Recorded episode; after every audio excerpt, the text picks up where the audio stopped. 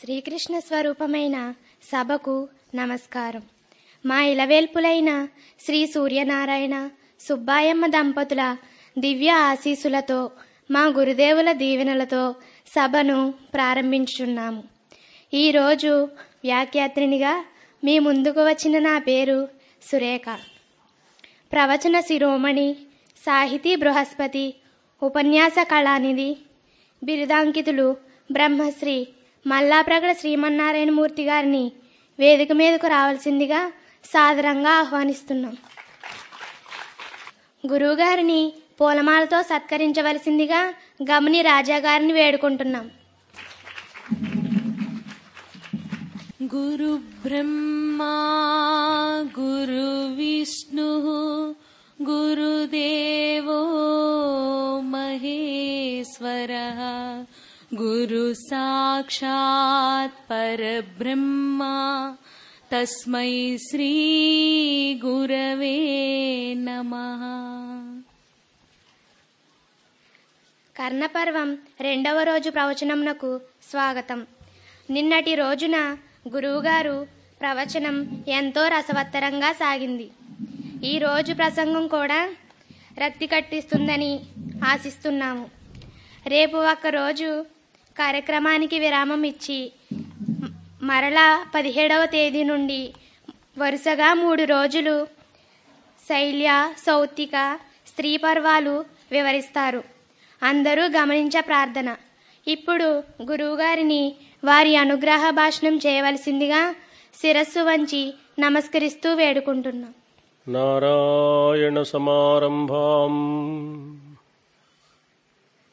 శంకరాచార్య మధ్యమాం అస్మదాచార్య పర్యంతం వందే గురు పరంపరం.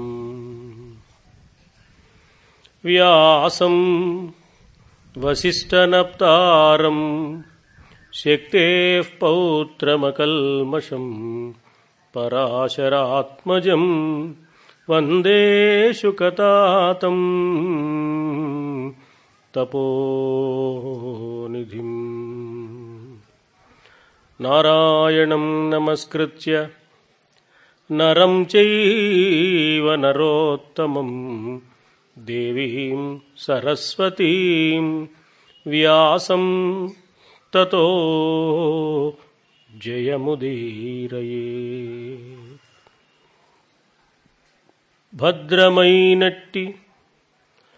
భద్రమైనట్టి సుమధుర పదములెపుడు వీణులారగ ఓ ప్రభు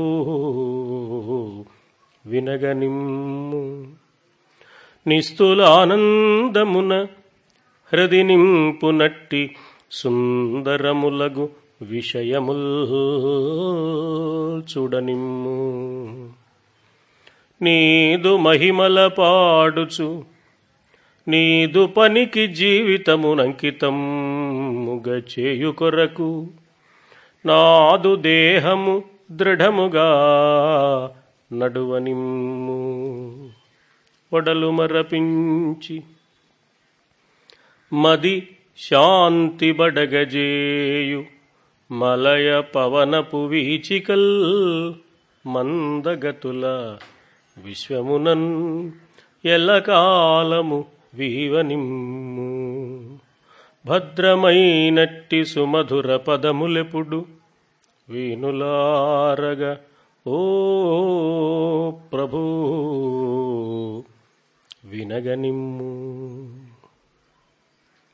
సమస్త ప్రాణి హృదంతర్యామి సర్వజీవ చైతన్య స్వరూపుడు మహాభారత కథానాయకుడు జగద్గురు అయిన కృష్ణ పరమాత్మ పాదార విందాలకు ముందుగా సభక్తిక ప్రణామాలు సహస్రాధికంగా సమర్పించుకుంటూ ప్రశాంత సుందరమైన ఈ ప్రాంగణంలో సహృదయ సౌజన్యమూర్తులైన పెద్దల సమక్షంలో రేపటి పౌరులైన చిన్నారి చిరంజీవుల అభ్యుదయానికి అనుగుణంగా పెద్దలు ఏర్పాటు చేసిన మహాభారత ప్రవచన ధారావాహికలో కర్ణపర్వంలోని రెండవ భాగాన్ని ఆస్వాదించడానికి విచ్చేసిన మీ అందరికీ ముందుగా హృదయపూర్వకమైన సాధువాదాలు సమర్పిస్తూ, వేల జన్మల పుణ్యాల పంటగా మహర్షులు అందించిన మహత్తరమైన వాంగ్మయంతో నాకు లభించిన కొద్దిపాటి పరిచయాన్ని పురస్కరించుకొని నాలో కలిగిన ఆనందానుభూతిని మీతో పంచుకోవడానికి ప్రయత్నిస్తాను, పెద్దలు నిర్దేశించిన కాల వ్యవధిని అతిక్రమించకుండా. కర్ణుడి నాయకత్వంలో 16వ రోజు యుద్ధం ద్వంద్వ యుద్ధాలతో సాగింది అని నిన్న మనం చెప్పుకున్నాం. రెండవ రోజు అంటే మహాభారత యుద్ధం ప్రారంభం అయిన తర్వాత 17వ రోజు యుద్ధ ప్రారంభంలో ధర్మరాజు సూచన మేరకు అర్జునుడు చెప్పగా ధృష్టద్యుమ్నుడు పాండవ సర్వసైన్యాధ్యక్షుడు మళ్ళీ దుర్జయ వ్యూహాన్నే పన్నాడు. ఈ దుర్జయ వ్యూహాన్ని ఎదుర్కోవాలని ఆలోచిస్తున్న దుర్యోధనుడితో కర్ణుడు, అర్జునుడికి గాంధీవమున్న దివ్యమైన శస్త్ర అస్త్ర సంపద ఉన్న, అక్షయ తూణీరాలున్నా, చివరికి పాశుపత అస్త్రమే అతని చేతిలో ఉన్నా నేను భయపడడం లేదు, కానీ రథసారథి విషయంలో మాత్రం కొంచెం అసౌకర్యం ఉన్నది. కృష్ణునికి సమానమైన సారథ్య బలం కలిగినవాడు మద్రదేశాధీశుడైన శల్యుడు మాత్రమే. శల్యుడు నాకు సారథిగా ఉండే పక్షంలో అర్జునుడిని జయించడం చాలా సులభమైన విషయం అన్నాడు. దుర్యోధనుడు శల్యుణ్ణి పొగడ్తలతో ముంచెత్తి, త్రిపురాసుర సంహార వేళలో పరమేశ్వరుడికి బ్రహ్మదేవుడు ఎలా సహకరించాడో ఈ అర్జునుడిని ఎదిరించే ప్రయత్నంలో కర్ణుడికి నీవలా సారథివై సహకరించమని, కృష్ణుడి కన్నా మిన్నయైన సారథ్య బలం కలిగిన వాడివని ఎలాగో ఒప్పించాడు. నేను నొగలెక్కి సారథిగా కూర్చున్న తర్వాత నేను మాట్లాడిన ఏ మాటనైనా నీవు కర్ణుడు ఆమోదించాలి, అందుకు నీకు ఇష్టమైతే నేను సారథ్యాన్ని స్వీకరిస్తానన్నాడు శల్యుడు. శల్య సారథ్యం మొదలైంది. కర్ణుడు రథంలో ఉత్సాహంగా ముందుకు సాగుతున్నాడు. కర్ణుడు అన్నాడు, శల్యుడా, చూసావు కదా ఆ అర్జునుడు ఎంత విర్రవీగుతున్నాడో, పాండవులు ఎంత ఉత్సాహంతో ఉన్నారో. భీష్ముణ్ణి ద్రోణుణ్ణి పడగొట్టాం కదా, భీష్మ ద్రోణులంతటి వాళ్ళని పడగొట్టిన తర్వాత మనకు మిగతా వాళ్ళ ఒక లెక్క ఏమిటి, మనం తప్పక విజయం సాధిస్తామన్న అభిప్రాయంతో పాండవ సేనా సమూహం విర్రవీగుతున్నది. వీళ్లకు సమాధానం చెప్పాలి. భీష్ముడి పాలిట ద్రోణుడి పాలిట మృత్యువై ప్రవర్తించిన ఆ అర్జునుడికి నేను మృత్యురూపాన్ని చూపిస్తాను, అతడి పాలిట నేనే మృత్యుదేవతనవుతాను. పాండవులందరూ కలిసి ఒక్కుమ్మడిగా నా మీద దాడి చేసినా నేను లెక్క చేయను. నా పరాక్రమం ఏమిటో, కర్ణుడి గొప్పతనం ఏమిటో ఈనాడు పాండవసేన కౌరవసేన కూడా చూస్తుంది. దుర్యోధనుడి ఉప్పు తిన్నందుకు, ఇంతకాలంగా దుర్యోధనుడికి నేను సేవలు చేసినందుకు, దుర్యోధనుడు నన్ను అపరిమితమైన స్నేహ వాత్సల్యాలతో కట్టివేసినందుకు రుణం తీర్చుకునే రోజు వచ్చింది. నా పరాక్రమాన్ని నీవు కూడా చూద్దువు గాని మారు మాట్లాడకుండా ముందుకు పోనిమ్మన్నాడు. ఎందుకు శల్యుడు మారు మాట్లాడకుండా ఉంటాడు? అవును కర్ణ, నిజమే, ఉత్తర గోగ్రహణంలో నీ పరాక్రమం ఎవరు చూడలేదు గనుక. ఆనాడు నీ తమ్ముణ్ణి నీ ఎదురుగానే అర్జునుడు సంహరించాడు. తమ్ముణ్ణి సంహరించిన అర్జునుడిపై ప్రతీకారం తీర్చుకోవాలన్న ఆలోచన కానీ, ఉత్తర గోగ్రహణ సందర్భంలో దుర్యోధనుడికి సహకరించి పాండవుల గుట్టు బయట పెట్టాలన్న ఆలోచన కానీ నీకు మిగిలిందా? నీ ప్రాణాలు దక్కించుకోవాలనే ఆలోచనతో నువ్వు వెనుదిరిగిపోయిన సంగతి అప్పుడే మరచిపోయావా? నిన్న కాక మొన్న జరిగిన ఉత్తర గోగ్రహణ సందర్భంలో నిన్ను కకావికలు చేసిన అర్జునుడి శస్త్రాలు అస్త్రాలు అప్పుడే తుప్పుపట్టిపోయాయని అనుకుంటున్నావా? ఎంత తెలివి తక్కువ వాడివి. అర్జునుడి చేతిలో గాంధీవం అసాధారణ విజయానికి సంకేతం తప్ప, నీలాంటి వాడు ప్రగల్భాలు పలికినంత మాత్రాన అర్జునుణ్ణి ఎదిరించడం నీకు సాధ్యమవుతుందని పొరపాటున కూడా నువ్వు భ్రాంతి పడకు. ఇదివరకటి వలె నిందలకు ఓర్చి సిగ్గు లేకుండా పారిపోయి ప్రాణాలు దక్కించుకోవాలి అనుకోవడం ఈనాడు సాధ్యం కాదు. నిజంగా నువ్వు పరాక్రమవంతుడివైతే అర్జునుడిని ఎదిరించాలి, ప్రాణాలకు తెగించి యుద్ధం చేయాలి, లేదా ఈనాడు యుద్ధంలో అర్జునుడి చేతిలో ప్రాణాలు వదలాలి తప్ప ప్రాణాలు దక్కించుకునే ప్రయత్నంతో గతంలో వలె సిగ్గు విడిచి పారిపోవడానికి ఇప్పుడు సాధ్యం కాదు. ఆ విషయాన్ని గురించి ఆలోచించవయ్యా. నీవు అర్జునుడిని జయించాలనుకోవడం నీ వెర్రితనానికి తార్కాణం. ఒకప్పుడు గంధర్వులను ఎదిరించడానికి అర్జునుడు ప్రయాణం చేస్తున్న వేళ అంగారపర్ణుడు ఒక రాత్రికి రాత్రి అర్జునుడిని ఎదుర్కొన్నాడు. ఆ అంగారపర్ణుణ్ణి ఒక్క అర్జునుడే చతురంగ బలాలతో ఉన్న అంగారపర్ణుణ్ణి అవలీలగా ఓడించాడు. అలాగే మరొక సందర్భంలో, నీకు తెలియని సందర్భం కాదది, ఘోషయాత్ర సందర్భంలో నువ్వు ఏం చేశావో మర్చిపోయావా? అర్జునుడు గంధర్వులను ఓడించి దుర్యోధనుణ్ణి విడిపించి గంధర్వుల కన్నా పాండవులు బలవంతులని, అర్జునుడి పరాక్రమం సాటిలేనిదని తన చర్యల ద్వారా ఆనాడు నిరూపించలేదా? ఈ విషయాన్ని మరచిపోయి ప్రగల్భాలు పలుకుతున్నావే. ఎవరైనా నవ్విపోతారని కూడా నీకు అనిపించడం లేదా కర్ణ? ఎందుకు ఇలా ప్రగల్భాలు పలుకుతున్నావు? కార్యశూరుడైన వాడు వ్యర్థవాదాలు మానివేసి తాను సాధించగలిగిన దాన్ని ఆచరణలో చూపిస్తాడు తప్ప, నేనింతటివాణ్ణి అంతటివాణ్ణని ప్రగల్భాలు పలుకుతూ కూర్చోడు కదా. నీవు ప్రగల్భాలకే పరిమితమయ్యావు కానీ ప్రబలమైన బలాన్ని శత్రువుల మీద చూపించగలిగిన సామర్థ్యం ఉన్నదని ఒక్క సందర్భంలోనైనా నీవు నిరూపించుకోగలిగావా? ఇన్ని చేసి దుర్యోధనుడిని యుద్ధరంగానికి తీసుకొచ్చి ఈనాడు దుర్యోధనుడికి ఏదో కట్టబెట్టాలని నువ్వు చేస్తున్న ఆలోచన ఏమాత్రం ఆచరణ సాధ్యం కాదు అని లోపల నీకు కూడా తెలుసు. కానీ అర్జునుడి మీద ఉన్న మాత్సర్యం, నిన్ను గురించి నువ్వు ఎక్కువగా చెప్పుకునే స్వాతిశయం అనే గుణాలు నీకు ఉన్నందువల్ల, స్వాతిశయ మాత్సర్యాలే నీకు ఉచ్ఛ్వాస నిశ్వాసాలుగా ఉన్నందువల్ల కర్ణ ఇలా మాట్లాడుతున్నావయ్యా.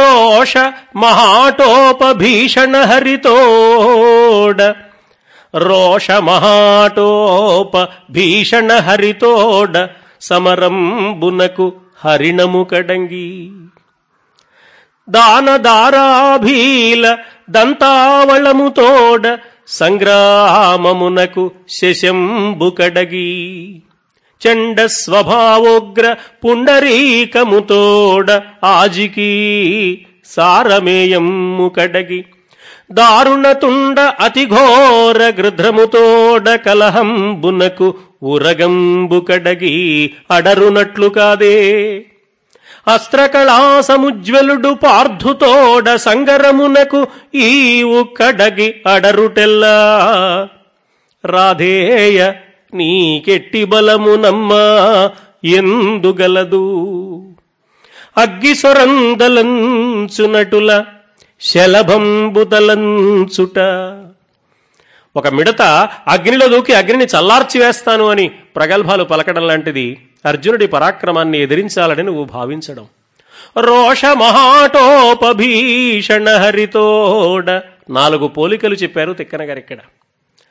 అతి భయంకరమైన పరాక్రమాన్ని కలిగిన ఒక పెద్ద పులితో లేడిపిల్ల పోరాటానికి దిగడం ఎలా ఉంటుందో, అర్జునుడితో నీవు యుద్ధం చేయాలనుకోవడం అటువంటిది సుమా. దానధారాభీల దంతావళముతోడ, దానధారలు అదే పనిగా స్రవిస్తూ ఉన్న మదపుటేనుగుతో ఒక కుందేలు పిల్ల యుద్ధానికి పాల్పడడం నీవు అర్జునుడిని ఎదుర్కోవాలి అని భావించడం సుమా. చండ స్వభావోగ్ర పుండరీకముతోడ ఆజికి సారమేయము కడగి, గొప్పదైన ఒక పెద్ద పులితో ఒక ఊరకుక్క యుద్ధానికి దిగితే ఏమవుతుందో నీకు తెలీదా? దారుణతుండ అతి ఘోర గృధ్రముతోడ కలహంబునకు ఊరగంబు కడగి, అతి తీవ్రమైన స్వభావం కలిగిన ఒక పెద్ద గ్రద్దతో పాము పిల్ల యుద్ధానికి వెళితే దాన్ని చీల్చి చెండాడకుండా ఉంటుందా? అర్జునుడిని నీవు ఎదుర్కోవాలని భావించడం కేవలం అటువంటిదే సుమా. ఘోషయాత్రకు దుర్యోధనుడిని పురికొల్పింది నువ్వు. ఘోషయాత్రలో దుర్యోధనుడి కర్మానికి దుర్యోధనుడిని వదిలివేసి ప్రాణభయంతో పారిపోయి తిరిగి వెళ్ళింది నువ్వు. మళ్లీ వైష్ణవ యాగ సందర్భంలో పాండవులందరినీ మట్టుబెడతానని ప్రతిజ్ఞ చేసి దుర్యోధనుడిని ఉత్సాహపరిచింది నువ్వు. ఈనాడు యుద్ధరంగంలో పాండవులు వీర విజృంభణం చేస్తుంటే క్రమక్రమంగా ఒక్కొక్క మెట్టు ఓటమి అంచువైపు ప్రయాణిస్తున్నది నువ్వు. ఇన్ని జరుగుతుండగా నీవు మళ్లీ ప్రగల్భాలు పలకడం నీ అజ్ఞానానికి, నీ మూర్ఖత్వానికి సాక్ష్యం తప్ప నీవు సాధించగలిగింది ఏమాత్రం లేదు సుమా. అర్జునుడితో తలపడాలనే కోరిక నీకు కలిగింది అంటే యముడు నీ ప్రాణాలు తీసుకువెళ్ళడానికి బయలుదేరి వస్తున్నాడు అన్నమాట. అక్కడ యముడు బయలుదేరగానే నీకు అర్జునుడిని ఎదుర్కోవాలి అనే కోరిక కలిగింది. నీ మృత్యువు నీవే కొని తెచ్చుకుంటున్నావయ్యా. కర్ణుడు తట్టుకోలేకపోయాడు. శల్యుడా, నీకు పద్ధతి తెలీదు. సారథి అయినవాడు శత్రుపక్షాన్ని అదే పనిగా ప్రశంసించడం ఏమాత్రం ధర్మం కాదు. అర్జునుడిని అదే పనిగా పొగుడుతున్నావు. అంతటితో ఆగక నన్ను నిందిస్తున్నావు. యుద్ధం ఇంకా ప్రారంభం కాలేదు కదా. యుద్ధం ప్రారంభమైన తర్వాత నీ ప్రశంసలు అందుకుంటున్న అర్జునుడు ఎలా విలవిలలాడతాడో, నీ చేత నిందలు పడుతున్న ఈ కర్ణుడు ఎలా వీర విజృంభణం చేస్తాడో నీవే చూద్దువు గాని నేనేమిటో అర్జునుడేమిటో ఈనాటి యుద్ధం నిరూపిస్తుంది. అర్జునుడిని ఎవరూ జయించలేరని నువ్వు అంటున్నావు. అర్జునుడి ముందు ఎవరూ సాటికారని నువ్వు అంటున్నావు. నిజమే, ఎవ్వరూ జయించడానికి వీలుపడని వీరాధివీరుడైన అర్జునుడిని గెలిచినప్పుడు కదా ఈ కర్ణుడి పరాక్రమం విలువ. అదేమిటో ఈవేళ నేను చూపిస్తాను అని కర్ణుడు ఉత్సాహం తెచ్చుకుని శల్యుడి మాటలను ఎదిరించి ముందుకు సాగడానికి సిద్ధపడ్డాడు. రథాన్ని ముందుకు పోనిమ్మన్నాడు. అయినా శల్యుడు వదిలిపెట్టలేదు. శల్యుడు రథాన్ని నడుపుతూనే ఉన్నాడు. మాటల తూటాలతో కర్ణుడి హృదయాన్ని బాధిస్తూనే ఉన్నాడు. కర్ణుడా, నాకు ఒక విషయం బాగా తెలుస్తున్నది. సత్యాన్ని దర్శించలేనివాడు ఎవరు చెప్పినా, ఏ విధానంగా చెప్పినా, ఏ సన్నివేశంలో చెప్పినా మంచి మాటలు వినడానికి సిద్ధంగా ఉండరు అని పెద్దలు చెప్పారు. నిన్ను చూస్తుంటే పెద్దలు చెప్పిన మాట యథార్థమని నాకు తెలుస్తూనే ఉంది. నా మాటలు నీకిప్పుడు చెవికెక్కవులే.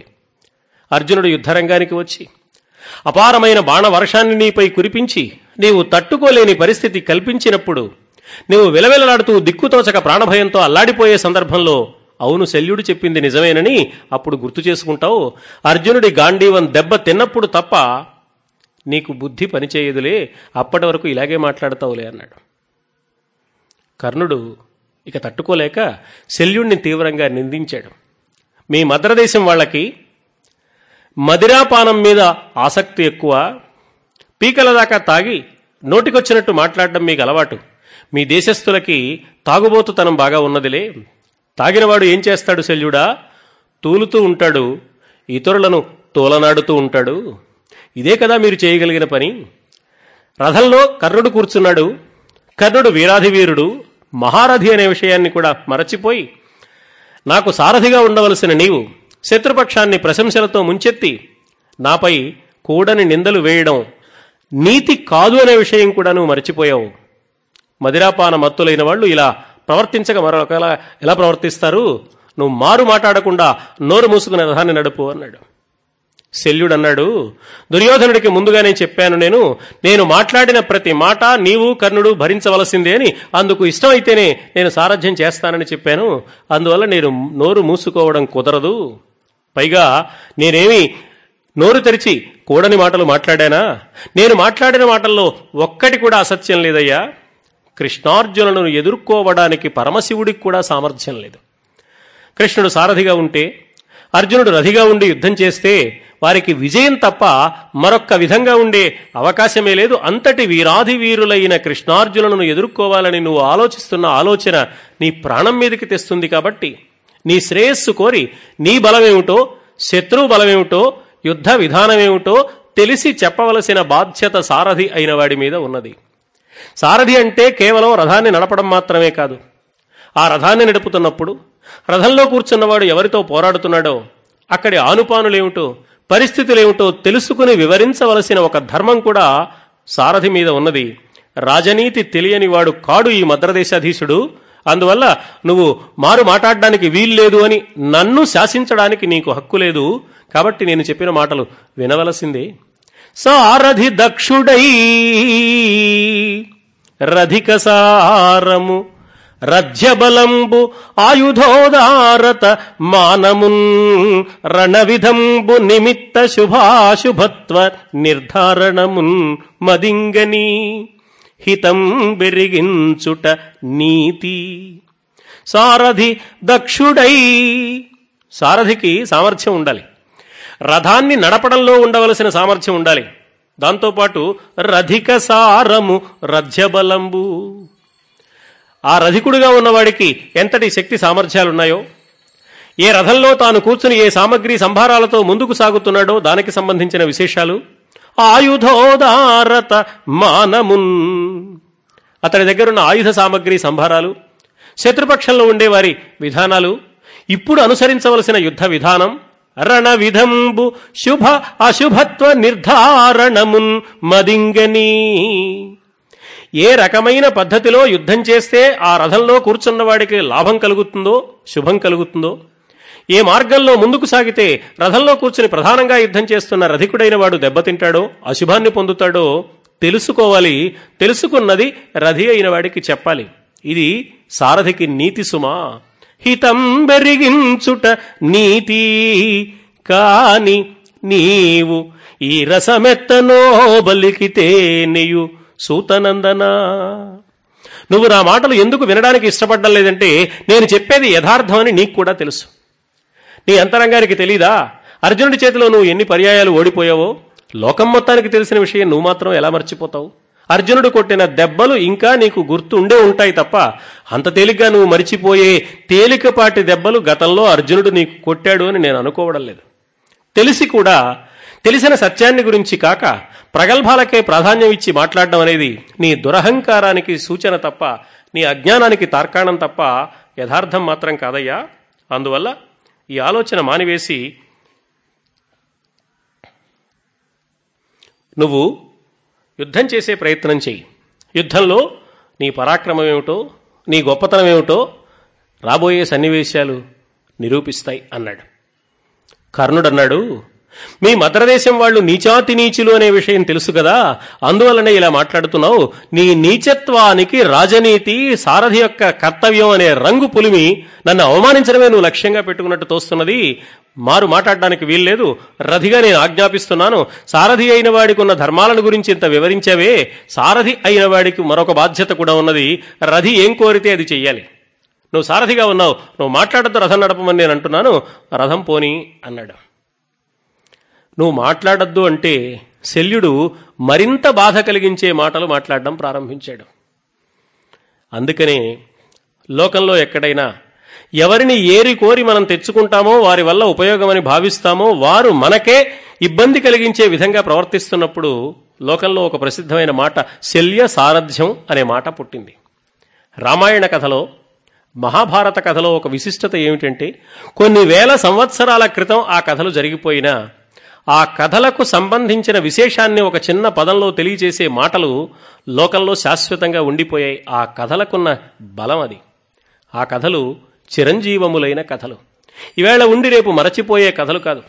ఈవేళ ఎంతో ఉత్సాహంతో, అపరిమితమైన మోజుతో, వ్యామోహంతో జనం వెంటపడచ్చు ఒక కథ వెంట, రేపు మరచిపోవచ్చు. కానీ రామాయణ భారత కథలు అలాంటివి కాదు. అందులోని కొన్ని మాటలు శాశ్వతంగా నిలిచిపోయాయి. అలా శాశ్వతంగా నిలిచిపోయిన మాటల్లో శల్య సారథ్యం కూడా ఒకటి. శల్య సారథ్యం అనే మాట అది కర్ణుడి విషయంలో శల్యుడు చేసిన ప్రవర్తనను దృష్టిలో ఉంచుకుని ఏర్పడిన మాట. ఎవరైనా సారథిగా ఉండి అనుకూలంగా ఉండడానికి బదులు అసౌకర్యాన్ని కలిగించే తీరులో ప్రవర్తిస్తే దానికి శల్య సారథ్యం అనే పేరు వచ్చింది. నిజంగానే శల్యుడి మాటలు కర్ణుడిని నిరుత్సాహపరచడానికి, కర్ణుడి పరాక్రమాన్ని నీరుగార్చడానికి, కర్ణుడు ఏ విధమైన ఉత్తేజాన్ని పొందకుండా ఉండడానికి చక్కగా సరిపోతాయి. అయితే శల్యుడు చెప్పిన మాటల్లో యథార్థం లేకపోలేదు. కానీ సారథి అయిన వాడు అలా నిరుత్సాహపరిస్తే యుద్ధం చేసే రథికుడికి ఏమాత్రం ఆసక్తి కలగదు. కాబట్టి కర్ణుడి విషయంలో శల్యుడు చేసిన పని కర్ణుడిని పూర్తిగా దెబ్బతీయడానికి పరిపూర్ణంగా సహకరించింది అని అర్థమవుతుంది. అయితే శల్యుడు మోసగించాడా కౌరవుల్ని అంటే, నిజానికి శల్యుడు ముందు మోసగింపబడ్డాడు. మనం ఎవరినైనా మోసగిస్తే తప్పనిసరిగా ఆ మోసం ఏదో ఒక నాటికి మన మీద దెబ్బతీస్తుంది. తాత్కాలికంగా ఈవేళ గడిచిపోయింది అనుకోవడానికి ఎంతమాత్రం వీల్లేదని శల్యుడి కథ నిరూపిస్తోంది. పాండవులకు మేనమామ అయిన శల్యుణ్ణి మోసగించి తమ వైపుకు తిప్పుకున్నారు కౌరవులు. ఆ శల్యుణ్ణే కౌరవుల మీద ప్రయోగించాడు ధర్మరాజు. నిజానికి శల్యుడు అనే పేరు కూడా చాలా గొప్పది. శల్యము అంటే ముళ్ళు, ఒక బల్లెపు పోటు. శల్యుడు ఇప్పుడు కర్ణుడికి హృదయ శల్యంగా మారాడు. శల్యుడిని ఆపడానికి వీల్లేదు, శల్యుడిని తప్పించుకోవడానికి వీల్లేదు, శల్యుడి సారథ్యాన్ని వదిలిపెట్టే అవకాశమూ లేదు, శల్యుడిని భరించవలసిందే. సంస్కృత భాషలో చమత్కారంగా ఒక మాట ఉంది, వకారానికి బకారానికి అభేదమని, వభయోరభేద అని. శల్యుడిని వరించారు కర్ణుడు దుర్యోధనుడు వరించినందుకు భరించక తప్పదు. ఇదివరకు వరించారు కాబట్టి శల్యుడే కావాలని కోరుకున్నారు. శల్యుడు కొన్ని షరతులు పెట్టాడు. ఆ షరతుల ప్రకారం కర్ణుడైనా దుర్యోధనుడైనా భరించవలసిందే. కష్టంగా ఉన్నా, బాధ కలిగినా, నిరుత్సాహాన్ని కలిగించే తీరులో అతడి ప్రవర్తన ఉన్నా, అతడి మాటలు ఉన్నా కర్ణుడు భరించక తప్పని పరిస్థితి. అలాగే భరిస్తున్నాడు. శల్యుడు అన్నాడు, కర్ణుడా, నీ వాలకం చూస్తే నీకు నీ గురించి పెద్దగా తెలిసినట్టు లేదు. అర్జునుడి గురించి ఎలాగూ తెలియదు సరే, కనీసం ప్రతి వ్యక్తికి తానేమిటో, తన బలపరాక్రమాలేమిటో, తన సామర్థ్యం ఏమిటో, తన పరిమితులేమిటో తెలిసి ప్రవర్తించాలి. నీకు ఆ లక్షణం కూడా ఉన్నట్టు లేదు. నిన్ను చూస్తుంటే నాకు ఓ చిత్రమైన కథ గుర్తుకొస్తోందని కర్ణుడికి ఒక కథ చెప్పాడు. ఆ కథ నిజంగానే కాకమ్మ కథ. అది ఒక కాకి కథ. ఒక కాకి ఒక సంపన్నుల ఇంట ఎప్పుడు అలా తిరుగుతూ ఉండేది. ఆ సంపన్నుల ఇల్లు చాలా పెద్ద ఇల్లు, ఉమ్మడి కుటుంబం. వాళ్ళందరూ భోజనం చేసి చేతులు కడుక్కునే ముందు విదిలించిన ఎంగిలి మెతుకులతో ఆ కాకి బాగా ఆకలి తీరింది. అంత సంపన్నులు, అంతమంది ఉండేవాళ్ళు ఆ ఇంట్లో.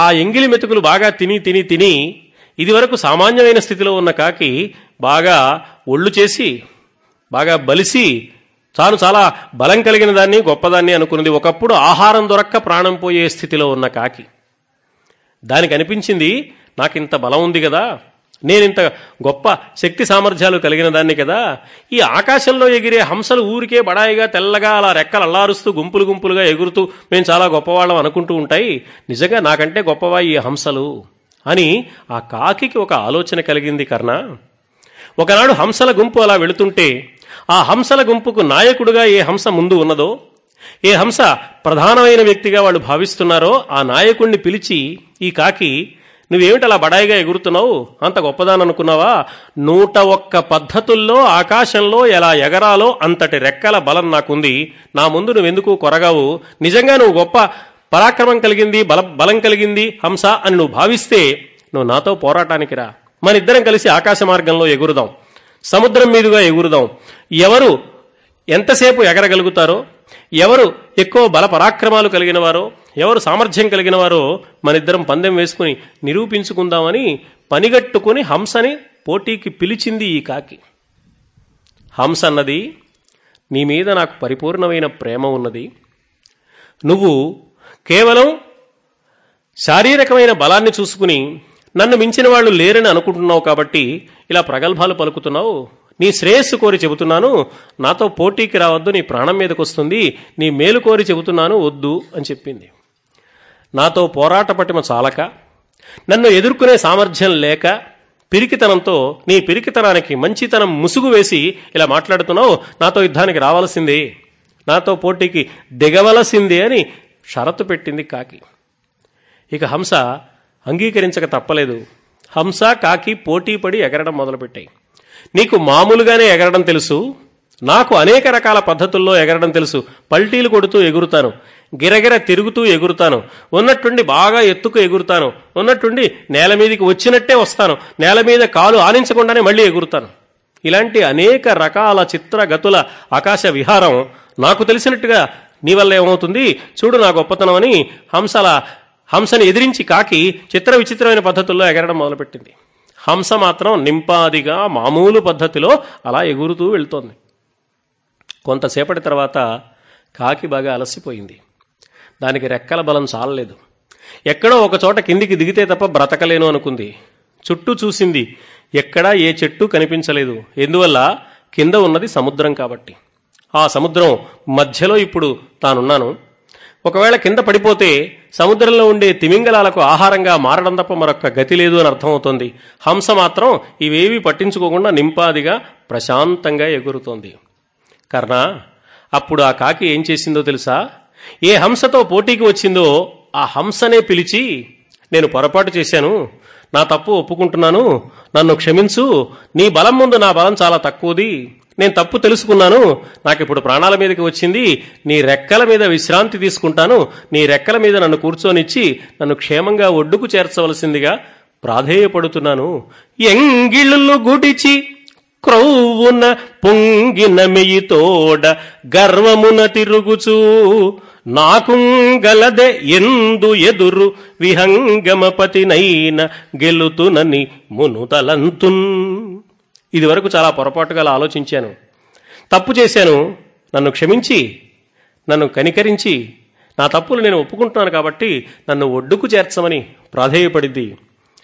కేవలం పోటీకి పిలిచింది కాబట్టి వచ్చింది గాని కాకి మీద ఏ విధమైన విరోధభావము మనస్సులో లేని హంస ఆ కాకిని రక్షించి తన రెక్కల మీద చేర్చుకుని ఒడ్డుకు చేర్చిందయ్యా. ఈ కథని హంస కాకోపాఖ్యానం అంటారు. హంసతో కాకి పోటీ పడితే ఇలాగే జరుగుతుంది. ఎంగిళ్ళు తిని బలిసిన కాకి కథ సరిగ్గా నీ కథతో సరిపోతుంది. దుర్యోధనుడి మోచేతి నీళ్లు తాగావు తప్ప నీకంటూ ఒక ప్రత్యేకత ఉన్నదా? దుర్యోధనుడు నిన్ను అంగరాజుగా చేశాడని మురిసిపోయావే కానీ నిజంగా రాజరికం మీద నీకు ఆసక్తి ఉన్నదా? ఒక్కనాడంటే ఒక్కనాడైనా అంగరాజ్యానికి వెళ్ళి పరిపాలించావా? అక్కడున్నావా? ఎప్పుడు హస్తినాపురంలోనే ఉన్నావు. నిజంగా నీకు క్షత్రియత్వాన్ని కట్టబెట్టిన దుర్యోధనుడి మీద నీకు గౌరవం ఉంటే ఏ క్షత్రియత్వాన్ని కట్టబెట్టడానికి ఏ రాజ్యాన్ని దుర్యోధనుడు నీకు ఇచ్చాడో ఆ దేశానికి వెళ్ళాలి, ఆ ప్రజల బాగోగులు చూడాలి, అక్కడ పరిపాలన చేయాలి, అక్కడ నీ సామర్థ్యాన్ని చూపించాలి, ఆ ప్రజల యోగక్షేమాల కోసం పాటుపడాలి, నీ సర్వశక్తి యుక్తులు అందుకోసం ధారపోయాలి. ఒక్కనాడైనా నీవు అంగరాజ్యంలో అడుగుపెట్టావా? ఇన్ని సంవత్సరాల కాలం గడిచింది. అంగరాజునని గర్వించావే తప్ప ఆ అంగరాజుగా నీ కర్తవ్యాన్ని నిర్వర్తించడానికి ప్రయత్నించావా? నీకు కావలసింది క్షత్రియత్వం కాదు. ఎందువల్ల కాదు అంటే క్షత్రియత్వానికి సరిపోయే సంస్కారం నీలో లేదు కాబట్టి. యథార్థమైన క్షత్రియుడైతే తనకు పరిపాలనా బాధ్యత ఒకటి రాగానే అది హక్కు అనుకోడు, దానివల్ల గౌరవం లభించింది అనుకోడు. లభించిన ఈ కర్తవ్యాన్ని సక్రమంగా నిర్వర్తించడానికి పాటుపడతాడు. ఏనాడైనా ఒక్కరోజైనా నీవు అంగరాజ్యానికి వెళ్ళి అక్కడి మంచి చెడ్డలు చూడడానికి కావలసిన ఆలోచన చేశావా అన్న ఒక ప్రశ్న వేశాడు శల్యుడు. కర్ణుడు దీనికి ఏం సమాధానం చెప్తాడు? నిజంగానే ఒక్కనాడు కూడా అంగరాజ్యానికి వెళ్ళలేదు. ఎప్పుడూ హస్తినాపురంలో దుర్యోధనుడి పక్కనే ఉన్నాడు. దుర్యోధనుడికి ఇచ్చిన సలహాల్లో దుర్యోధనుడి శ్రేయస్సుకు పనికొచ్చే సలహా ఒక్కటి కూడా లేదు. పాండవుల్ని ఎలా ఇబ్బంది పెట్టాలో ఆ సలహాలు మాత్రమే ఇచ్చాడు కర్ణుడు. అంటే పాండవులను ఇబ్బంది పెట్టడానికి వీలైన సలహాలు ఎవరిస్తే వాళ్ళు దుర్యోధనుడికి ప్రీతిపాత్రులు అనే విషయం కర్ణుడు కనిపెట్టాడు. కాబట్టి దుర్యోధనుడికి బాగా ప్రీతిపాత్రుడుగా ఉండాలి అంటే మనం చేయవలసింది ఒకటే పని, మాటిమాటికి పాండవులను వెక్కిరిస్తూ మాట్లాడడం, పాండవులు అనేక రకాల అసౌకర్యాలు పొందడానికి వీలైన పనులు చెయ్యమని దుర్యోధనుడిని ప్రోత్సహించడం, అందుకు కావలసిన యుక్తులు సలహాలు అతనికి అందించడం. ఇది చేస్తే దుర్యోధనుడికి ప్రీతిపాత్రుడిని కావచ్చు అని గుర్తించాడు. అందువల్ల ఏం సమాధానం చెప్పలేకపోయాడు. అప్పుడు అన్నాడు, ఇది నీకు సమాధానం చెప్పవలసిన అవసరం లేదు. నా సంజాయిషి నీకు సంజాయిషి ఇవ్వాల్సిన బాధ్యత నాకు లేదు. నా ఇష్టం వచ్చినట్లు నేను ప్రవర్తిస్తాను. అంగరాజ్యాన్ని నేను పరిపాలించడానికి అక్కడ ఉండి చేయవలసిన అవసరం లేదు. హస్తినాపురంలో నుంచే అంగరాజ్యాన్ని పరిపాలించగలిగిన సామర్థ్యం నాకు ఉన్నది అని కర్ణుడు సమాధానం చెప్పాడు. అవునులే, తప్పులు చేసి వాటిని సమర్థించుకోవడానికి బాగా అలవాటు పడ్డావు కాబట్టి నువ్వు ఇలాగే మాట్లాడతావులే అన్నాడు. చూడండి, శల్యుడు ఎన్ని రకాలుగా కర్ణుడు ఏం చెప్పినా దానికి సమాధానం చెబుతూ వచ్చాడు. చివరికి ఏం చెయ్యాలో తెలియక కర్ణుడు శల్యుడి దేశాన్ని మరోసారి నిందించాడు. మీ మద్రదేశం చాలా నీచమైంది, నువ్వు చాలా నీచుడు, నువ్వు చాలా దుర్మార్గుడు అని.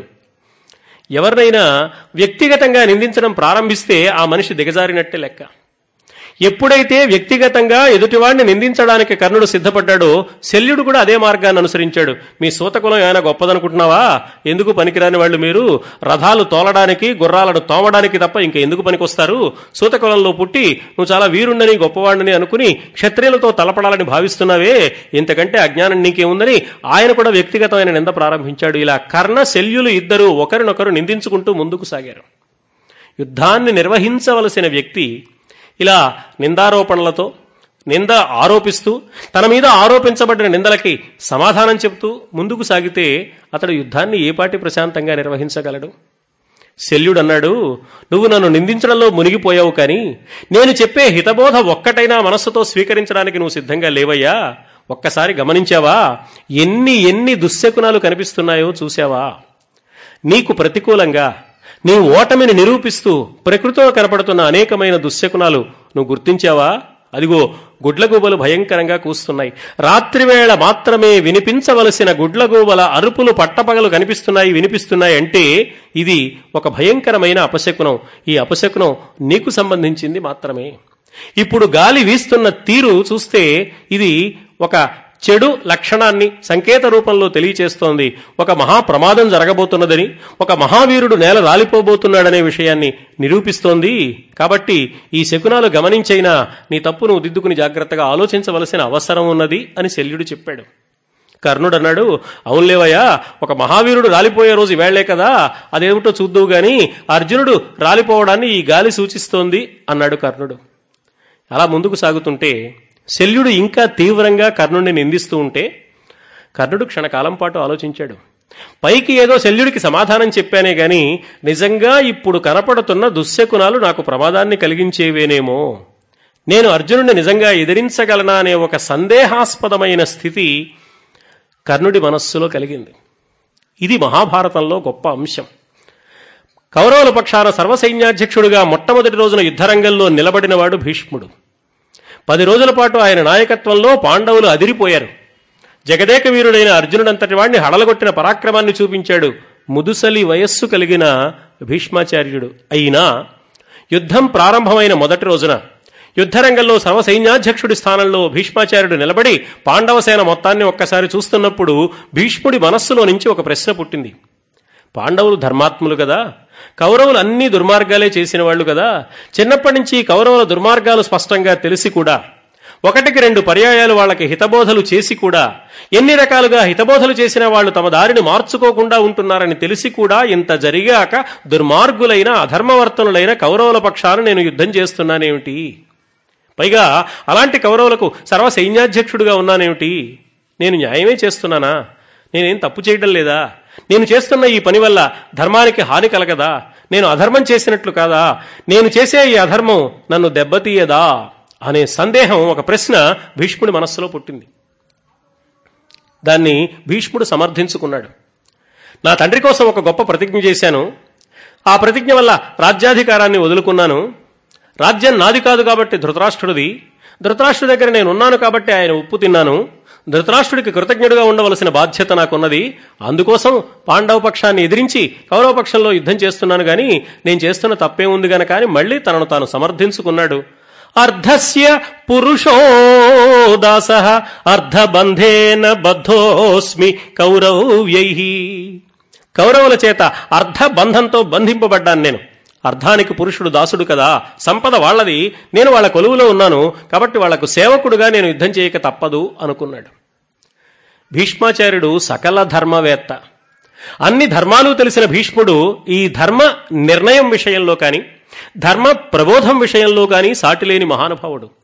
రాబోయే శాంతి అనుశాసనిక పర్వాలు భీష్మాచార్యుని ధర్మవేతృత్వం ఎంతటిదో మనకు తెలియజేస్తాయి. ఆ 2 పర్వాలు కూడా పరిపూర్ణంగా భీష్మాచార్యుని యొక్క ధర్మ వైజ్ఞానిక వైభవానికి విశ్వరూపాన్ని ప్రదర్శించిన 2 పర్వాలు. శాంతి పర్వం నిండా, అనుశాసనిక పర్వం నిండా భీష్ముడు మాట్లాడుతూనే ఉంటాడు. అక్కడ కథ లేదు, బోధ మాత్రమే ఉన్నది. భీష్ముడు ఎన్ని ధర్మాలో చెప్పాడు, రాజధర్మం చెప్పాడు, ప్రభుధర్మం చెప్పాడు, దండనీతి చెప్పాడు. ఇన్ని తెలిసినవాడు అంటే ధర్మం తెలుసుకునే విషయంలో భీష్ముడిని మించిన వారు ఆనాడు లేరు అన్నట్టుగా అనిపిస్తుంది. అంతేకాక ఆ భీష్ముడు విష్ణు సహస్రనామ ప్రాశస్త్యాన్ని కూడా ప్రబోధించి విష్ణు దేవుణ్ణి కీర్తించాడు, కృష్ణుణ్ణి విష్ణువుగా దర్శించి సహస్రనామాలతో అర్చించాడు. కాబట్టి సాధారణమైన లౌకిక ధర్మాలనుకున్నా, రాజధర్మాలనుకున్నా, ఆధ్యాత్మిక ధర్మం అనుకున్నా భీష్ముడికి తెలియని ధర్మం లేదు. కాబట్టి ధర్మ వేతృత్వం విషయంలో భీష్ముడు ఒక బ్రాహ్మణ స్థాయికి చెందినవాడు. పరాక్రమం చూద్దామా, క్షత్రియత్వాన్ని అపారంగా కలిగినవాడు. అపారమైన క్షత్రియత్వము, అనంతమైన బ్రాహ్మణతత్వము తనలో ఉన్నా కూడా ఈ రెండింటినీ పక్కన పెట్టి నేను సేవా వృత్తిని పాటిస్తున్నాను, నేను దాసుణ్ణి అని తనను తాను సమాధానపరుచుకుని తాత్కాలికంగా ఏదో ఒక సమాధానం చెప్పుకుంటే తప్ప మనస్సు తృప్తి పడదనుకుని యుద్ధంలో అడుగుపెట్టినవాడు భీష్ముడు. కాబట్టి కౌరవుల పక్షాన సర్వసైన్యాధ్యక్షుడిగా మొట్టమొదటి రోజున యుద్ధంలో నిలబడిన భీష్ముడికి లోపల నుంచి ఒక ప్రశ్న పుట్టింది. 10 రోజులు యుద్ధం అయిపోయింది. 11వ రోజు ద్రోణుడు సర్వసైన్యాధ్యక్షుడిగా ఉన్నాడు. ద్రోణుడు కూడా ఉత్సాహంగా వరమిస్తానన్నాడు. ధర్మరాజుని కట్టేయాల్సి వచ్చింది. కట్టేయడం కుదురుతుందా, కృష్ణార్జునుడు పక్కన లేకపోతే కట్టేస్తానని చెప్పి తప్పించుకున్నాడు. ఇన్ని చేశాడు. తీరా యుద్ధం ప్రారంభించే వేళకు ద్రోణుడి మనస్సులోంచి ఒక ప్రశ్న పుట్టింది. ద్రోణాచార్య, నువ్వు ధర్మయుద్ధమే చేస్తున్నావా? అసలు బ్రాహ్మణుడైన వాడు యుద్ధం చేయవచ్చునా, అది ఆలోచించావా?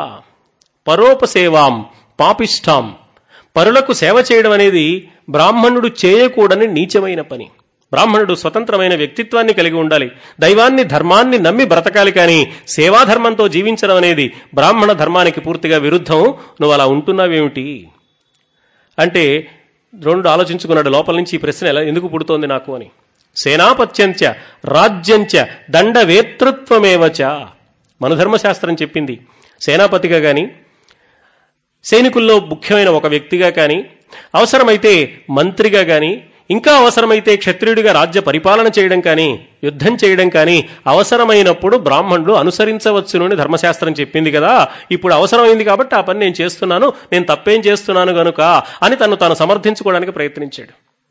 మళ్ళీ లోపల నుంచి ఒక ప్రశ్న పుట్టింది, అవసరమైతే అన్నారు కదా, ఆ అవసరం ఏమిటి అంటే ధర్మానికి హాని కలిగితే, ధర్మం దెబ్బతింటూ ఉంటే, దెబ్బతింటున్న ధర్మాన్ని రక్షించడానికి బ్రాహ్మణుడు అవసరమైతే తాను శస్త్రధారణ చేయవచ్చు, అంతేగాని కేవలం పనికట్టుకుని అధర్మపరులైన వారి పక్షాన యుద్ధం చేయడానికి శస్త్రాస్త్రాలు చేపట్టడం అనేది బ్రాహ్మణుడికి ధర్మ విరుద్ధమైన విషయం.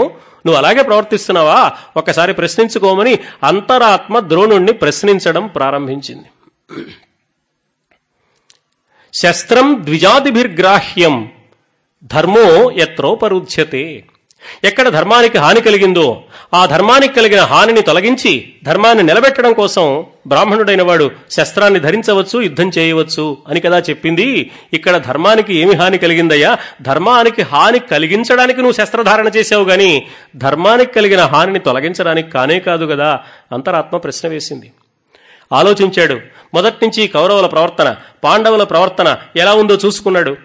అన్ని విధంబులన్ పరిచియైనను అక్కటికంబులేక వారిన్ నెరిమాని కానల చెరింపగ పంచిన ఏగివచ్చి అయ్యన్నయు తమ్ములున్ తమకు అయ్య సగంబిలవేడ కానక ఇట్లున్నను వారి మార్కొనగవచ్చితి నేను ఒక బ్రాహ్మణుండనే.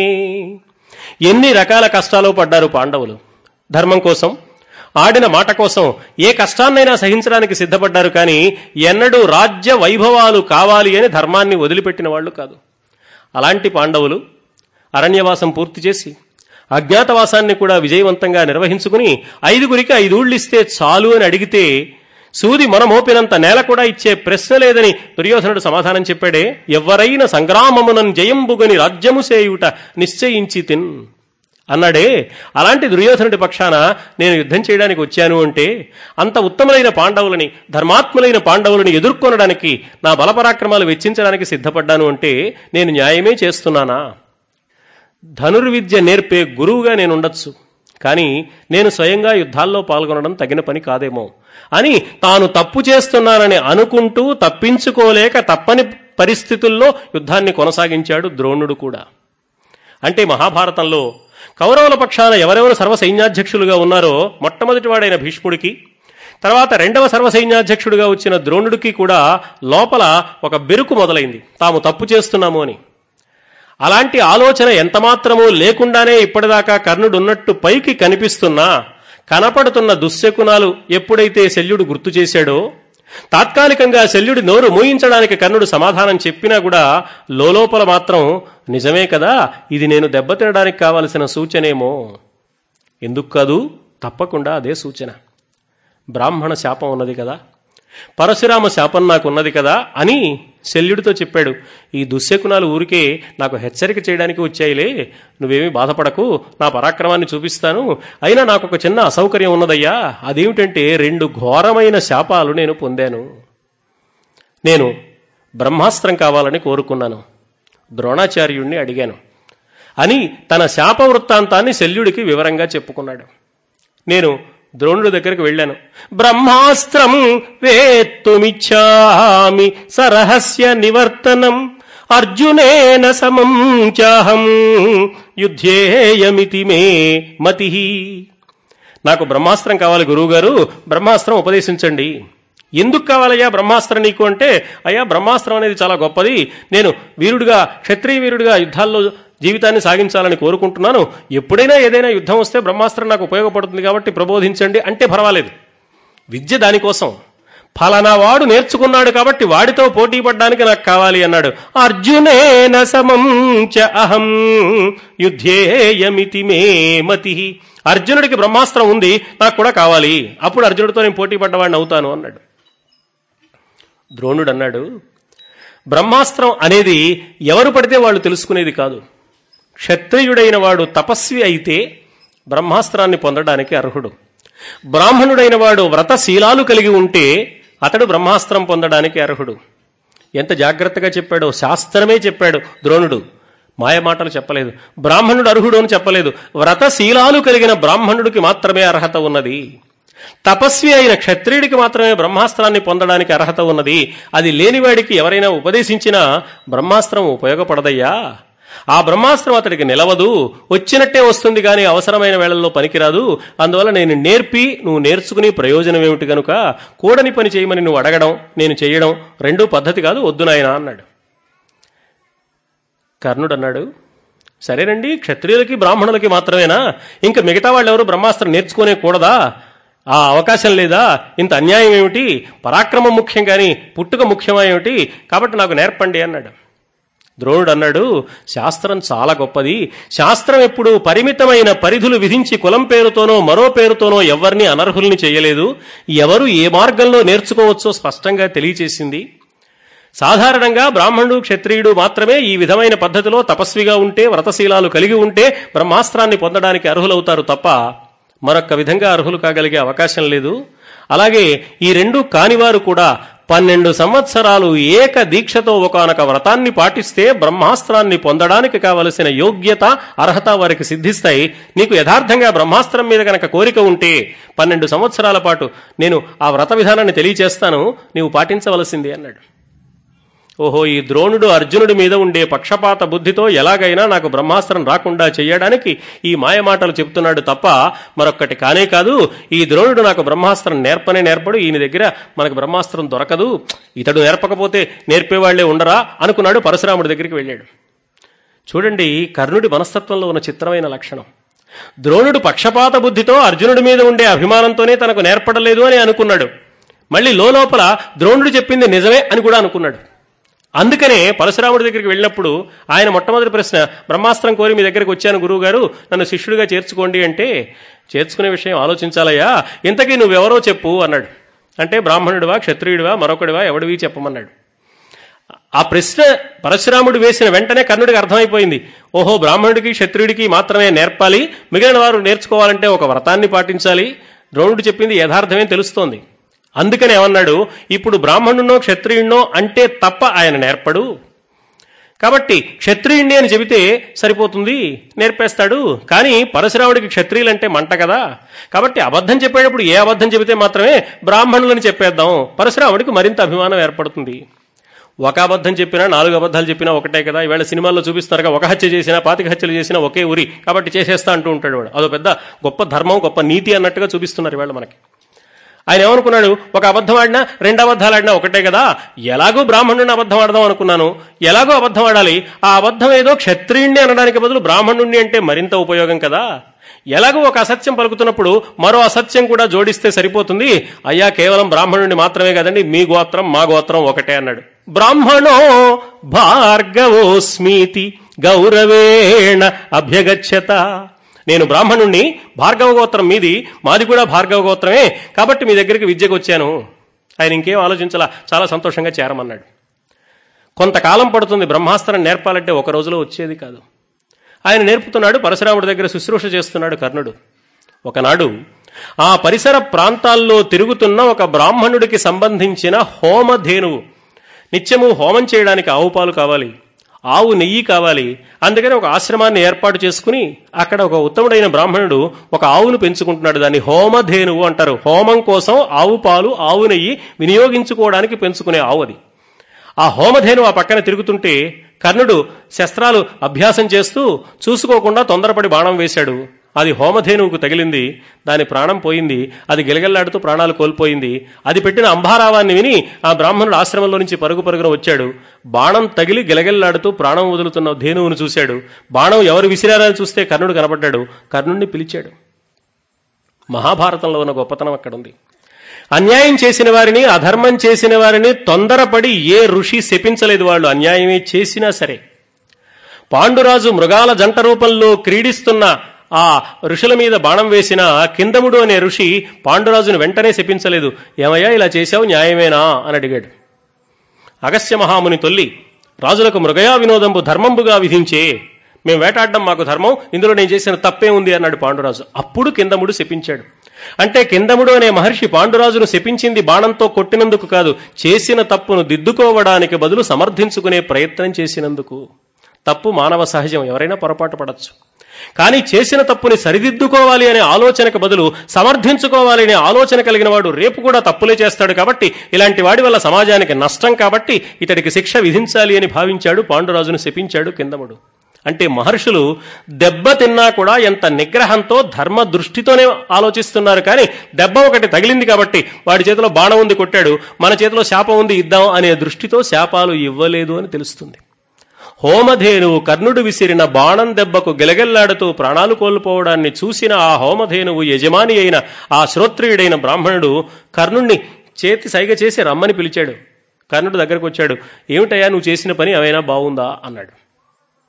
కర్ణుడు, అయ్యా పొరపాటైపోయింది, క్షమించండి, బాణం విసిరాను అంటే బాగుండేది అలా అనడానికి బదులు, ఇక్కడ పరశురాముడు ఉన్నాడని మీకు తెలీదా, పరశురాముడి దగ్గర ఎందరెందరో ధనుర్విద్య నేర్చుకోవడానికి వస్తారు, వచ్చిన వాళ్ళు అప్పుడప్పుడు అభ్యాసం చేస్తూనే ఉంటారు కదా, ఈ అభ్యాసం చేసినప్పుడు ఒక బాణం విసురుతూ ఉంటారు, ఈ బాణం దెబ్బ తగలకుండా ఉండే ప్రదేశంలో హోమదేవుని రక్షించుకోవాలని మీకు తెలియాలి, కానీ నేను విసిరిన బాణం దానికి తగిలితే అందులో నా తప్పే ఉంది గనక అన్నాడు. ఓహో, తప్పు చేయడమే కాక తప్పుని సమర్థించుకునే స్వభావం కూడా ఉన్న ఈ వ్యక్తి గనక గొప్పవాడైతే, విద్య సంపాదిస్తే ఈ విద్యని చెడుగానే వినియోగిస్తాడు, లోకక్షేమం కలగదు, కాబట్టి శపించాలి. తమకు కలిగిన వ్యక్తిగతమైన హాని గురించి కాక ఇతడి ప్రవృత్తి వల్ల లోకానికి నష్టం కలుగుతుందనే ఆలోచన కలిగినప్పుడు మాత్రమే ఋషులు శపించారు అని మీరు మహాభారత కథలో ఉన్న ఏ శాపం చూసినా ఇదే దానికి సారాంశం. అందువల్ల ఆ శాప వృత్తాంతాల్లో ఉన్న రహస్యం అది. వెంటనే అతడు శపించాడు. దురాచార వధార్హస్త్వం ఫలం ప్రాప్నుహి దుర్మతే ఏన విస్పర్ధసే నిత్యం యదర్థం ఘటసే నిశం యుధ్యతస్తేన తే పాప భూమిహి చక్రం గ్రసిష్యతి. దురాచార వధార్హస్త్వం, దుర్మార్గుడా, నీవు మరణదండన విధింపదగిన వాడివి, నీకు మరణదండనే తగింది. ఎందుకని ఏన విస్పర్ధసే నిత్యం యదర్థం ఘటసే నిశం, ఏ వ్యక్తిని నీవు ప్రధానమైన ప్రత్యర్థిగా భావించి ప్రబలమైన శత్రువుగా మనస్సులో అనుకుని అతన్ని ఎదిరించాలని, అందుకు కావలసిన సామగ్రి సంభారాలు సమకూర్చుకోవాలని ఆలోచిస్తూ ఈనాడిక్కడికి వచ్చి ఈ ప్రయత్నం చేశావో, సరిగ్గా అతడితో నీకు ప్రధానమైన యుద్ధము జరిగే రోజున భూమి చక్రం గ్రసిష్యతి, నీ రథచక్రము భూమి లోపల కృంగిపోవునుగాక. నీ రథచక్రాన్ని నీవు పైకి లేవనెత్తుకునే ప్రయత్నం చేస్తున్న సమయంలోనే నీ ప్రబలమైన శత్రువు నీపై బాణప్రయోగం చేయునుగాక, నీ ప్రాణము పోవునుగాక, ఇది నా శాపం అన్నాడు. ఆ శాపం ఒకటి దెబ్బతిన్నాడు. ఏమీ జరగనట్టే దాన్ని మనస్సులోనే దిగమింగుకుని పరశురాముడి దగ్గరికి వచ్చాడు. విద్యాభ్యాసాన్ని పూర్తి చేశాడు. ఆయన కావలసిన శస్త్రాస్త్రాలని ప్రబోధించాడు. ఇక రేపు మాపు పరశురాముడి దగ్గర నుంచి విశ్రాంతి తీసుకుని వెళ్లిపోవలసిన సమయంలో ఒక మధ్యాహ్నం వేళ పరశురాముడు అలసిపోయి ఉంటే గురు శుశ్రూష చేస్తూ ఆయనను తన ఒడిలో తలపెట్టుకుని పడుకునేలాగా ఏర్పాటు చేశాడు. కర్ణుడి ఒడిలో తలపెట్టుకుని పరశురాముడు విశ్రాంతి తీసుకుంటున్నాడు. ఈ లోపల ఒక పురుగు వచ్చింది. దంశుడు అనే పేరు కలిగిన ఒక రాక్షసుడు క్రిమి రూపంలో వచ్చాడు. వచ్చి పరశురాముడి తొడను తొలిచివేయడం ప్రారంభించాడు. రక్తం ధారలుగా కురుస్తోంది. ఆ వెచ్చని నెత్తురు అలా ప్రవహించి ప్రవహించి ప్రవహించి కర్ణుడి తొడను తొలిచివేస్తోంది. కర్ణుడి శరీరం నుంచి కారుతున్న ఆ వెచ్చటి నెత్తురు పరశురాముడి శరీరానికి తగిలింది. ఆయనకు మెలకువ వచ్చింది. లేచాడు, చూశాడు, కర్ణుడి శరీరం గాయపడి ఉండడం, అక్కడి నుంచి రక్తం ధారలుగా కారుతూ ఉండడం, ఆ వెచ్చని నెత్తురు తగిలే తనకు మెలకువ రావడం గమనించాడు. సాధారణంగా బ్రాహ్మణుడైతే ఇంత కష్టాన్ని ఓర్చుకోలేడు, గెలగెల్లాడతాడు, కనీసం ఒక్కసారైనా ఆర్తనాదం చేస్తాడు, అయ్యోనో కుయ్యోనో అనకుండా ఉండడు. బహుశా ఇతడు క్షత్రియుడై ఉంటాడు. క్షత్రియులంటే నాకు ఆగ్రహం ఎక్కువ కాబట్టి నాతో బ్రాహ్మణుని అబద్ధం చెప్పుంటాడు, ఇతడు ఒకవేళ క్షత్రియుడై ఉండి అలా చెప్పుంటే ఇతన్ని క్షమించేద్దాం అనుకుని, ఏమయ్యా నువ్వు నా దగ్గర శిష్యరికం చేయడానికి వచ్చినప్పుడు నేను నువ్వెవరివి అని అడిగితే బ్రాహ్మణుడని చెప్పావు, నిజం చెప్పావా, ఇప్పుడు అడుగుతున్నాను నిజం చెప్పు, నువ్వెవరివి అన్నాడు. కర్ణుడు ఆ విషయాన్ని అర్థం చేసుకోలేని తెలివి తక్కువవాడు కాదు. క్షత్రియుడిని నేను చెప్పేస్తే కర్ణుడు బతికిపోయేవాడు. ఆయనకి ఆగ్రహం లేదు, కోపం లేదు. తనకింత సేవ చేసిన మహానుభావుడనే ప్రేమే ఉంది. బహుశా క్షత్రియుడు అంటే కోపం కాబట్టి అన్నాడేమో అనుకున్నాడు. పైగా తనకు తెలియకుండానే కర్ణుడు యథార్థం చెప్పినట్టు అయ్యేది. క్షత్రియుడిని చెబితే కుంతికి పుట్టాడు కాబట్టి. పైగా దేవతల్లో కూడా ఆదిత్యుడు అంటే సూర్యుడు క్షత్రియ వర్గానికి చెందినవాడు కాబట్టి శాస్త్రం ప్రకారం, ధర్మ సూక్ష్మం ప్రకారం కర్ణుడు సత్యమే చెప్పినట్టు అయ్యేది. కానీ కర్ణుడికి ఇప్పుడు నిజాయితీ పొడుచుకొచ్చింది. కర్ణుడు చాలా ఆశ్చర్యకరం. ఎప్పుడు నిజాయితీ మాట్లాడతాడో, ఎప్పుడు కుట్ర చేయడానికి సిద్ధపడతాడో తెలియదు. కర్ణుడికి నిజాయితీ వచ్చి బ్రహ్మక్షత్రాంతరే జాతం సూతం మాం విద్ధి భార్గవ, ఓ పరశురాముడా, నేను బ్రాహ్మణుణ్ణి కాదు, మీరు ఊహిస్తున్నట్టు క్షత్రియుణ్ణి కాదు, సూతపుత్రుణ్ణి. అయినా పరశురాముడు శపించలేదు. అది గొప్పతనం. వెంటనే పరశురాముడు అన్నాడు, అయితే నేను బ్రాహ్మణుణ్ణని, భార్గవ గోత్రం వాడినని ఎందుకు అసత్యం పలికావు? వెంటనే కర్ణుడు ఏమనాలి? అయ్యా, బ్రహ్మాస్త్రం మీద కోరికతో ఆ పని చేశానండి. బ్రహ్మాస్త్రం మీద ఉండే ప్రలోభం కొద్దీ, అస్త్రలోభంతో మీతో అసత్యం పలికాను, నన్ను క్షమించండి. అస్త్ర విద్య ఇలా అయితేనే నాకు లభిస్తుందనే ఆశతో ఈ పని చేశాను అని ఉంటే ఆయన క్షమించేసేవాడు. కానీ వెంటనే కర్ణుడికి ఒక ఆలోచన వచ్చింది. ఇప్పుడు అపారమైన గురుభక్తి నా మనస్సులో ఉంది అని పరశురాముడిని నమ్మించి బోల్తా కొట్టించాలి. అప్పుడు పరశురాముడు నా మీద ఎక్కువ ప్రేమ ప్రకటిస్తాడు అనుకుని వెంటనే, అదేమిటి గురువు గారు అలా అంటారు? మీరు గురువు, నేను శిష్యుడు. గురువు తండ్రితో సమానం. తండ్రిది ఒక గోత్రం అయితే కుమారుడిది మరో గోత్రం అవుతుందా? తండ్రిది ఏ కులమో కుమారుడిది అదే కులం, తండ్రిది ఏ గోత్రమో కుమారుడిది అదే గోత్రం కదా. పితా గురుర్న సందేహ వేద విద్యా ప్రద ప్రభు, వేద విద్య ప్రబోధించిన గురువు తండ్రితో సమానం కదా. మీరు తండ్రి, నేను పుత్రుణ్ణి, మీరు గురువు, నేను శిష్యుణ్ణి. మీ కులమే నా కులం, మీ గోత్రమే నా గోత్రం, అందుకని అలా చెప్పాను అన్నాడు. పరశురాముడు ఆలోచించాడు, అసలు వీడు ఎందుకు వచ్చాడు, ఎక్కడి నుంచి వచ్చాడని క్షణకాలం పాటు దివ్య దృష్టితో చూశాడు. ఓహో, అర్జునుడితో పోటీ పడాలనే ఉద్దేశంతో, బ్రహ్మాస్త్రం కావాలనే కోరికతో ద్రోణాచార్యుడిని అడిగితే, ఆయన ధర్మాన్ని ప్రబోధిస్తే, ద్రోణుడు పక్షపాత బుద్ధితో మాత్రమే తనకు చెప్పడం లేదనే భ్రాంతి కలిగి కర్ణుడు నా దగ్గరకు వచ్చాడు అని మొత్తం గతమంతా ఆయనకి దివ్య దర్శనంగా లభించింది. పరశురాముడు చూశాడు. పరశురాముడు కనిపించింది, నేను గురువుని, ఈయన శిష్యుడు. గురువు తండ్రి లాంటి వాడు. గురువుది ఏ వంశమో, ఏ గోత్రమో, ఏ కులమో, శిష్యుడిది కూడా అదే గోత్రం, అదే కులం అనే కర్ణుడి మాట యథార్థమే. కానీ ఇంకా నేను శిష్యుడిగా చేర్చుకోక ముందు కదా ఈ ప్రశ్న వేసింది. చేర్చుకున్న తర్వాత అయితే ఆ మాట అనొచ్చు. ఇంకా శిష్యుడిగా చేర్చుకోవడానికి ఒప్పుకోలే, నేను శిష్యుడిగా అంగీకరించానా లేదా తెలీదు. కానీ అతను ఏమంటున్నాడు, అప్పటికే నేను మీ శిష్యుడిని కాబట్టి మీది నాది ఒకటే గోత్రం అంటున్నాడు. ఇంకా నా దగ్గర విద్యాభ్యాసం ప్రారంభించకుండానే, నేను శిష్యుడిగా ఇతన్ని అంగీకరించకుండానే ఇన్ని మాటలు మాట్లాడాడే. అప్పటికే ఎన్నో విద్యలు నేర్చుకున్న ద్రోణాచార్యుడి దగ్గర బ్రాహ్మణుడికి, క్షత్రియుడికి మాత్రమే ఈ బ్రహ్మాస్త్రం లభిస్తుంది, నీకు అవకాశం లేదయ్యా అన్నప్పుడు, నేను సూతపుత్రుడిని ఎలా అవుతానండి? మీరు గురువు, నేను శిష్యుణ్ణి. మీరెన్నో విద్యలు నేర్పారు, నేను ఎన్నో నేర్చుకున్నాను. తండ్రి కుమారుల బంధం లాంటిది మనది. గురువు తండ్రితో సమానం. మీ కులమే నా కులం, మీ గోత్రమే నా గోత్రం అని అప్పటికే ఎన్నో విద్యలు నేర్పిన ద్రోణుడితో ఎందుకు అనలేదు? ద్రోణుడి మీద కంటే నా మీద ఎక్కువ గురుభక్తి ఉన్నదా? చేసిన తప్పును కప్పిపుచ్చుకోవడానికి, తన మోసానికి ధర్మపు రంగు పులిమే తెలివి కలిగినవాడు కర్ణుడు. వ్యక్తికి ఉన్న తెలివిని తాను చేసిన దుర్మార్గపు పనులు సమర్థించుకోవడానికి వినియోగించే వ్యక్తిని ఎదగనిస్తే వాడి వల్ల సమాజానికి చాలా ప్రమాదం అని గుర్తించాడు పరశురాముడు. నేను అస్త్ర విద్యలు ఎవరికి నేర్పినా లోకక్షేమం దృష్టితో నేర్పాను, కానీ దుర్మార్గులైన వారికి అస్త్ర విద్య నేర్పలేదు. శీలరహితుడైన వాడు, మదోన్మత్తుడైన వాడు, కామాంధుడు అయినవాడు కరాటే నేర్చుకుంటే చాలా ప్రమాదం. కరాటే అనే విద్య దుర్మార్గుల బారి నుంచి మంచి వాళ్ళని రక్షించడానికి ఉపయోగపడాలి. వాడే దుర్మార్గాలు చేసేవాడు ఆ విద్య నేర్చుకున్నాడు అనుకోండి. అందుకని విద్య నేర్పడానికి సామర్థ్యం ఒక్కటే కాదు, సంస్కారం కూడా ముఖ్యం. ఎంత సామర్థ్యం ఉన్నా వ్యక్తికి తగిన సంస్కారం లేకపోతే అతడి దగ్గర అతి ప్రమాదకరమైన మారణ ఆయుధాలు కానీ, శస్త్ర అస్త్రాలు కానీ, యుద్ధ విద్యలు కానీ ఉంటే సమాజానికి హాని కలుగుతుంది. సమాజానికి అతడు కలిగించే హానిలో ఆ విద్యలు ఎవరు ప్రబోధించారో వారికి కూడా వాటా ఉంటుంది.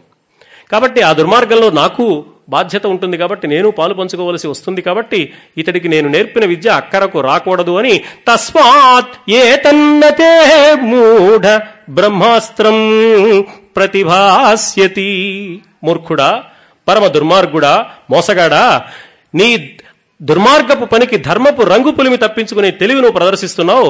బ్రహ్మాస్త్రము నీకు పని చేయకుండా ఉండుగాక. అవసరమైన సమయంలో మంత్రాలు నీకు జ్ఞప్తికి రాకుండా ఉండుగాక అని శపించాడు. అవసరమైన సమయంలో గుర్తుకు రాకపోతే ఉపయోగం ఏమిటండి? ఫిజిక్స్ పరీక్ష రోజున కెమిస్ట్రీ అదే పనిగా గుర్తొస్తుంది అనుకోండి, మ్యాథమెటిక్స్ పరీక్ష రోజున సంస్కృతంలో శ్లోకాలు అదే పనిగా గుర్తొస్తున్నాయి అనుకోండి, ఏం ఉపయోగం? ఏ పరీక్ష రోజున ఆ పరీక్ష గుర్తుకు రావాలి. బ్రహ్మాస్త్రం ప్రయోగించాలి అంటే బ్రహ్మాస్త్ర మంత్రం గుర్తుకు రావాలి, వాయువ్యాస్త్రం ప్రయోగించాలంటే వాయువ్యాస్త్ర మంత్రం గుర్తుకు రావాలి. వాయువ్యాస్త్రం ప్రయోగించాలని ఆలోచిస్తున్నప్పుడు ఆగ్నేయాస్త్ర మంత్రం గుర్తుకు వస్తుంది, వాయువ్యాస్త్రం గుర్తుకు రాదు, ఏం లాభం? కాబట్టి మరపు కూడా ఆయనదే, అది మరిచేట్టు చేయాలి, ఇది జ్ఞప్తికి వచ్చేట్టు చేయాలి పరమాత్మ. ఆ పరమాత్మ అనుగ్రహం లేనివాడి పరిస్థితి ఇలా ఉంటుంది. కాబట్టి ధర్మాన్ని వదిలివేసిన వాడికి పరమాత్మ అనుగ్రహం కలిగే అవకాశం లేదు. కాబట్టి ఆ పరశురాముడు శాపం ఇచ్చాడు. ఈ పరశురాముడి శాపాన్ని, బ్రాహ్మణ శాపాన్ని కర్ణుడు గుర్తు చేసుకుని ఈ శాపాలలో తన తప్పులు తాను మనస్సులో గుర్తిస్తూ పైకి మాత్రం బింకంగా వాళ్ళు తొందరపడి నాకు శాపాలు ఇచ్చారు, ఈ శాపాల ప్రభావం వల్ల కొంచెం జంకుతున్నాను కానీ మరేం కాదులే, ఈ శాపాలు నాకు లెక్క ఏమిటి, నన్ను ముందుకు తీసుకెళ్ళు, యుద్ధం ఎలా చేస్తానో చూద్దువు గాని అన్నాడు. కనపడుతున్న దుశ్శకునాల విషయంలో కూడా అతడు తాను సమర్థించుకునే ముందుకు సాగాడు. యుద్ధం మొదలైంది. భీమసేనుడు మొట్టమొదటగా కర్ణుణ్ణి ఎదుర్కొన్నాడు. భీముడికి కర్ణుడికి మధ్య చాలా తీవ్రమైన యుద్ధం జరుగుతోంది. ఈ లోపల కర్ణుడి కుమారుడు సత్యసేనుడు వచ్చి కర్ణుడి పక్కన నిలబడి యుద్ధం చేయడం ప్రారంభించాడు. భీమసేనుడు ఆ యుద్ధంలో సత్యసేనుణ్ణి సంహరించాడు. తన కుమారుడు తన కళ్ళ ఎదురుగా మరణించడాన్ని స్పష్టంగా చూశాడు కర్ణుడు. తీవ్రమైన దుఃఖాన్ని అనుభవిస్తూ కూడా ఆ దుఃఖాన్ని అణచుకుంటూ, ఇది తన ప్రమాదకరమైన పరిస్థితి తనకు రాబోతోందని చెప్పడానికి ఒక సూచన అని మనస్సులో క్షణకాలం పాటు ఆవేదన చెంది కూడా యుద్ధాన్ని కొనసాగిస్తూనే ఉన్నాడు. యుద్ధం ముందుకు సాగుతోంది. బ్రాహ్మణ శాపం గుర్తుకొస్తోంది. అస్త్రమంత్రాలు స్ఫురించడం మానివేస్తున్నాయి. చాలా బాధపడుతున్నాడు. ఇంతలో కృష్ణుడు, అర్జునుడు సంశప్తకులను ఎదుర్కోవడానికి మరొక్కమారు కురుక్షేత్రం నుంచి కొంత దూరం వెళ్లి ప్రత్యేకమైన యుద్ధంలో పాల్గొనడానికి వెళ్లాల్సి వచ్చింది. ఇదే అదను అనుకుని కర్ణుడు భీముణ్ణి ఎలాగో తప్పించుకునే ప్రయత్నం చేశాడు. అశ్వత్థామ వచ్చి భీముణ్ణి ఎదుర్కొన్నాడు. భీముడికి అశ్వత్థామకు యుద్ధం జరుగుతుండగా భీముడు ఎదురుగా తాను నిలబడకుండా ధర్మరాజు ఉన్న చోట వెతుక్కుంటూ వెళ్లి ధర్మరాజుతో యుద్ధం ప్రారంభించాడు. ధర్మరాజుకి కర్ణుడికి తీవ్రమైన యుద్ధం జరిగింది. ఆ యుద్ధంలో కర్ణుడు అపారమైన పరాక్రమాన్ని ప్రదర్శించినందువల్ల సామాన్యుడైన ధర్మరాజు తట్టుకోలేని పరిస్థితి వచ్చింది. ధర్మరాజు పరాక్రమం కలిగిన వాడే, ధనుర్విద్య నైపుణ్యం కలిగిన వాడే గాని కర్ణుడికి ధీటైన వాడు కాకపోవడం వల్ల ధర్మజుడు కర్ణుడి చేతిలో ఓడిపోక తప్పలేదు. ధర్మరాజు రథాన్ని కర్ణుడు విహీనం చేశాడు, గుర్రాలను చంపేశాడు, సారథిని కూల్చాడు. ధర్మరాజు ఒంటరిగా నిలబడే దారుణమైన పరిస్థితిని కల్పించాడు. కర్ణుడు అన్నాడు, ధర్మరాజా, నువ్వు కంకుభట్టు వేషం వేసుకున్నావే, ఆ అజ్ఞాతవాస కాలంలో నీకు సరిపోయేది అదేనయ్యా. రాజుగారి పక్కన కూర్చొని ధర్మాలు ప్రబోధించడానికి, బ్రాహ్మణ ధర్మాన్ని పాటించడానికి నువ్వు పనికొస్తావు గాని శస్త్రాస్త్రాలు ధరించి యుద్ధం నిర్వహించడానికి నువ్వేం పనికొస్తావు? క్షత్రియత్వం నీలో లేదు, నువ్వు పుట్టుకకు క్షత్రియుడివే కానీ నీ స్వభావం ధర్మసూక్తాలు వల్లిస్తూ కూర్చునే బ్రాహ్మణ ధర్మానికి సరిపోయేది. వెళ్ళి ఆ పని చేసుకోక యుద్ధరంగానికి ఎందుకు వచ్చావయ్యా? యుద్ధరంగానికి వస్తే ప్రాణాలు పోవా? నేను నీ మీద జాలిపడి నిన్ను వదిలేస్తున్నాను, నిన్ను చంపాలనే కోరిక నాకు లేదు, కాబట్టి వెళ్ళిపో. ఒకవేళ నీకు ఎప్పుడైనా యుద్ధం చేయాలనే కోరిక కలిగిందనుకో, యుద్ధం చేయాలనే కోరిక కలిగితే చేస్తావంటే కృష్ణుడు, అర్జునుడు ఎక్కడున్నారో చూసి వాళ్ళ వెనకాల నిలబడి యుద్ధం చేస్తూ ఉండు. వాళ్ళని రక్షిస్తూ ఉంటారు. నీ అంతటా నువ్వు నిన్ను రక్షించుకోలేవు. అందులో నాలాంటి వాడి చేతిలో దెబ్బతింటావయ్యా, కాబట్టి పొమ్మని చాలా చులకనగా, అవమానకరంగా మాట్లాడు. ఇంకా నను బోటి దొడరిన ఇంతకంటే ఎడరు వాటిల్లు, నాలాంటి వాడితో నువ్వు తలపడితే ఇంతకంటే ఘోరమైన ప్రమాదం నీకు వస్తుంది. వేగ పొమ్ము ఇంటి కడకు హరియు పార్థుడు ఉన్న ఎడకైన అరుగుము, మేను తెగ నీదు ప్రాణానకు ఇంత నిజము. నేను అతి తీవ్రమైన పోరాటాన్ని కనుక సాగిస్తే నీ ప్రాణాలు పోతాయి, నీ ప్రాణాలు నిలబెట్టుకోవడానికి ఉపాయం చెబుతున్నాను, పొమ్మన్నాడు. ధర్మరాజు అవమాన భారంతో చేసేది లేక యుద్ధరంగం నుంచి శిబిరానికి తిరిగి వచ్చాడు. అప్పటికి మధ్యాహ్నం కావస్తోంది. సంశప్తకులతో పోరాడుతున్న అర్జునుడు తీవ్రమైన పరాక్రమాన్ని ప్రదర్శించి సంశప్తకులను ఓడించాడు. సంశప్తకులనే పేరుతో కొన్ని ప్రత్యేక వర్గాల వాళ్ళందరూ ఒక జట్టుగా ఏర్పడి అర్జునుడి మీద యుద్ధానికి వచ్చారు. వాళ్ళందరూ అర్జునుడిని చుట్టుముట్టారు. అర్జునుడు, కృష్ణుడు మాత్రమే ఉన్నారు. వాళ్ళకి చతురంగ బలాలు లేవు, బలాలన్నీ ఇక్కడ ఉన్నాయి. కానీ అర్జునుడు అపారమైన ధనుర్విద్యా పాండిత్యాన్ని ప్రదర్శించి తనను చుట్టుముట్టిన వీరులందరినీ ఒక్క బాణంతోనే ఓడించి వాళ్ళందరినీ తప్పించుకుని ధర్మరాజు ఏమయ్యాడని వెతుక్కుంటూ యుద్ధరంగానికి వచ్చాడు. ధర్మరాజు కనిపించలేదు. ధర్మరాజు ఎక్కడున్నాడో యుద్ధరంగం అంతా కలయి తిరుగుతున్నాడు. ఎప్పుడైతే ధర్మరాజు ఇలా వెళ్లిపోయాడని తెలుసుకున్నాడో అశ్వత్థామను ఎదుర్కొంటున్న భీమసేనుడు అశ్వత్థామ మీద ఒక గదాప్రయోగం చేసి అశ్వత్థామ పడిపోయేలాగా చేసి అశ్వత్థామ తెప్పరిల్లేలోగా కర్ణుడున్న చోటికి వచ్చి కర్ణుడితో యుద్ధం చేయడం మొదలుపెట్టాడు. మళ్ళీ భీముడికి కర్ణుడికి తీవ్రమైన యుద్ధం జరిగింది. ఆ యుద్ధంలో భీమసేనుడి మీద కర్ణుడు అతి తీవ్రమైన బాణాలు ప్రయోగించి భీమసేనుడిని బాధకు గురిచేశాడు. ఒకసారి భీమసేనుడిది పైచేయిగా ఉంది, ఒకసారి కర్ణుడిది పైచేయిగా ఉంది. ఇలా యుద్ధం జరుగుతోంది. ఇప్పుడు భీమసేనుడిని చంపేస్తాను, అసలు ఇందాక ధర్మరాజునే చంపేసి ఉండవలసింది, పొరపాటు చేశాను, వదిలిపెట్టేశాను, ఇక భీమసేనుడిని మాత్రం వదిలిపెట్టను, చంపేస్తాను అన్నాడు.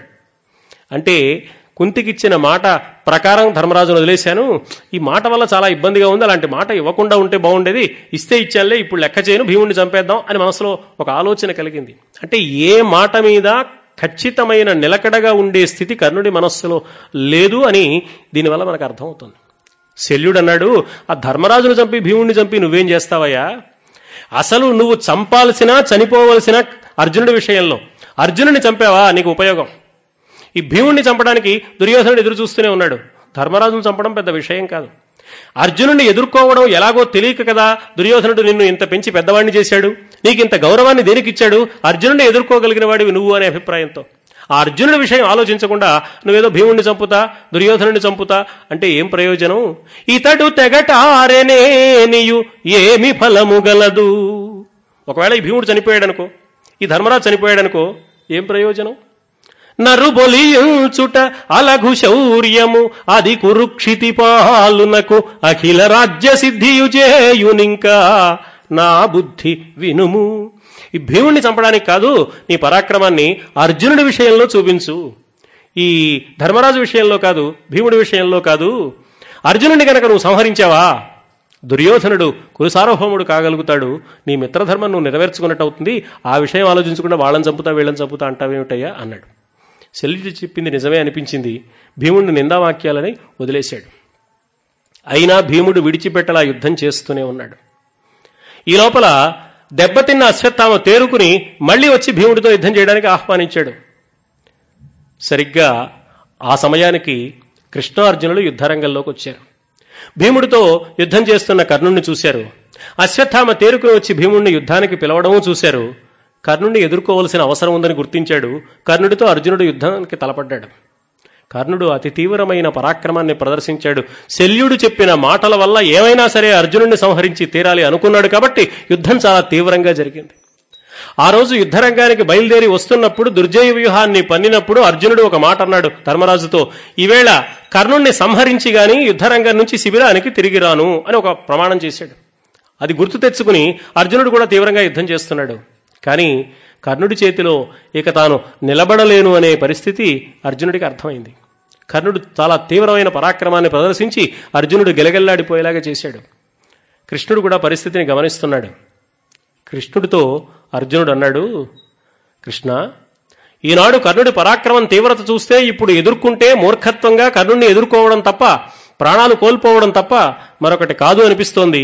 ప్రస్తుతానికి కర్ణుడి బారి నుంచి తప్పించుకుని వెళ్ళిపోయి తర్వాత యుద్ధం చేయడం మంచిదనిపిస్తోంది. మన రథాన్ని వెనక్కి పోని అన్నాడు. పట్టపగలింటి సూర్యుని పగిది కర్ణుడు ఉగ్రమూర్తి అయి వెలుగుచునున్నవాడు. మిట్ట మధ్యాహ్నం వేళ ఆకాశమండలంలో సూర్య బింబం ఎంత కాంతివంతంగా ప్రకాశిస్తుందో అంత తేజోమయుడై పరాక్రమాన్ని చూపిస్తున్నాడాయా యుద్ధరంగంలో ఈ కర్ణుడు. కర్ణుడిని ఎదుర్కోవడం మనకు సాధ్యమయ్యే విషయం కాదు సుమా. మన రథం బిపుడు మాధవ మరల నిమ్ము బ్రతికియుండిన శుభములు బడయవచ్చు. బ్రతికుంటే ఏదో ఒకటి చేయొచ్చు, అసలు బతుకుతానని నమ్మకం కలగట్లేదు, పోని అన్నాడు. కృష్ణుడు మారు మాట్లాడకుండా రథాన్ని వెనక్కి తిప్పాడు. కృష్ణుడికి గుర్తులేదా అర్జునుడు చేసిన ప్రతిజ్ఞ? ఏమయ్యా, కర్ణుడిని చంపిగానే యుద్ధరంగం నుంచి వెనక్కి తిరగను అని మీ అన్నయ్యకి మాటిచ్చావే, ఇప్పుడు వెనక్కి వెళ్ళిపోదాం అంటున్నావు, ఇది ఏం న్యాయం అని కృష్ణుడు ప్రశ్నించాలి అర్జునుడిని. కానీ ప్రశ్నించలా. దానికి కారణం ఏమిటంటే కృష్ణుడు మనస్సులో అనుకున్నాడు, కొంతసేపు భీముడితో యుద్ధం చేసి కర్ణుడు అలసిపోతే ఆ తర్వాత అర్జునుడు కర్ణుడిని ఎదుర్కోవడం మంచిది. ఇప్పటి వరకు సంశప్తకులు పెట్టిన ఇబ్బంది వల్ల, వచ్చే మార్గంలో అశ్వత్థామను ఎదుర్కొన్నందువల్ల అర్జునుడు బాగా అలసిపోయాడు. అలసిపోయిన అర్జునుడు కొంత విశ్రాంతి తీసుకోవడం, కర్ణుడు అలసిపోయి ఉండడం మంచిది. పైగా ఇప్పుడు యుద్ధరంగం అంతా వెతికితే ధర్మరాజు కనపడడం లేదు. జరుగుతున్న సన్నివేశాలు చూస్తే ఆ ధర్మరాజుకి ఏదో కష్టం కలిగింది అనిపిస్తోంది. అసలు ఆయన ఎలా ఉన్నాడో, ఇక్కడ యుద్ధం చేస్తూ కూర్చుంటే అక్కడ ఆయన ఏదో ఒకటి అయిపోతే ఏం ప్రయోజనం కనుక. కాబట్టి అసలు ధర్మరాజు ఏ స్థితిలో ఉన్నాడో ఏమిటో నేను అర్జునుడు కలిసి వెళ్ళి ముందు ధర్మరాజును పలకరించి ఆయన్ని ఓదార్చి ఓరడించి ధైర్యం చెప్పి మళ్ళీ యుద్ధరంగానికి రావడం మంచిది అనుకుని అర్జునుడు కోరిన కోరిక మేరకు రథాన్ని శిబిరం వైపు తిప్పాడు. ఇద్దరూ శిబిరంలోకి వెళ్లారు, ధర్మరాజును కలుసుకున్నారు. ధర్మరాజు అక్కడ ఉన్నాడు. ధర్మరాజు కృష్ణుణ్ణి అర్జునుడిని చూడగానే చాలా ఆనందపడ్డాడు. ఎందుకని అంటే ఈనాడు కర్ణుణ్ణి సంహరించి గాని నేను యుద్ధరంగం నుంచి శిబిరానికి తిరిగి రాను అని అర్జునుడు ప్రతిజ్ఞ చేసి ఉదయం యుద్ధరంగంలో అడుగుపెట్టాడు. కాబట్టి ఇప్పుడు శిబిరంలోకి అర్జునుడు మళ్ళీ ప్రవేశించాడు అంటే కర్ణుణ్ణి సంహరించే వచ్చాడన్నమాట అని ధర్మరాజుకు చాలా సంతోషం కలిగింది. అర్జున, నువ్వు ఎంత గొప్పవాడివయ్యా! 13 సంవత్సరాలుగా నా మనస్సులో ఉన్న బాధ కర్ణుణ్ణి ఏం చేయగలమానే. దుర్యోధనుని ఏం చేస్తాం, దుశ్శాసనుని ఏం చేస్తాం, 100 మంది సోదరుల్ని ఎలా ఎదుర్కొంటాం, భీష్ముడి విషయం, ద్రోణుడి విషయం, ఇది నాకు దిగులు లేదు. ఒక కర్ణుడి విషయమే నాకు దిగులు. కర్ణుడి విషయంలో నేను చాలా బాధపడుతూ వచ్చాను. 13 వర్షముల్ పవలును రేలును కర్ణు దర్పం బెట్లు గడతునుకో.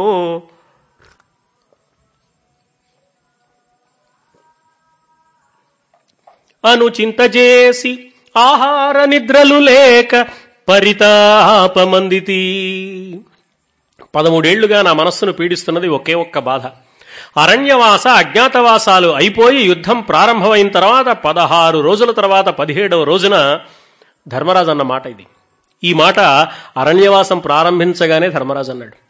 అరణ్యవాసం ప్రారంభించగానే ఒక రోజున ఒక పక్కన భీముడు, ఒక పక్కన ద్రౌపది ధర్మరాజు పక్కన చేరి, ఏదో అంటే అన్నారు లేవయ్యా, మనం అరణ్యాలకు వచ్చాం, ఈ అరణ్యవాసం ఏదో ఒక విధంగా చేస్తాం, కష్టాలకి మాకేం బాధ లేదు, అలాగే రాజ్యభోగాలు పోయాయనే దిగులు లేదు, తర్వాత అజ్ఞాతవాసం ఎలా నిర్వహిస్తాం, ఇది సామాన్యమైన విషయమా, అందులో నగరంలో ఉండాలి, మనమేమో అందరికీ తెలిసిన వాళ్ళం, ఈ అజ్ఞాతవాసం నిర్వహించడం సాధ్యం కాదు, ఈ నియమంలోనే ఒక మోసం ఉన్నది, ఎప్పటికీ మనం ఇంకా రాజ్యాన్ని సంపాదించుకునే పరిస్థితి ఉండదు, ఇలా అరణ్యవాసం అజ్ఞాతవాసం చేస్తూనే ఉండడం, అందువల్ల ఏదో మాటిస్తే ఇచ్చావు కానీ అవి కాదు ఆలోచించాల్సింది, నువ్వు అను, ఇప్పుడే నేను ఒక్కడే వెళ్ళి కౌరవసేన సమూహాన్ని మొత్తాన్ని చెల్లాచెదరు చేసి ఊచకోత కోసేస్తాను, నేను సింహాసనం మీద కూర్చోబెడతాను, ఈ అరణ్యవాసం ఏంటి, అజ్ఞాతవాసం ఏంటి, ఇది కుదరదు అన్నాడు.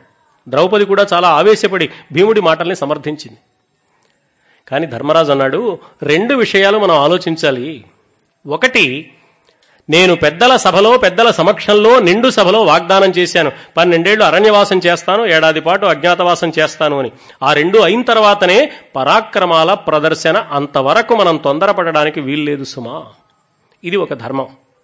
పోనీ ధర్మాన్ని పక్కన పెడదాం అన్నా కూడా మిగతా వాళ్ళందరినీ ఎలాగో ఎదిరించినా, వినవయ్య కర్ణు గర్వంబు అనిం ఆతడభేజ్యకవచుడగుటయు విలు నేర్పును వాని బాహు విక్రమమును తలచిన ఎప్పుడు కన్నుమూయదు నాకు. కర్ణుడి పరాక్రమాన్ని తలుచుకున్నా, కర్ణుడి అస్త్ర విద్యా వైభవాన్ని తలుచుకున్నా, అతడు విల్లు ఎంత గొప్పగా ఉపయోగిస్తాడో, బాణాలు ఎంత నైపుణ్యంతో ప్రయోగిస్తాడో, ఇది ఆలోచిస్తే నాకు చాలా భయం వేస్తోంది, నిద్ర పట్టడం లేదు. ధర్మరాజంతటి వాడికి నిద్ర పట్టని హృదయ శల్యంగా, దుర్యోధనుడికి ప్రాణమిత్రుడుగా, కౌరవపక్షంలో వీరాధివీరుడుగా ఒక ముద్ర వేసుకున్నాడు కర్ణుడు. కాబట్టి ధర్మరాజు మనస్సులో ఉన్న భయము, బాధ కర్ణుడి విషయంలోనే, కర్ణుడిని ఏం చేయగలం, ఎలా దెబ్బతీయగలం అనే దిగులే ఉంది ధర్మరాజు మనస్సులో. భీష్మద్రోణులైనా పడగొట్టవచ్చునేమో కానీ కర్ణుడిని ఏం చేయగలం కనుక ఇంత బాధలో ఉన్న నాకు ఇప్పుడు నువ్వు తిరిగి వచ్చావు అంటే, కర్ణుడిని సంహారం చేసి తిరిగి వచ్చావని నాకు చాలా సంతోషంగా ఉందయ్యా, నేను ఎంతో ఆనందించాను,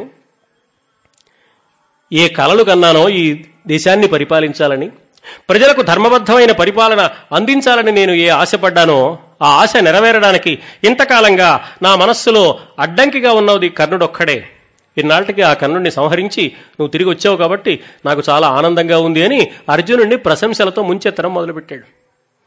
అర్జునుడు సిగ్గుతో తలవంచుకుని, నేను కర్ణుడిని ఎదుర్కోలేక ప్రస్తుతానికి యుద్ధాన్ని విరమించుకుని వచ్చాను, నువ్వు ఏమయ్యావో ఎక్కడికి వెళ్ళావో కనపడక చాలా బాధపడి నువ్వు కర్ణుడి చేతిలో అవమానాన్ని పొంది తిరిగి వచ్చావని ఆ విషయం తెలుసుకుని నేను నిన్ను చూసిపోదామని వచ్చాను, కర్ణుడిని సంహరించలేదు, ఇప్పుడు వెళ్ళి సంహరించాలి, నువ్వు ఎలా ఉన్నావో చూసిపోదామని వచ్చాను అన్నాడు. ఇప్పటిదాకా అర్జునుడిని ప్రశంసలతో ముంచెత్తుతున్న ధర్మరాజుకి నేను కర్ణుడిని చంపకుండా ఓడిపోయి పారిపోయి తిరిగి వచ్చాను నీ వల్లనే అనే మాట అర్జునుడు చెప్పేటప్పటికీ ధర్మరాజు తట్టుకోలేకపోయాడు. తీవ్రమైన బాధ కలిగింది. ఆ బాధంతా ఆగ్రహంగా మారింది. విను కర్ణునకు ఏనోడితి నన్ననేటికి నీవు నోడితి.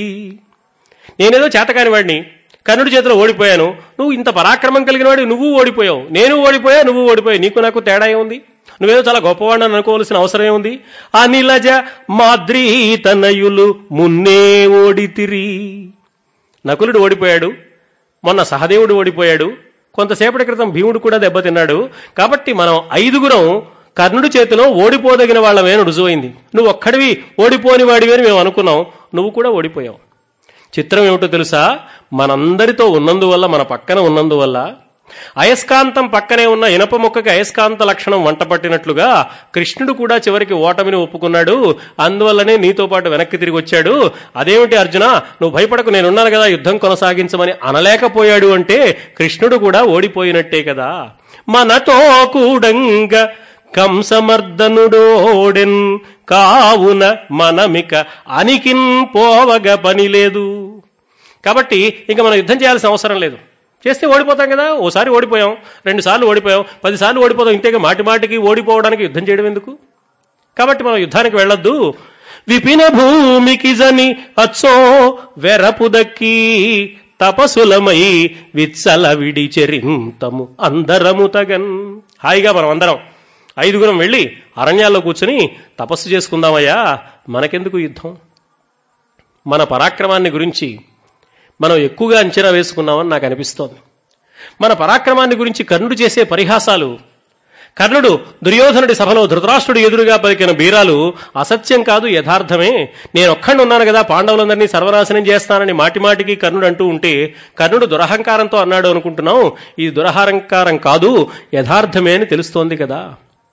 కాబట్టి నాకేమనిపిస్తోందంటే ఇక యుద్ధం మానుకుందాం, మనం అందరం కలిసి కట్టకట్టుకుని ధృతరాష్ట్రుడి దగ్గరికి వెళదాం. ధృతరాష్ట్రుడి పాదాల మీద పడి, పెదనాన్న పొరపాటు అయిపోయింది, అనవసరంగా తొందరపడి యుద్ధాన్ని ప్రారంభించాం, మమ్మల్ని క్షమించు, నీ సేవకులుగా ఉంటాం, నీ దయాదాక్షిణ్యాలతో బతుకుతాం, మమ్మల్ని చంపమని మాత్రం అనకు, మమ్మల్ని వదిలిపెట్టేసేయి, ఎలాగో కాలక్షేపం చేస్తాం, నువ్వు అనుమతిస్తే ప్రశాంతంగా అరణ్యాల్లో కూర్చొని తపస్సు చేసుకుంటాం, నీ జోలికి రాము, వద్దంటావా ఈ రాజ్యంలో ఉండి సేవలు చేసుకుంటాం అని అడుగుదాం, అంతకంటే మనకు మార్గాంతరం లేదు, క్షత్రియ వీరులుగా సామ్రాజ్యాన్ని పరిపాలించే అర్హత కానీ సామర్థ్యం కానీ మనకుందని నేను అనుకోవడం లేదు.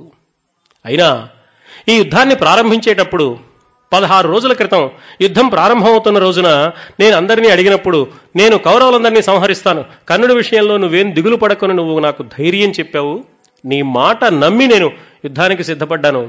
అలా కాదు అనుకుంటే, నువ్వు ఈ పని చేస్తావని తెలిస్తే, నువ్వు కూడా కర్ణుడి చేతిలో ఓడిపోయి వెనక్కి తిరిగి వచ్చేస్తావని ఆనాడు చెప్పి ఉంటే, నా సామర్థ్యం చాలదు అని నువ్వు యథార్థం చెప్పి ఉంటే, ద్వైతవనంలో మనం ఉన్నప్పుడు ప్రశాంతంగా ఎలాగైతే యజ్ఞయాగాలు చేసుకుంటూ కాలక్షేపం చేశామో అక్కడే ఉండిపోయేవాళ్ళం, మీరంతా వచ్చినా రాకపోయినా నేను మాత్రం అక్కడే ఉండేవాడిని, అనవసరంగా నగరంలోకి వచ్చాం, చేతకాని యుద్ధం చేశాం, ఇంకా యుద్ధం చేయడం అనవసరం. అయినా కర్ణుడిని నేను సంహరిస్తానని ప్రతిజ్ఞ చేసి, నన్ను నమ్మించి ఇక్కడికి తీసుకొచ్చి యుద్ధరంగంలో నిలబెట్టి కర్ణుడి చేతిలో నాకు దారుణమైన పరాభవం కలిగేలాగా చేసి, నన్నింత పరాభవించిన కర్ణుణ్ణి ఎదిరించలేక నువ్వు కూడా ఓడిపోయి తిరిగి వచ్చావు అంటే నువ్వు అవమానం పొందావు, నాకు అవమానం కలిగేలాగా చేశావు, నీ పరాక్రమాన్ని నీ మాటల్ని నమ్మి కర్ణుణ్ణి ఎదిరించగలవనుకుని నేను వచ్చాను, ఎంత పొరపాటు చేశాను, ఎంత దెబ్బతిన్నాను. చూడండి ధర్మరాజు ఎలా మాట్లాడుతున్నాడు. ధర్మరాజు ఇలా మాట్లాడవచ్చునా, ఇలా మాట్లాడేవాడేనా ధర్మరాజు అంటే? కర్ణుడు విసిరిన బాణాలకు శరీరానికి కలిగిన గాయాలు ధర్మరాజు మనస్సును చిందరవందర చేశాయన్నమాట. ధర్మరాజుకి ఏం మాట్లాడుతున్నాడో తెలియటల్లా. అందుకని అర్జునుని గురించి ఇలా మాట్లాడకూడదు, ఒకసారి ఓడిపోయినంత మాత్రాన్ని ఇలా అనకూడదు అని ధర్మరాజు మర్చిపోయాడు. ఆ బాధలో ఇంత తీవ్రంగా మాట్లాడుతున్నాడు. అక్కడితో కూడా ఆగలేదు ధర్మరాజు ఆవేశం. ధర్మరాజుకి మనస్సు పనిచేయడం మానివేసింది.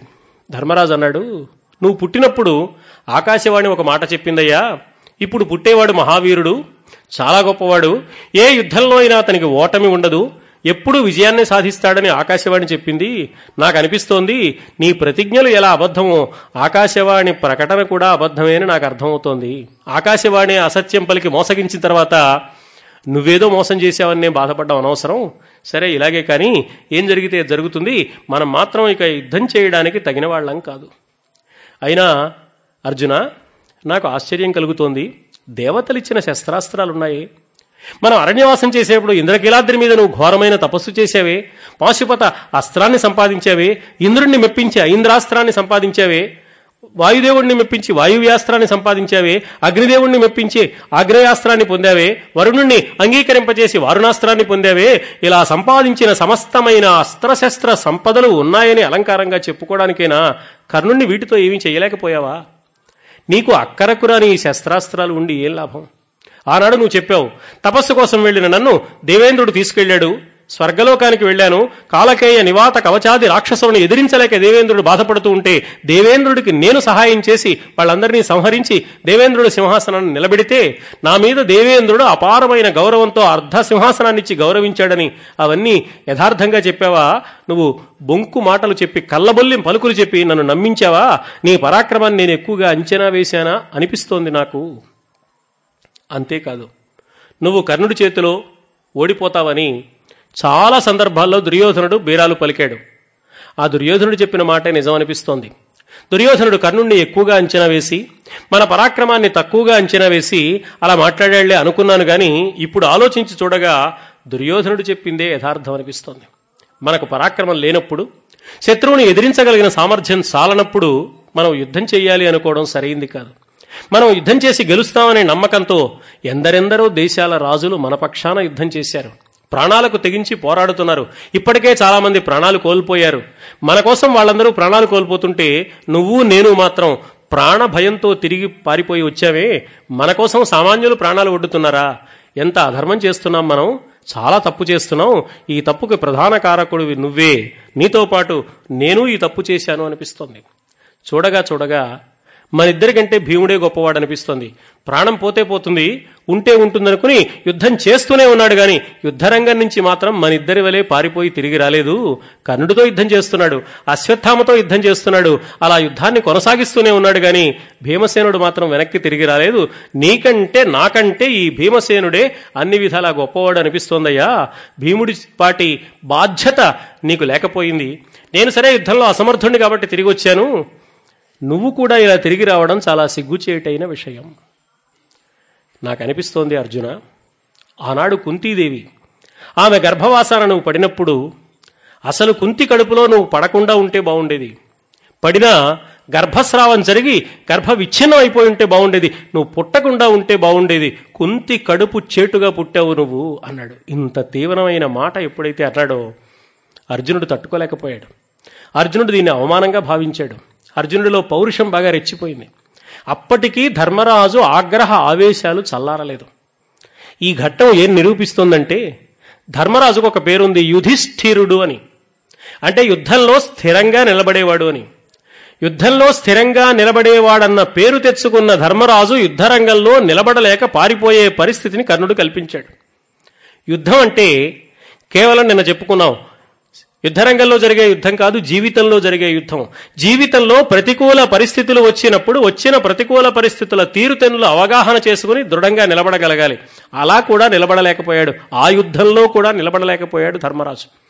అర్జునుడు సైతం నిలబడలేక పారిపోయి వచ్చాడు. ధర్మరాజుని అర్జునుడిని వాళ్ళిద్దరి మనస్సు కకావికలు అయిపోయేలాగా కర్ణుడు అపారమైన పరాక్రమాన్ని ప్రదర్శించాడు అంటే కర్ణుడి పరాక్రమం ఏ స్థాయిదో మనం గుర్తించాలి, అర్థం చేసుకోవాలి. ఒక వ్యక్తికి ఉన్న సామర్థ్యం ముందు ఎంతటి వాడైనా సరే దెబ్బతింటాడు అని కర్ణుడి అపారమైన పరాక్రమ సామర్థ్యం ఈ సన్నివేశంలో నిరూపిస్తుంది. వాళ్ళు ప్రాణాలకు తెగించి పోరాడి యుద్ధం కొనసాగించి ఉంటే ఏమయ్యేదో వేరే సంగతి. మనకు ప్రాణాలు దక్కవు అనే ఒక భయాన్ని ధర్మరాజు మనస్సులో, అర్జునుడి మనస్సులో కర్ణుడు కలిగించగలిగాడు అంటే అదే కర్ణుడు సాధించిన అఖండ విజయం అని ఈ సందర్భంలో అర్థమవుతుంది. ఇంతవరకు మాట్లాడిన ధర్మరాజు అక్కడితో కూడా ఆగలేదు. ఇంకో మాట అన్నాడు. అయినా నువ్వు సరే ఒంటరిగా ఉంటే ఎప్పుడు భయపడతావులే, నువ్వు పిరికివాడివి, పైకి బీరాలు పలుకుతావు కానీ యథార్థంగా నువ్వు పిరికివాడివే, నీకు ప్రాణభయం చాలా ఉంది. కృష్ణుడు పక్కన ఉన్నా కూడా నీకు ప్రాణభయం కలిగిందేమిటయా, ఆశ్చర్యంగా ఉంది. హరికలు గంగ ఏటికి భయం బునవచ్చితి, నీదు గాండివంబు ఎరవుగనిచ్చి నీవు నొగలెక్కి హరిం రధిజేయుగన్న నిష్ఠుర భుజ విక్రమోగ్రుడగు సూతతనూభవు తత్సహాయులన్ పొరిగొనడే సుయోధనుని పోడిమి తూలగ ఒక్క మాత్రలో.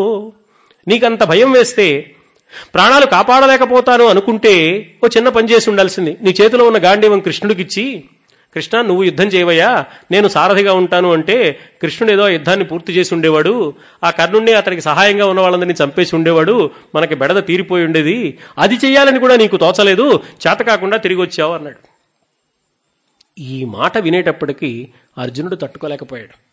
నా చేతిలో ఉన్న గాంధీవాన్ని పక్కవాడికి ఇమ్మంటావు, ఆ కృష్ణుడే అవచ్చు కాక ఎంతటి వాడికైనా, అసలు నా చేతిలో ఉన్న గాంధీవాన్ని విడిచిపెట్టి ఇంకెవడికైనా ఇవ్వు, గాంధీవాన్ని నిర్వహించడానికి నువ్వు తగినవాడివి కాదు అని ఎవడైనా అంటే వాడిని అంగీకరించను నేను అని చాలా చిన్నప్పుడు ఒక ప్రతిజ్ఞ చేశాడు అర్జునుడు.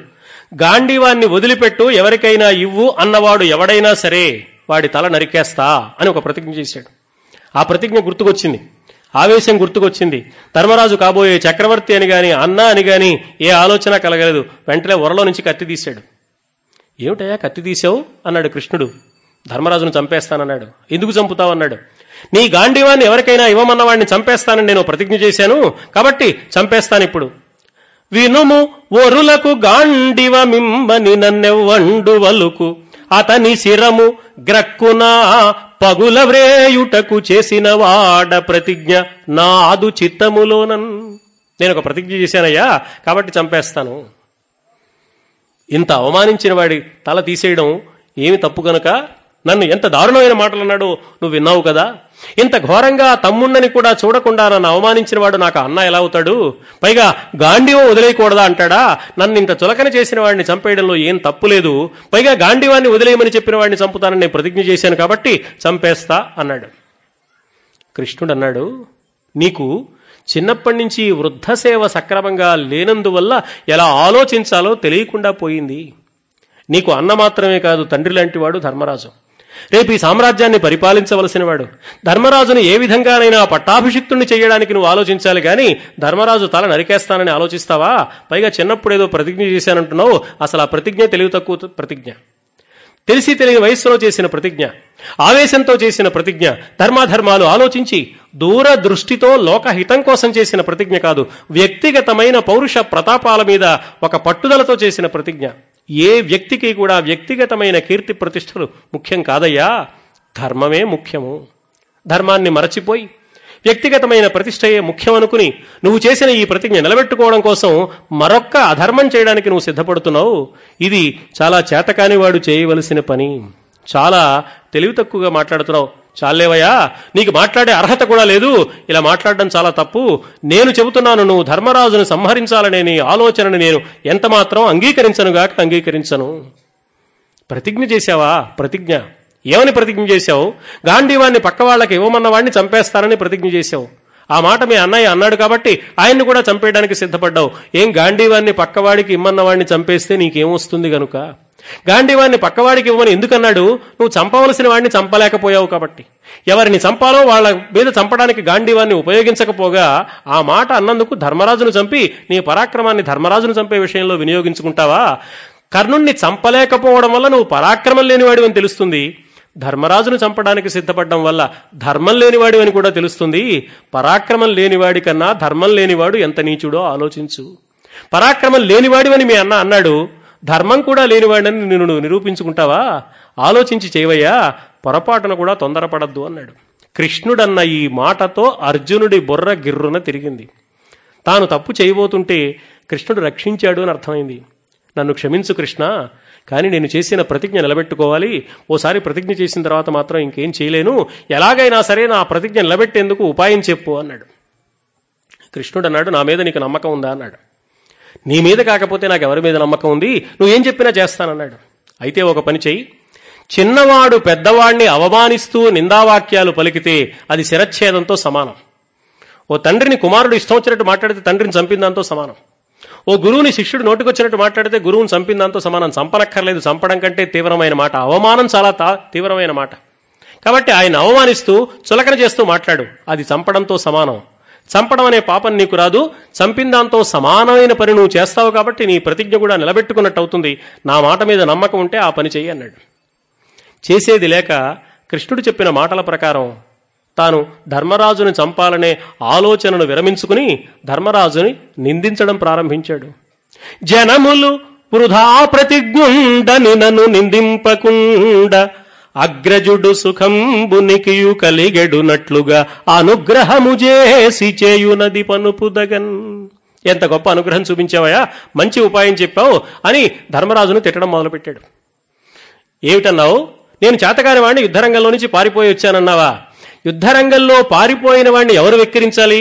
యుద్ధరంగంలో పారిపోకుండా నిలబడి యుద్ధం చేసిన వాడు వెక్కిరించాలి. భీముడంటే అనొచ్చు గాని నువ్వు అనడానికి ఏమి హక్కు ఉంది నీకు? అసలు ఇప్పటి వరకు పాండవుల పక్షాన ఎప్పుడు ఏ యుద్ధం జరిగినా భీముడు, నేను, నకులుడు, సహదేవుడు యుద్ధం చేశాం గాని నువ్వెప్పుడైనా యుద్ధం చేసావుటయ్యా. ఇవాళ యుద్ధం చేశావు, ఓడిపోయావు, తిరిగి వచ్చావు. నేను ఓడిపోవడాన్ని నువ్వు సహించలేక నోటికొచ్చినట్టు మాట్లాడుతున్నావు. ఇంత దారుణమైన కష్టాలు మాకు కలిగించిన నువ్వు ఇలా నిందించడం నీకు ధర్మంగా ఉన్నదా? అయినా ధర్మరాజా, నేను ఒక ప్రశ్న వేస్తున్నాను. ఈవేళ మనకు వచ్చిన ఈ కష్టాలు కానీ, యుద్ధంలో గెలుస్తామా ఓడిపోతామా అని ప్రతిక్షణం ఆందోళన పడుతూ యుద్ధం చేయవలసిన పరిస్థితి కానీ, అరణ్యవాస అజ్ఞాతవాస క్లేశాలు కానీ మనం అందరం అనుభవించడానికి మాలో ఎవరైనా కారకులా? నువ్వొక్కడివే కారణం కదా. నువ్వు జోదం ఆడలేదా? నువ్వు ఆడిన జోదం వల్ల కదా ఈ కష్టాలు కలిగింది. జోదం ఆడడానికి వెళ్తున్నప్పుడు మా అందరినీ సలహా అడిగావా? మనం జోదం ఆడదామా వద్దా అని మమ్మల్ని అడిగావా?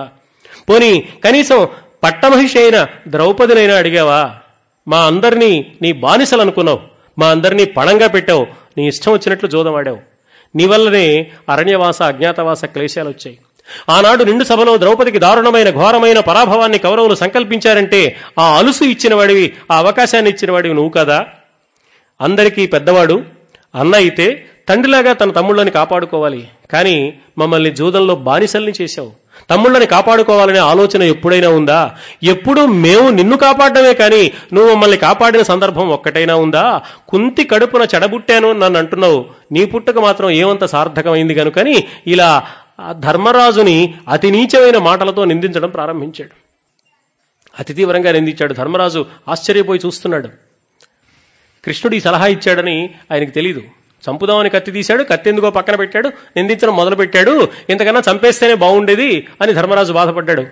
బాధపడి ఏమిట్రా ఇలా మాట్లాడుతున్నావు అన్నాడు. ఇంకా మాట్లాడకు, నిన్ను ఏం చేసినా తప్పలేదు, నిన్ను చంపినా కూడా పాపం రాదు అన్నాడు. కృష్ణుడు ఆశ్చర్యంగా చూస్తున్నాడు. ధర్మరాజుని ఒకటి రెండు నిందావాక్యాలు పలకవయ్యాయంటే ఇదే సందు దొరికిందనుకుని అర్జునుడు ఇష్టం వచ్చినట్లు నిందిస్తున్నాడు. అంటే మహాభారత కథలో ఉన్న గొప్పతనం అది.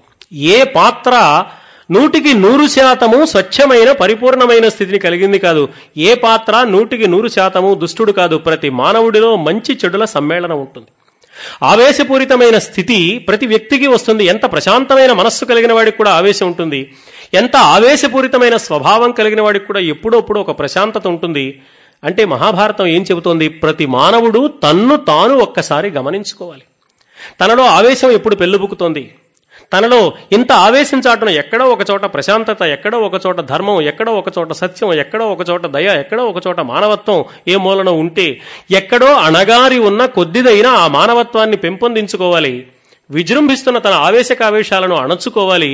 మానవుడు అందుకోసం సాధన చెయ్యాలి. మానవుడు చేసే సాధన కానీ దైవ ఆరాధన కానీ ఏవో కొన్ని ప్రయోజనాలు నెరవేర్చుకోవడానికి కాదు. దైవాన్ని ఆశ్రయించి, దైవాన్ని ఆరాధించి, దైవాన్ని ఉపాసించడం ద్వారా వ్యక్తిగతమైన ప్రయోజనాలు నెరవేర్చుకోవాలనే కోరికతో గనక దైవాన్ని ఆరాధిస్తే అది దైవంతో బేరసారాలాడే వ్యాపారం అవుతుంది కానీ అర్చన అనిపించుకోదు. భక్తి యొక్క లక్షణం అది కాదు. భక్తుడైన వాడు యథార్థంగా దైవాన్ని ఎందుకు ఆరాధించాలి అంటే తనలో నుంచి పెళ్ళుబుకుతున్న దుష్ట ప్రవృత్తులు అణగారిపోవడానికి, తనలో ఏ మూలనో అణగి ఉన్న ఆ మంచితనం పెళ్ళుబుకి అది తన మీద విజృంభణ రూపంలో వచ్చి ఆ వ్యక్తిగతమైన ధర్మ వైభవం సమాజానికి ఉపయోగపడే విధంగా తన వ్యక్తిత్వాన్ని తాను తీర్చిదిద్దుకునే స్థితిని సంపాదించుకోవడానికి మానవుడు ప్రయత్నం చేయాలి. అందుకు దైవ ఆరాధన ఉపయోగపడాలి అని మహాభారతం ఈ సన్నివేశం ద్వారా నిరూపిస్తోంది. ధర్మరాజు ధర్మం తెలిసినవాడు, అర్జునుడు కూడా ధర్మాన్ని నమ్మినవాడే, పెద్దలను ఆరాధించినవాడే. కానీ అలాంటి ధర్మరాజు, ఇలాంటి అర్జునుడు కూడా కర్ణుడు కొట్టిన దెబ్బలకి ఒకరినొకరు మాటలతో పొడుచుకునే స్థితికి వచ్చి ఇంత దారుణమైన సన్నివేశాన్ని కల్పించుకున్నారు అంటే ప్రతి వ్యక్తిలోనూ అణగారిపోయి ఉన్న దారుణమైన స్వభావం ఏదో ఒక సందర్భంలో బయటికి వస్తుంది. అర్జునుడిని ఇంత తీవ్రమైన నిందావాక్యాలు ధర్మరాజు పలకడం, ధర్మరాజుని అంతకంటే మించిన తీవ్రమైన స్థాయిలో అర్జునుడు నిందించడం చాలా ఆశ్చర్యకరమైన విషయం. ఈ ఘట్టంలో తప్ప మహాభారతంలో మరెక్కడా అలా వాళ్ళు పరస్పర నిందావాక్యాలు పలికిన సందర్భాలు లేవు. అప్పుడప్పుడు ఆవేశపడి నువ్వు తొందరపడి జోదమాడావు, మన రాజ్యాన్ని పోగొట్టుకున్నావని భీముడో ద్రౌపదో అంటే అనుండొచ్చు, కానీ సహజంగా ఆవేశపరుడుగా పేరు పొందిన భీమసేనుడు కూడా ఇంతగా నిందించలేదు ఎప్పుడు ధర్మరాజు. అన్ని మాటలు అర్జునుడు అన్నాడు. అన్న తర్వాత అర్జునుడి ఆవేశం అంతా అలా తీవ్రమైన మాటలతో ధర్మరాజును బాధించిన తర్వాత క్రమంగా చల్లారి, నేను తప్పు చేశాను అనిపించింది అర్జునుడికి. కృష్ణుడి దగ్గరికి వచ్చి, నేను తప్పు చేశానయ్యా, మా అన్నయ్య పెద్దవాడు, ధర్మం తెలిసినవాడు, ఏదో ఆయన నిందించాలనే ఉద్దేశంతో నిందిస్తే అది శిరచ్ఛేదం చేసిన దాంతో సమానం అన్నావు కదా, ప్రతిజ్ఞ నెరవేర్చుకోవడం అని ప్రారంభించాను, కానీ నా మనస్సు లోపల ఎక్కడో అన్నయ్య మీద వ్యతిరేక భావం ఉంది, నువ్వేదో ఒకసారి నిందించి ఊరుకో అంటే ఇన్ని మాటలనే అన్నాను, నేను తప్పు చేశాను, తప్పు చేసిన వాడు బతికుండడానికి వీల్లేదు అని కత్తి తీసి తను చంపుకోబోయాడు. కృష్ణుడు అన్నాడు, నువ్వెక్కడ దొరికావురా, ఇందాకేమో మీ అన్నయ్యను చంపుతానన్నావు, ఇప్పుడేమో నిన్ను నువ్వు చంపుకుంటానంటున్నావు, అసలు మీరందరూ కలిసి చంపాల్సిన కర్ణుడిని వదిలేసి మిమ్మల్ని మీరు చంపుకోవడానికి ఆలోచిస్తున్నారు, ఇదేనా మీ విజ్ఞత? సరే, నేను ధర్మసూక్ష్మాలు తెలిసిన వాడిని నువ్వు నమ్ముతున్నావు కదా, నీకు ధర్మసూక్ష్మం చెబుతాను చూడు. పెద్దలను నిందిస్తే వారిని చంపడంతో సమానం కాబట్టి ధర్మరాజును నిందించమన్నాను, ధర్మరాజును నిందించావు కాబట్టి నీ ప్రతిజ్ఞ పూర్తయిపోయింది. గాంధీవాన్ని ఇతరులకు ఇవ్వమన్న వాళ్ళని చంపుతాను నువ్వు చేసిన ప్రతిజ్ఞ నెరవేర్చుకున్నట్టు అయిపోయింది. కాకపోతే ఈ ప్రతిజ్ఞ నెరవేర్చుకునే ప్రయత్నంలో నువ్వు తప్పు చేశాననుకుని నిన్ను నువ్వు చంపుకుందాం అనుకుంటున్నావు. దీనికి కూడా నిన్ను నువ్వు చంపుకోకుండా నేను ఒక ఉపాయం చెబుతా, అదేమిటో తెలుసా? ఏ వ్యక్తి అయినా తనను తాను పొగుడుకుంటే, ఆత్మస్థుతి చేసుకుంటే అది ఆత్మహత్యతో సమానం. ఇప్పుడు నేను చాలా గొప్పవాడిని, నిన్ను నువ్వు కాసేపు పొగుడుకో, ఆ ఆత్మస్థుతి ఆత్మహత్యతో సమానం అన్నాడు. కాబట్టి నా ఆజ్ఞ పాటించి ఈ పని చేయమన్నాడు. అర్జునుడు తన్ను తాను ప్రశంసించుకోవడం ప్రారంభించాడు, నేను ఇంతటివాణ్ణి అంతటివాణ్ణి, నేను కాబట్టి పరమేశ్వరుని సైతం ఎదిరించి పాశుపత అస్త్రాన్ని సంపాదించాను, నేను కాబట్టి అఖండ విజయాలు సాధించాను, నేను కాబట్టి ఘోషయాత్రలో ఈ పని చేశాను, నేను కాబట్టి మత్స్యంత్రాన్ని కొట్టగలిగాను, నేను కాబట్టి ద్రుపదుణ్ణి బంధించగలిగాను, నేను కాబట్టి ఉత్తర గోగ్రహణ సందర్భంలో ఒక్కడే అఖండ విజయాన్ని సాధించి కౌరవులందరినీ కూడా వెనక్కి పంపించగలిగాను, గోవుల్ని మరలించగలిగాను, ఇంతటి పరాక్రమం కలిగిన నా ముందు ఎవరు ఆగరు, నేను చాలా గొప్పవాడినని తనను గురించి తాను ప్రశంసించుకోవడం, పొగుడుకోవడం ప్రారంభించాడు, ఆత్మస్థుతి చేసుకోవడం ప్రారంభించాడు. కృష్ణుడు ఏం చెప్తున్నాడు ఇక్కడ?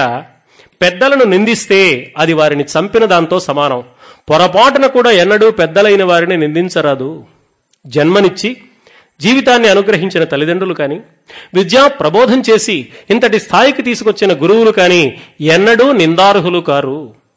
సూక్ష్మ పరిశీలన లేని సందర్భంలో, అనేక రకాలైన ఆవేశాలు మనస్సును ఆక్రమించిన సందర్భంలో పెద్దలైన వారి ఔన్నత్యాన్ని మనం మరచిపోయి వారిలో కొన్ని తప్పులు మనం చూస్తాం, చూసి వాళ్ళని నిందిస్తూ ఉంటాం. ఈ నిందించడం ఉందే అది వారిని హత్య చేయడంతో సమానం సుమా. అలాగే ఒక వ్యక్తి ఎదుటివారి ఔన్నత్యాన్ని గుర్తించలేక తనకున్న గొప్పతనాన్ని ఎక్కువగా అంచనా వేసుకుని, నన్ను మించిన వాడు ఈ భూమండలం మీద లేడు అని తన గురించి తాను ఎక్కువగా అనుకుంటూ ఉంటాడు. అనుకోవడంతో ఆగిపోక అంటూ ఉంటాడు, ఆత్మస్థుతి చేసుకుంటూ ఉంటాడు.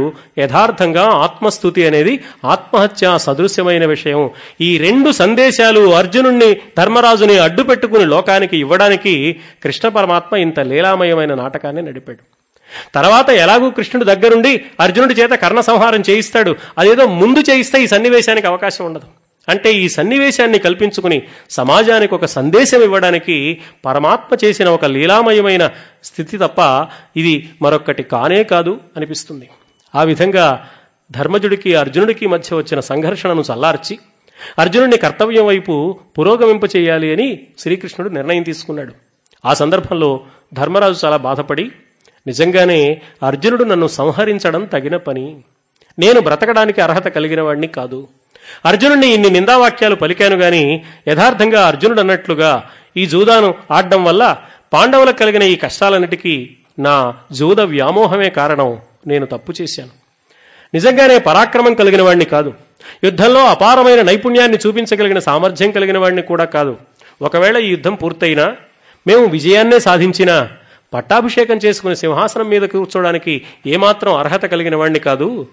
మీకు ఇష్టమైతే నేను అరణ్యాల్లో తపస్సు చేసుకుంటా, లేదా మీ పక్కన సలహాదారుగా ఉంటా, నేను మాత్రం పరిపాలించను, భీమసేనుడికి పట్టాభిషేకం చేయడం మంచిది. నా తర్వాత వాడు అతన్ని చక్రవర్తిని చేద్దాం, మీరంతా అతనికి సహకరించండి, ఇది నా అభిప్రాయం అన్నాడు. కృష్ణుడు అన్నాడు, ఏమయ్యా ఇంకా యుద్ధం పూర్తి కాలేదు? యుద్ధం పూర్తయిన తర్వాత పట్టాభిషేకం ప్రస్తావన వచ్చాక మీ ఐదుగురిలో ఎవరికి పట్టం కట్టాలని అప్పుడు ఆలోచించాలి, కానీ ఇప్పుడు జరగవలసిన యుద్ధాన్ని గురించి ఆలోచించకుండా ఎప్పుడో యుద్ధం అయిపోయిన తర్వాత జరగబోయే సన్నివేశాన్ని గురించి ఆలోచిస్తున్నావే, ఇది సరి అయిన విధానం కాదు. ఏ మానవుడు కూడా గత జల సేతుబంధనం చేయరాదు. గడిచిపోయిన దాన్ని పదే పదే పదే పదే తలుచుకుని దుఃఖిస్తూ కూర్చోవడం కానీ ఇతరులను నిందిస్తూ కూర్చోవడం కానీ తగదు. అలాగని గతాన్ని మరచిపోకూడదు. గతంలో తాను ఎలా ప్రవర్తించాడో, ఆ ప్రవర్తనకు ఎలాంటి ఫలితాలు వస్తున్నాయో, గతము యొక్క ప్రభావం వర్తమానం మీద ఎలా ఉందో, గతంలో ఏ తప్పులు చేశానో అది వర్తమానంలో చేయకుండా ఉండడానికి తగినంత వరకే గతాన్ని గురించి ఆలోచించాలి. అలాగే భవిష్యత్తును గురించి కలలు కనడం కానీ, భవిష్యత్తును గురించి భయపడడం కానీ మానవుడికి తగదు. మానవుడు ప్రధానంగా వర్తమానంలో జీవించాలి. వర్తమానంలో తన కర్తవ్యాన్ని సక్రమంగా నిర్వర్తించే వ్యక్తి భవిష్యత్తుని నిర్మించుకోగలుగుతాడు తప్ప, భవిష్యత్తును గురించి కలలుగంటూ వర్తమానాన్ని దుర్వినియోగం చేసుకున్న వ్యక్తి భవిష్యత్తు నిర్మాణం చేసుకోలేడు. కాబట్టి మానవుడు గతాన్ని తలచుకుంటూ దుఃఖిస్తూ కూర్చోవడం కానీ, భవిష్యత్తును గురించి ఆలోచిస్తూ సమయాన్ని వ్యర్థం చేయడం కానీ తగిన పని కాదు. వర్తమానమే కర్తవ్యము, ఆ కర్తవ్యమే భగవంతుడు, అదే ధర్మం, అదే దైవం. ప్రస్తుత కర్తవ్యాన్ని గురించి మీరు ఆలోచించండి అన్నాడు. అనగానే ధర్మరాజు ఎల్ల చూడ సిడము విల్లు అశ్వంబుల సూతుదునిమి నన్ను ఆతడలవు ఎరయ గెలిచే అతని నీవిపుడు సంపకయున్నా నాకు బ్రతికియుండదగుని. అర్జున, కర్తవ్యం ప్రబోధించమంటున్నాడు కృష్ణుడు, కర్తవ్యాన్ని గురించి ఆలోచించమంటున్నాడు. నిజంగా అతడే మనకు కర్తవ్యాన్ని ప్రబోధించాడు. యుద్ధరంగంలో 10 మంది చూస్తూ ఉండగా నా విల్లు తుంచి, నా రథాన్ని పోగొట్టి, నా గుర్రాలను చంపేసి, నా సారథిని చంపి, నా రథానికి కట్టిన జెండాని ముందుగా పడగొట్టి నాకు ఇంత అపకీర్తి కలిగించి, ఇంత అవమానించిన ఆ కర్ణుడు బ్రతికి ఉన్నంత వరకు నేను బ్రతికి ఉండే అవకాశం నాకు లేదు. ఈనాడు కర్ణుడిని సంహరించి తిరిగి వస్తావా? నన్ను చనిపోమంటావా? నువ్వు తేల్చు అన్నాడు. అర్జునుడు అన్నాడు, జరిగిపోయినవన్నీ మర్చిపోదాం.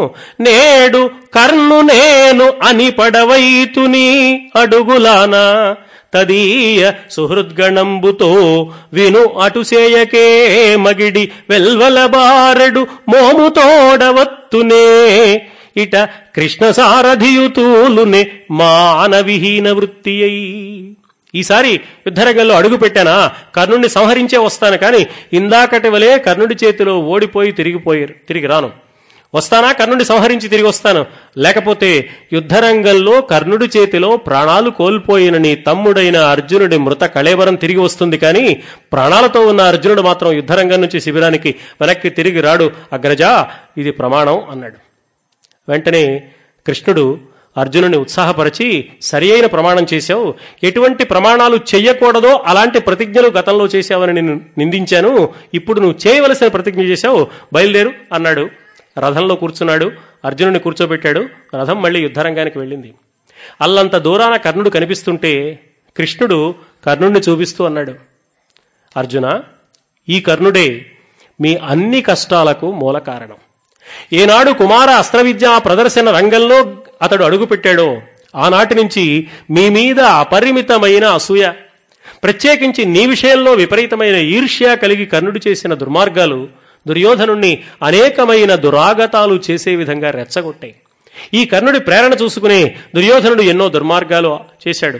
నిండు సభలో మిమ్మల్ని అవమానించడం కానీ, దారుణమైన మాటలతో మిమ్మల్ని బాధించడం కానీ ఈ కర్ణుడు చేసిన పనులే. దుర్యోధనుడు దుశ్శాసనుడు చేసిన అన్ని దుర్మార్గాలకు కర్ణుడి మాటలే ప్రేరణ.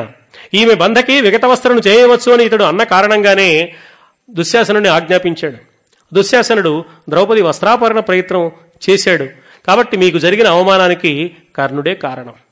అంతేకాక వస్త్రాపహరణ ప్రయత్నం పూర్తయిపోయిన తర్వాత కూడా ఆమెకు వస్త్రాపహరణ చేయడం సాధ్యం కాదు అని తెలిసిన తర్వాత కూడా, నేను ద్రౌపదికి అక్షయ వస్త్ర ప్రదానం చేసిన తర్వాత కూడా కనువిప్పు పొందడానికి బదులుగా కండ కావరం మాత్రమే కలిగిన ఈ కర్ణుడు, జూదంలో ఓడిపోయే వాళ్ళు ఎంతమంది భర్తలుంటే ఏం లాభం, జూదమున ఆలినోటు వడని వాని తగు భర్తగా బడయుమింకా తరుణి ఏ ఊరకంటే ఒక్కరుడ భర్తయ గుటలగ్గు ఐదుగురు భర్తలుండి ఏం లాభం ఆడదానికి? ఒక్కడు సమర్థుడైన భర్త ఉంటే మంచిది. జూదంలో ఓడిపోయే చేతకాని వాళ్ళు ఐదుగురు భర్తలుండి ఏం ప్రయోజనం? జూదంలో గెలిచే ఒక భర్తను ఎన్నుకో అని కర్ణుడు అన్నాడు. ఈ మాట కూడా దుర్యోధనుడికి ప్రేరణ కలిగించింది. దుర్యోధనుడు తన కుడి తొడ చూపించి ద్రౌపదికి సైగ చేసి అవమానించలేదా? కాబట్టి దుర్యోధనుడు, దుశ్శాసనుడు ద్రౌపదికి చేసిన పరాభవాలకి అసలు కారకుడు ఇతడేనయ్యా. కాబట్టి మీకు కలిగిన అన్ని కష్టాలకు, జూదంలో మీరు ఓడిపోవడానికి, పరాభవాన్ని పొందడానికి, అరణ్యవాస అజ్ఞాతవాస క్లేశాలు అనుభవించడానికి మూలకారకుడైన వాడు ఈ కర్ణుడే. మీరు అరణ్యంలో ఉండగా, ద్వైతవనంలో కాలక్షేపం చేస్తుండగా ఘోషయాత్ర పేరుతో దుర్యోధనుడు మీ మీదికి వచ్చి మిమ్మల్ని అవమానించి అవకాశం ఉంటే మట్టుబెట్టాలనే ప్రయత్నంతో వచ్చాడే, అలా ఘోషయాత్రకు వెళదామని దుర్యోధనుడిని ప్రేరేపించింది ఎవరో తెలుసా? ఈ కర్ణుడేనయ్యా. ఉత్తర గోగ్రహణ సమయంలో దుర్యోధనుని రెచ్చగొట్టి ఏమైనా సరే అర్జునుడు బయటపడతాడు, అర్జునుడిని నేను సంహరిస్తాను అని మాటలు చెప్పి నేను తీసుకొచ్చి ఆ దుర్యోధనుడికి నీకు ప్రబలమైన యుద్ధం కలిగేలాగా చేసి చేతకాని వారి వలె, పిరికి పందవలే ఉత్తర గోగ్రహణంలో అసామర్థ్యంతో పారిపోయినవాడు కూడా ఈ కర్ణుడే. ఈ కర్ణుడు నీ ముందు ఒక లెక్క. ఇన్నాళ్లు మీకు జరిగిన అన్యాయానికి ప్రతీకారం తీర్చుకోవాలి అంటే నువ్వు ఇప్పుడు సమయాన్ని వినియోగించుకోవాలి సుమా. అంతేకాదు, చివరిగా ఒక్క మాట, నేను ఎలాగైనా సరే కౌరవులకు పాండవులకు మధ్య రాయబారం కుదర్చాలి, సంధి చెయ్యాలి అనే అభిప్రాయంతో పాండవ దూతగా కౌరవ సభలో అడుగుపెట్టినప్పుడు నా మాటలు దుర్యోధనుడి చెవికి ఏమాత్రం ఎక్కకుండా అడ్డుగా నిలబడి దుర్యోధనుడిని పూర్తిగా అతని మనస్సులో విషాన్ని పూరించినవాడు ఈ కర్ణుడే సుమా. ఆ విషయం ఎంత దూరం వెళ్ళిందో తెలుసా అర్జున? చివరికి నన్ను కట్టివెయ్యాలని దుర్యోధనుడు చేసిన దుర్మార్గానికి కూడా ఈ కర్ణుడి ప్రేరణే కారణము. నీకు మిత్రుడు, ఇప్పుడు నీకు సారథి, నీకు సర్వస్వాన్ని నన్ను నువ్వు ఆరాధిస్తున్నావే, నన్ను బంధించాలనే ఆలోచన చేసిన ఈ కర్ణుణ్ణి నువ్వు వదిలిపెడతావా అన్నాడు. అంటే ఏ మాటలు మాట్లాడితే అర్జునుడి మనస్సులో కర్ణుడి పట్ల అతి తీవ్రమైన క్రోధ ఆవేశాలు ప్రజ్వరిల్లుతాయో ఆ మాటలు కృష్ణుడు మాట్లాడాడు. అందులో తుది మాట, తీవ్రమైన మాట, నీకు దైవంగా భావిస్తున్న నన్నే బాధ పెట్టడానికి సిద్ధపడ్డవాడు ఈ కర్ణుడు అనగానే అర్జునుడికి ఎంత తీవ్రమైన కోపం వస్తుందో. ద్రౌపదికి జరిగిన అవమానాన్ని గుర్తు చేస్తే అర్జునుడి మనస్సులో ఆవేశం కట్టలు తెంచుకుంటుంది. ఇది దృష్టిలో ఉంచుకుని శ్రీకృష్ణుడు కర్ణుడు చేసిన దుర్మార్గాలు, కర్ణుడి నైత్యాన్ని ఏకరువు పెట్టడం ప్రారంభించాడు. అర్జునుడు కర్ణుడి వైపున దిక్కుగా రథాన్ని పోనిమ్మన్నాడు. కానీ అర్జునుడి రథానికి అశ్వత్థామ ఎదురుపడ్డాడు. అశ్వత్థామ, అర్జునుడు యుద్ధం ప్రారంభించారు. ఈ లోపల భీమసేనుడికి ఒక ఆలోచన వచ్చింది.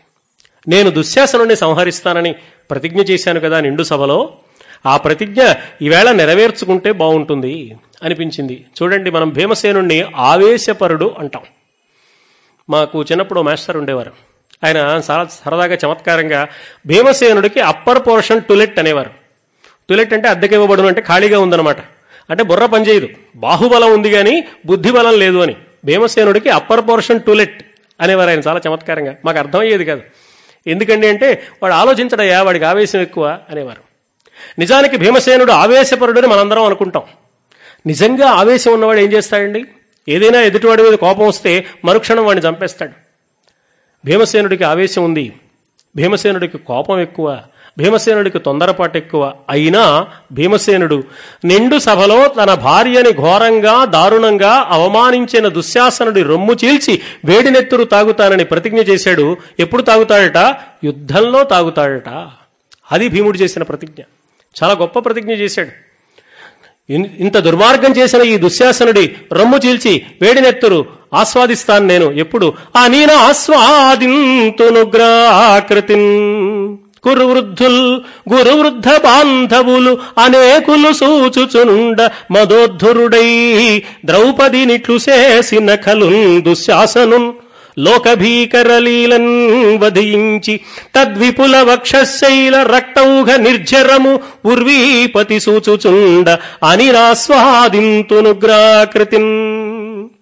నన్నయ్య గారు 1000 సంవత్సరాల క్రితం రాసిన ఈ పద్యమే ఒక్క తరం ముందు తిరుపతి వెంకట కవులు రాసిన నాటకంలో కూడా భీమసేనుడి ప్రతిజ్ఞకి ఈ పద్యమే వాడుకున్నారు. అన్ని పద్యాలు రాసి అన్ని నాటకాలు రాశారే. పాండవుల కథ 6 నాటకాలుగా రాశారే తిరుపతి వెంకట కవులు. పద్యాన్ని చాలా మాటలు మాట్లాడినట్టుగా నడిపించగల సామర్థ్యం గల వాళ్లే కొత్త పద్యం రాయలేరా? నన్నయ్య గారు రాసిన ఈ పద్యం కంటే గొప్పగా భీమసేనుడి ప్రతిజ్ఞ చెప్పడం సాధ్యం కాదు అని వాళ్ళు భావించారు. అందుకని ఆ నాటకంలో ఈ పద్యాన్నే ఉపయోగించుకున్నారు.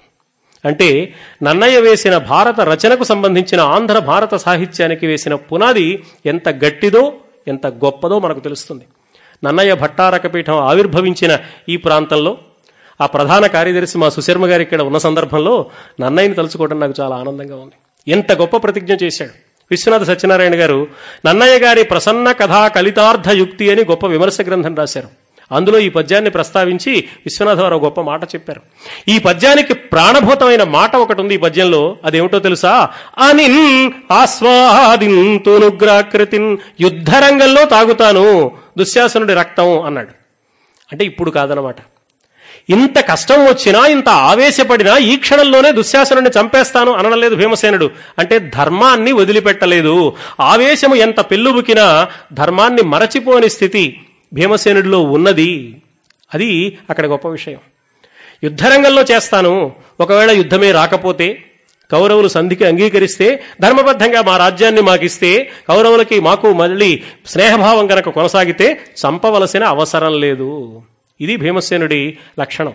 అంటే భీముణ్ణి కేవలం ఆవేశపరుడు అనడానికి వీల్లేదు. అతడి ఆవేశము ధర్మావేశము. అన్నయ్య, ఈ కౌరవులందరినీ ఊచకోత కోసేస్తాను, నువ్వు ఊ అంటే అన్నాడు. ఆ అన్నయ్య ఊ ఎందుకంటాడు? ఊహు అంటాడు. ఇప్పుడు కాదురా, 12 ఏళ్లు ఆగాలి, అరణ్యవాసం పూర్తవ్వాలి, అజ్ఞాతవాసం పూర్తవ్వాలి అన్నాడు. సరిగ్గా ఇదే లక్షణం మనకు రామాయణంలో కూడా కనిపిస్తుంది.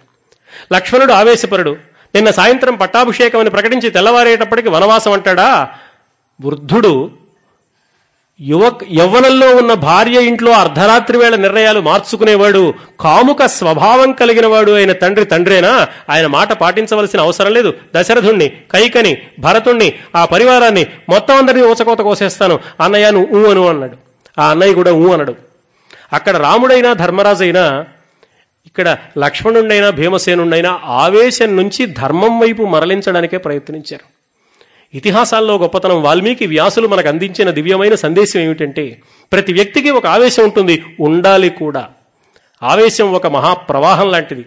నదిలో ప్రవాహం లేకపోతే, ప్రవాహ వేగం లేకపోతే నది వల్ల ప్రయోజనం లేదు. కానీ ఆ ప్రవాహ వేగానికి ఆనకట్ట లేకపోతే అది వరదగా మారుతుంది, సమాజానికి నష్టాన్ని కలిగిస్తుంది. ఆ ప్రవాహం ఉండాలి, దానికి ఆనకట్ట ఉండాలి. ప్రతి వ్యక్తిలోనూ ధర్మ రక్షణ కోసం ఆవేశం ఉండాలి, దానికి ధర్మం అనే సరిహద్దు కూడా ఉండాలి. ధర్మపూరితమైన ఆవేశ మహాప్రవాహం రామాయణంలో లక్ష్మణుడు, మహాభారతంలో భీమసేనుడు, దానికి ధర్మం అనే ఆనకట్ట అక్కడ రాముడు, ఇక్కడ ధర్మరాజు. అంటే ఒకే వ్యక్తిలో ఆవేశం ఉండాలి, ధర్మం ఉండాలి. కానీ కథలో రెండు పాత్రలుగా చూపిస్తున్నారు. భీమసేనుడికి ఉండే ఆవేశం మనకుండాలి, ధర్మరాజుకున్న ప్రశాంతమైన నిగ్రహస్థితి మనకుండాలి. అలాగే లక్ష్మణుడి వలె ధర్మ రక్షణ కోసం ఆవేశపడే గుణం ఉండాలి, రాముడి వలె దానికి ఆనకట్ట వేసుకునే సంస్కార బలాన్ని కూడా మనం సంపాదించాలని వాల్మీకి వ్యాసులు ఈ మానవాళికి ఒక శాశ్వత సందేశాన్ని ఇస్తున్నారు అని ఈ సన్నివేశాల ద్వారా మనం గుర్తించడానికి అవకాశం కనపడుతుంది. అలా భీమసేనుడు దారుణమైన ప్రతిజ్ఞ చేశాడు, దుశ్శాసనుడిని చంపుతాను అని. అక్కడే దుర్యోధనుని చంపుతారని కూడా ప్రతిజ్ఞ చేశాడు.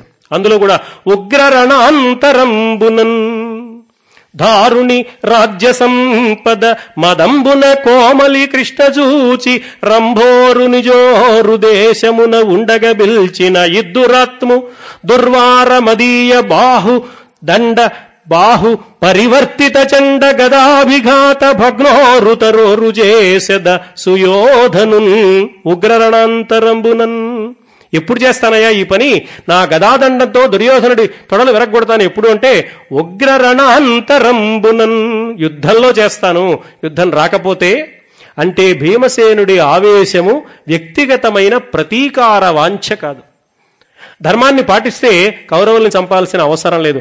కౌరవుల అధర్మాన్ని శిక్షించడమే భీమసేనుడి ఉద్దేశం, కానీ కేవలం ప్రతీకారం తీర్చుకోవడం కానే కాదు. అదే అయితే అప్పుడే చంపేసేవాడు.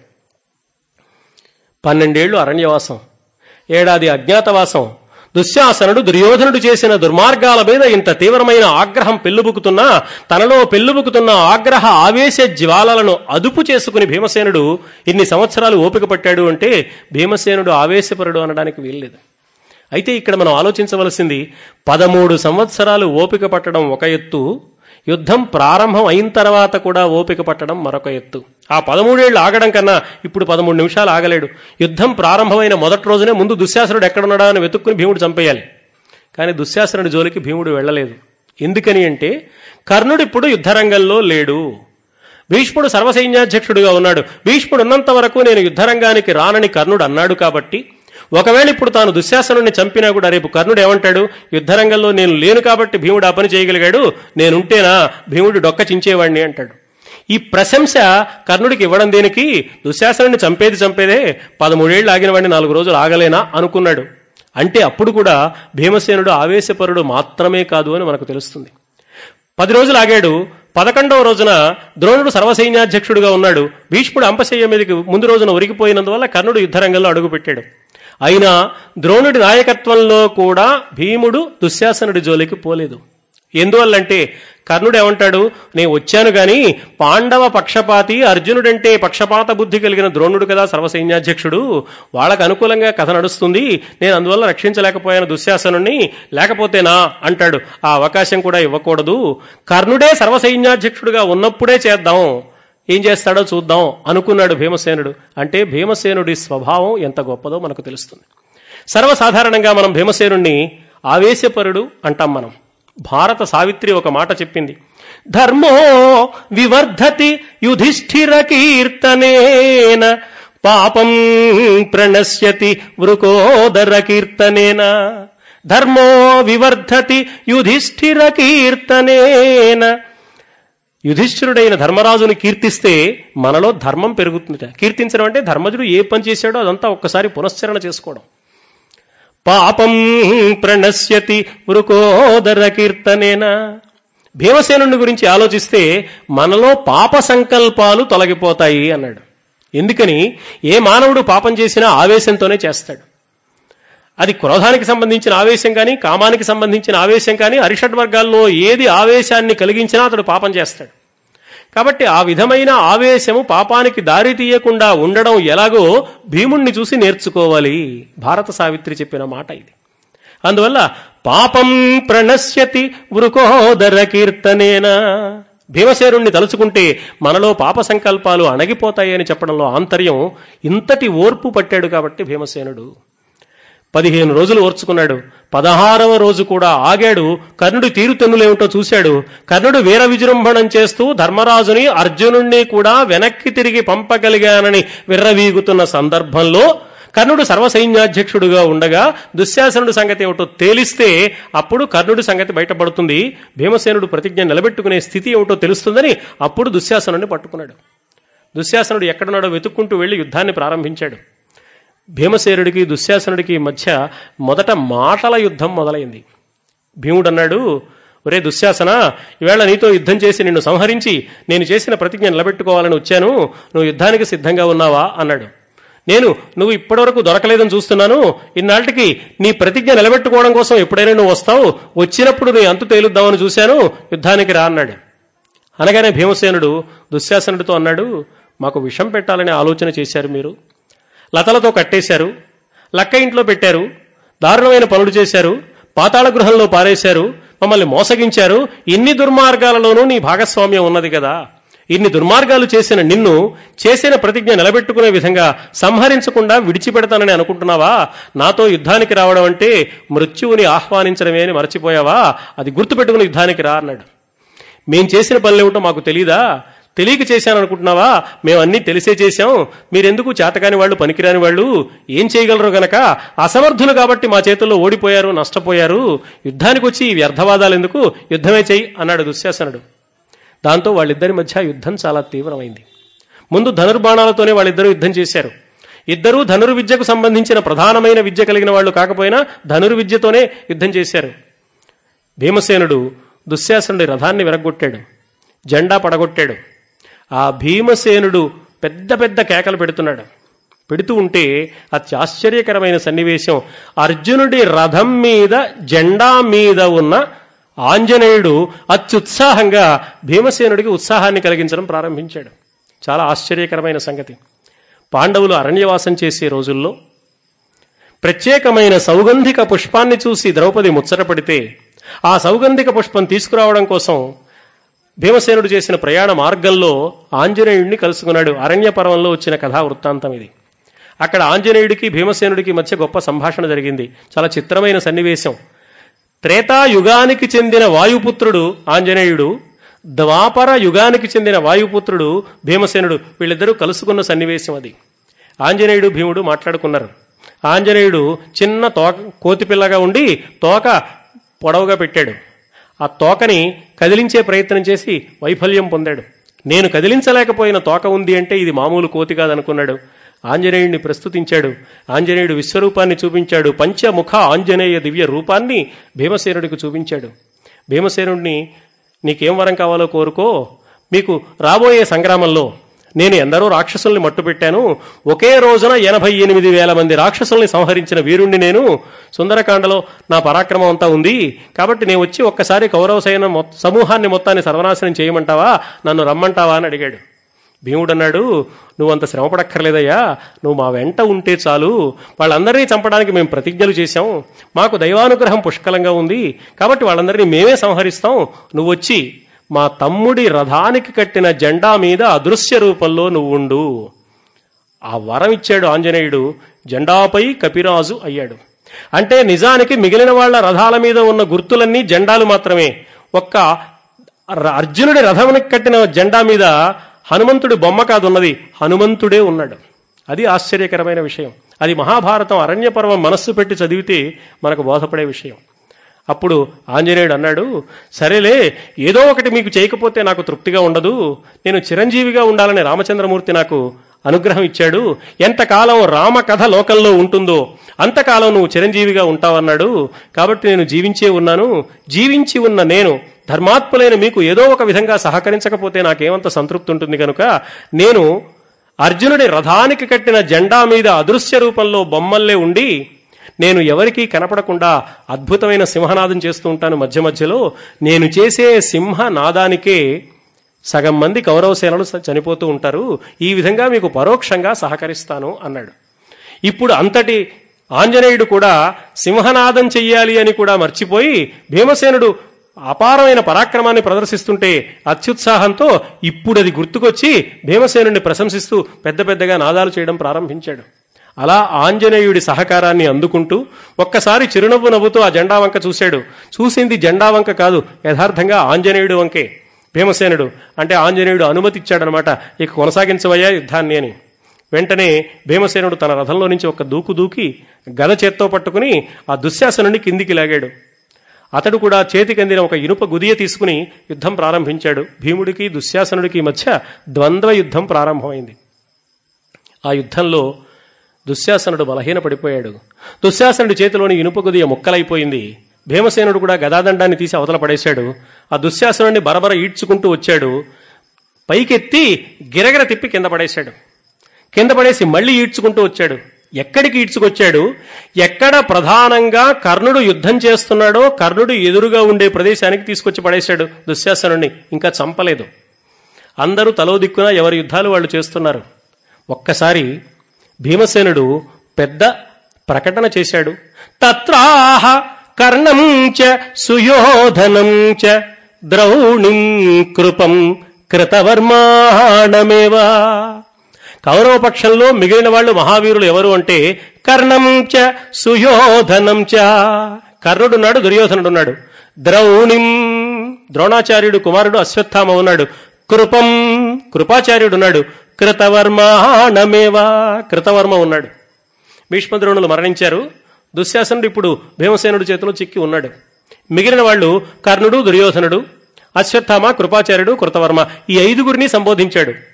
తత్రాహ కర్ణం చ సుయోధనం చ ద్రౌణిం కృపం కృతవర్మాణమేవా.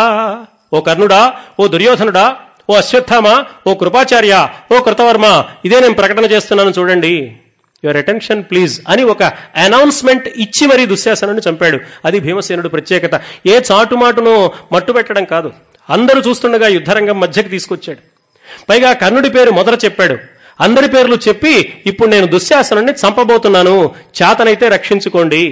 నిహన్మి దుశ్శాసన మధ్య పాపం సంరక్ష్యతాం అద్య సమస్త యోధః, చేతైతే మహావీరులైన మీరు ఈ దుశ్శాసనుడిని కాపాడుకోండి అని చెప్పి ఒక ప్రకటన చేసి మరీ తన పరాక్రమాన్ని ప్రదర్శించి ఆ దుశ్శాసనుడి రొమ్ము మీద ఒక పిడిగుద్దు గుద్ది అతన్ని తన చేతితో అతడి చేతిని పైకి తీశాడు. ఎరా, ద్రౌపది కేశపాశాన్ని లాగిన చెయ్యి ఇదేనా? ద్రౌపది జుట్టుపట్టి ఈడ్చుకొచ్చి నిండు సభలో అవమానించడానికి ఈ బాహుబలాన్నే కదా ఉపయోగించావు. ద్రౌపది పైట చెంగు లాగి దుర్మార్గానికి పాల్పడింది ఈ చేత్తోనే కదా అని ముందు ఆ చేతిని విరిచాడు. ఇది ద్రౌపది కోరిక. తొలుతగా ఆ చేయి పోరిలో తను వింతలింతలు తునియలుగా రూపరి చెదరియున్న కని ఉడుకారుగాక. అది ద్రౌపది కోరింది. మొట్టమొదట ఆ చేతిని విరగొట్టాలి, తర్వాత దుశ్శాసనుడి శరీరం ముక్కలు ముక్కలైపోవాలి, అసలు గుర్తుపట్టడానికి వీలు లేకుండా దుశ్శాసనుడి కళేబరం ఉండాలి. ఆ తర్వాత రాజరాజు పీనుంగు కన్నార కానబడయమైతిమేని కృష్ణ, కర్ణుడు నవ్విన నవ్వు నన్ను చాలా బాధించింది అని కర్ణుడి విషయంలో బాధను వ్యక్తం చేసిన ద్రౌపది దుశ్శాసనుడు దుర్యోధనుడు అతి దారుణమైన మరణశిక్షకు గురి అయిన సన్నివేశాన్ని చూస్తే తప్ప నా మనస్సులో ఉన్న బాధ చల్లారదు అన్నది. అందుకని ఎరా ఇదేనా చెయ్యి అన్నాడు. వాడు దుశ్శాసనుడు ఏదో పొరపాటు అయిపోయింది క్షమించు అనాలి కదా, వాడికి ఎంత దురహంకారం అంటే అవును ఈ చెయ్యే, ఈ చేత్తోనే ఎందరెందరో అప్సర స్త్రీ లాంటి సౌందర్యం కలిగిన స్త్రీలందరినీ నేను కౌగిలించుకున్నాను, ఈ చేత్తోనే ఆయుధాలు చేతపట్టి అద్భుతమైన యుద్ధాలు చేశాను, అంత గొప్పదైన ఈ చేత్తోనే ద్రౌపది కేశపాశాన్ని ఈడ్చాను, అంత గొప్పదైన ఈ చేత్తోనే ద్రౌపది పైట చెంగు లాగాను అన్నాడు.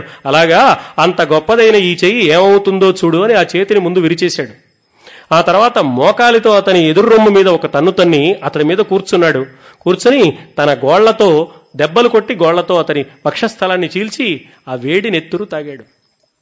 తాగుతూ అన్నాడు, ఎరా మేమంతా గొడ్డుపోయామని, మేము ఒట్టి పశువులు అని, ఏమీ చెయ్యలేమని, చేతకాని వాళ్ళమని మనం మమ్మల్ని వెక్కిరించావే, ఏమిరా పశువులని ఆర్వవు, నీ మాటలు నిలువబడి అనే, మీరంతా పశువులు, మీరంతా గొడ్డుపోయారు, మీరు చేతకాని వాళ్ళు, మీరు పిరికి వాళ్ళు, మీరు పనికిరాని వాళ్ళు అని వేళాకోళం చేసావే, ఇప్పుడు మాట్లాడమేమిటి?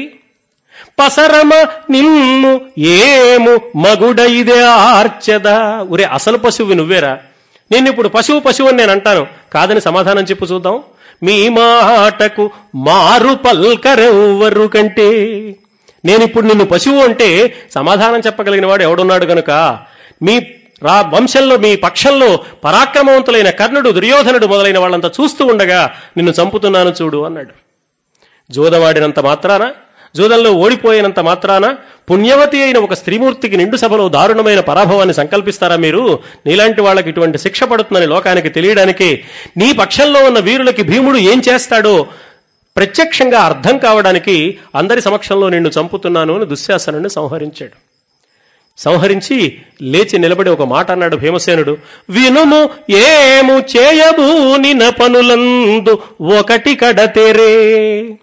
నేను ప్రధానంగా రెండు పనులు చేయాలి అనుకున్నాను యుద్ధం వస్తే, ఒకటి దుశ్శాసనుడి రొమ్ము చీల్చి వేడినెత్తురు తాగి అతన్ని సంహరించడం, రెండు దుర్మార్గుడైన దుర్యోధనుడిని తొడలు విరగ్గొట్టి చంపి అతడి తల తన్ని నేను నా ప్రతిజ్ఞ నిలబెట్టుకోవాలి అనుకున్నాను. నేను చేయాలనుకున్న రెండు ముఖ్యమైన పనుల్లో ఒకటి సాధించాను. వినుము ఏను చేయబూనిన పనులందు ఒకటి కడతేరే, పాపాత్ము సుయోధను పొరిగొని తలదన్నుదునను రెండవ పనియుదీర్ప అరిగెద నెలమిన్. మొదటి పని పూర్తయింది, ఇక రెండవ పని చేయడం మీదే దృష్టి కేంద్రీకరిస్తాను, ఆ పని ఎప్పుడెప్పుడు చేద్దామని ఎదురు చూస్తూ ఉంటాను అన్నాడు. దుశ్శాసనుడి ఘోరమైన చావును చూసి చేష్టలుడికిపోయి నుంచున్నారు అందరూ. కర్ణుడు కూడా రక్షించే ప్రయత్నం చేయలేకపోయాడు. శల్యుడు అన్నాడు, ఏం కర్ణ, ఏమిటలా రెప్పపాటు వేయకుండా చూస్తున్నావు? మ్రాన్పడిపోయావా? స్తంభించిపోయావా? చేష్టలుడికిపోయావా? భీముడంటే ఏమిటో ఇప్పుడు తెలుసుకున్నావా? నువ్వు తెలుసుకోవలసింది భీముడంటే ఏమిటో కాదు, ధర్మం అంటే ఏమిటో తెలుసుకోవాలి. అధర్మాన్ని నమ్మి అధర్మాన్ని అనుకూలంగా మలచుకుని దానికి ధర్మపు రంగు పులిమి ఇష్టం వచ్చినట్లుగా అవకాశవాదిలాగా సన్నివేశాలు పట్టుకుని వేలాడి సుఖ సన్నివేశాల కోసం ప్రయత్నించిన కౌరవులు ఎలా నష్టపోతారో కళ్ళారా చూస్తున్నావు కదా, నువ్వు కూడా కౌరవపక్షంతో చేయి కలిపినందువల్ల నీకు కూడా ఈ దారుణమైన మరణం తప్పదు సుమా అన్నాడు. అనగానే ఆవేశపడిన కర్ణుడు భీముడి మీదకి యుద్ధానికి రాబోయాడు. ఈ లోపల కర్ణుడి కుమారుడు వృషసేనుడు అనేవాడొచ్చి, నాన్న నువ్వు వాగు నేను యుద్ధం చేస్తా అన్నాడు భీముడితో. ఈ లోపల నకులుడు వచ్చి, మా అన్నయ్య భీముడితో తర్వాత యుద్ధం చేద్దు గాని చేతైతే నన్ను ఎదిరించు అన్నాడు. నకులుడికి వృషసేనుడికి చాలా తీవ్రంగా యుద్ధం జరిగింది. అలా యుద్ధం జరుగుతున్నప్పుడు వాళ్ళందరినీ దాటుకుంటూ కర్ణుడి దగ్గరికి వెళ్లాలని అర్జునుడు బయలుదేరాడు. బయలుదేరిన అర్జునుణ్ణి నకులుడితో పోరాడుతున్న వృషసేనుడు ముందు నన్ను ఎదిరించి తర్వాత మా తండ్రి దగ్గరికి వెళ్ళమన్నాడు. అర్జునుడు యుద్ధం చేసి మామూలు ధనుర్విద్యతో అవసరం లేకుండా రథంలో నుంచి దిగి ఆ వృషసేనుడి దగ్గరికి వెళ్ళి వరలో నుంచి కత్తి తీసి ఆ వృషసేనుడి తల నరికి చంపేశాడు కర్ణుడు చూస్తూ ఉండగా. ఇదివరకు కుమారుడు మరణించాడు, ఉత్తర గోగ్రహణంలో ఒక తమ్ముడు చనిపోయాడు, ఇప్పుడు కర్ణుడి కుమారుడు మరో కుమారుడు సత్యసేనుడితో పాటు ఇప్పుడు వృషసేనుడు కూడా మరణించాడు. కన్న కొడుకు మరణాన్ని కళ్ళారా చూసి కూడా కర్ణుడు యుద్ధం చేయడానికి సిద్ధపడ్డాడు. యుద్ధంలో అశ్వత్థామ పరిస్థితి మొత్తాన్ని చూస్తూ, అంత ఆవేశపూరితమైన స్వభావం కలిగిన అశ్వత్థామ దుర్యోధనుడి దగ్గరికి వచ్చి, దుర్యోధన, నీకో విషయం చెబుతాను, ఏమనుకోకు. కలన గురుండు భీష్ముడును గాండివి చేబడిరి, అంగరాజు వారలకు అధికుండే, ఈతని తురంబున ఓర్వగలండే, పూని ఏ వలదని చెప్పిన అవశ్యమునాతడు నిల్చు, ఈతని నిలుపుము నీవు ధర్మసుతునింతగు మాటలదేర్ప చొప్పడం. నాకేమనిపిస్తోంది అంటే, భీష్ముణ్ణి ద్రోణుణ్ణి సంహరించిన వీరాధివీరులైన పాండవులు తప్పకుండా కర్ణుణ్ణి కూడా పడగొడతారు, కర్ణుడి అండ చూసుకుని మనం విజయం సాధించగలం అనుకోవడం సరియైంది కాదు అని నాకు అనిపిస్తోంది. కర్ణుణ్ణి ఎలాగో నేను నచ్చజెప్పి యుద్ధం నుంచి విరమింపజేసే ప్రయత్నం చేస్తాను, నువ్వు ధర్మరాజు దగ్గరికి వెళ్ళి ప్రాధేయపడు, యుద్ధాన్ని విరమించుకుందాం, సంధి చేసుకుందాం అని అడుగు. ధర్మరాజు అంగీకరిస్తే ధర్మరాజు మాట తమ్ముళ్ళు కాదనరు, కాబట్టి యుద్ధం ఆగిపోతుంది, మనం బ్రతికిపోతాం, కాబట్టి నువ్వు ఇది అడగవయ్యా. ఎప్పుడైనా అనుకూలమైన పరిస్థితులు ఉన్నప్పుడు యుద్ధం చెయ్యాలి కానీ ప్రతికూలమైన పరిస్థితులు వచ్చినప్పుడు సంధి చేసుకోవడమే రాజనీతికి సంబంధించిన లక్షణం, కాబట్టి నువ్వు ఇప్పుడు ధర్మరాజుకి లొంగిపోయినట్లుగా ఉంటే మనకు క్షేమం కలుగుతుంది, వెళ్ళిరా అన్నాడు. ఈ సందర్భంలో కృష్ణుడు అర్జునుడు చూస్తున్నారు, కర్ణుడు శల్యుడు ఇక్కడున్నారు. కర్ణుడు శల్యుడిని ఓ మాట అడిగాడు, ఇక చివరికి నాకు అర్జునుడికే యుద్ధం జరుగుతుంది, ఇప్పుడు జరిగే యుద్ధంలో నేను అర్జునుడిని సంహరిస్తాను, అందులో ఏమీ సందేహం లేదు. ఒకవేళ అనుకోకుండా పరిస్థితులు తారుమారై అర్జునుడే గనక నన్ను సంహరిస్తే ఏం జరుగుతుందంటావు అన్నాడు. అంటే శల్యుడు ఏమనాలి, మరి ఇప్పుడు ఒప్పుకున్నావా, ఇప్పటికైనా అర్జునుడి చేతిలో చచ్చిపోతానని అని దెప్పి పొడవాలి, లేదా ఏమయ్యా అర్జునుడి చేతిలో నువ్వెందుకు చచ్చిపోతావు, నేను ఉన్నా కదా, అర్జునుడి చేతిలో నువ్వు చచ్చిపోతావు, నువ్వు చాలా పరాక్రమవంతుడు, మెచ్చుకోనైనా మెచ్చుకోవాలి. శల్యుడు అది చేయలేదు ఇది చేయలేదు. ఓహో, అర్జునుడి చేతిలో నువ్వు చనిపోతే ఏం చేస్తావు అంటున్నావా, నేను నీకు బదులుగా అర్జునుడిని ఎదుర్కొని కౌరవపక్షాన యుద్ధం చేస్తాను, అంతేగాని నేనేం భయపడను, అర్జునుడు నిన్ను చంపడం కళ్ళారా చూసినా కూడా నేను భయపడను అన్నాడు. అంటే నువ్వు చచ్చిపోవడంతో నాకు సంబంధం లేదు, నేను యుద్ధం చేస్తాను అన్నాడు. అంటే నీ చావుల గురించి నాకు దిగులు లేదు. ఇది శల్యుడు చెప్పిన సమాధానం. సరిగ్గా కర్ణుడు శల్యుడు ఇలా మాట్లాడుకుంటున్న సమయంలోనే అక్కడ కృష్ణుడు అర్జునుడు కూడా మాట్లాడుకున్నారు. అర్జునుడు కూడా శల్యుణ్ణి కర్ణుడు ఏమడిగాడో దాదాపు అలాంటి మాటే అర్జునుడు కృష్ణుడిని అడిగాడు.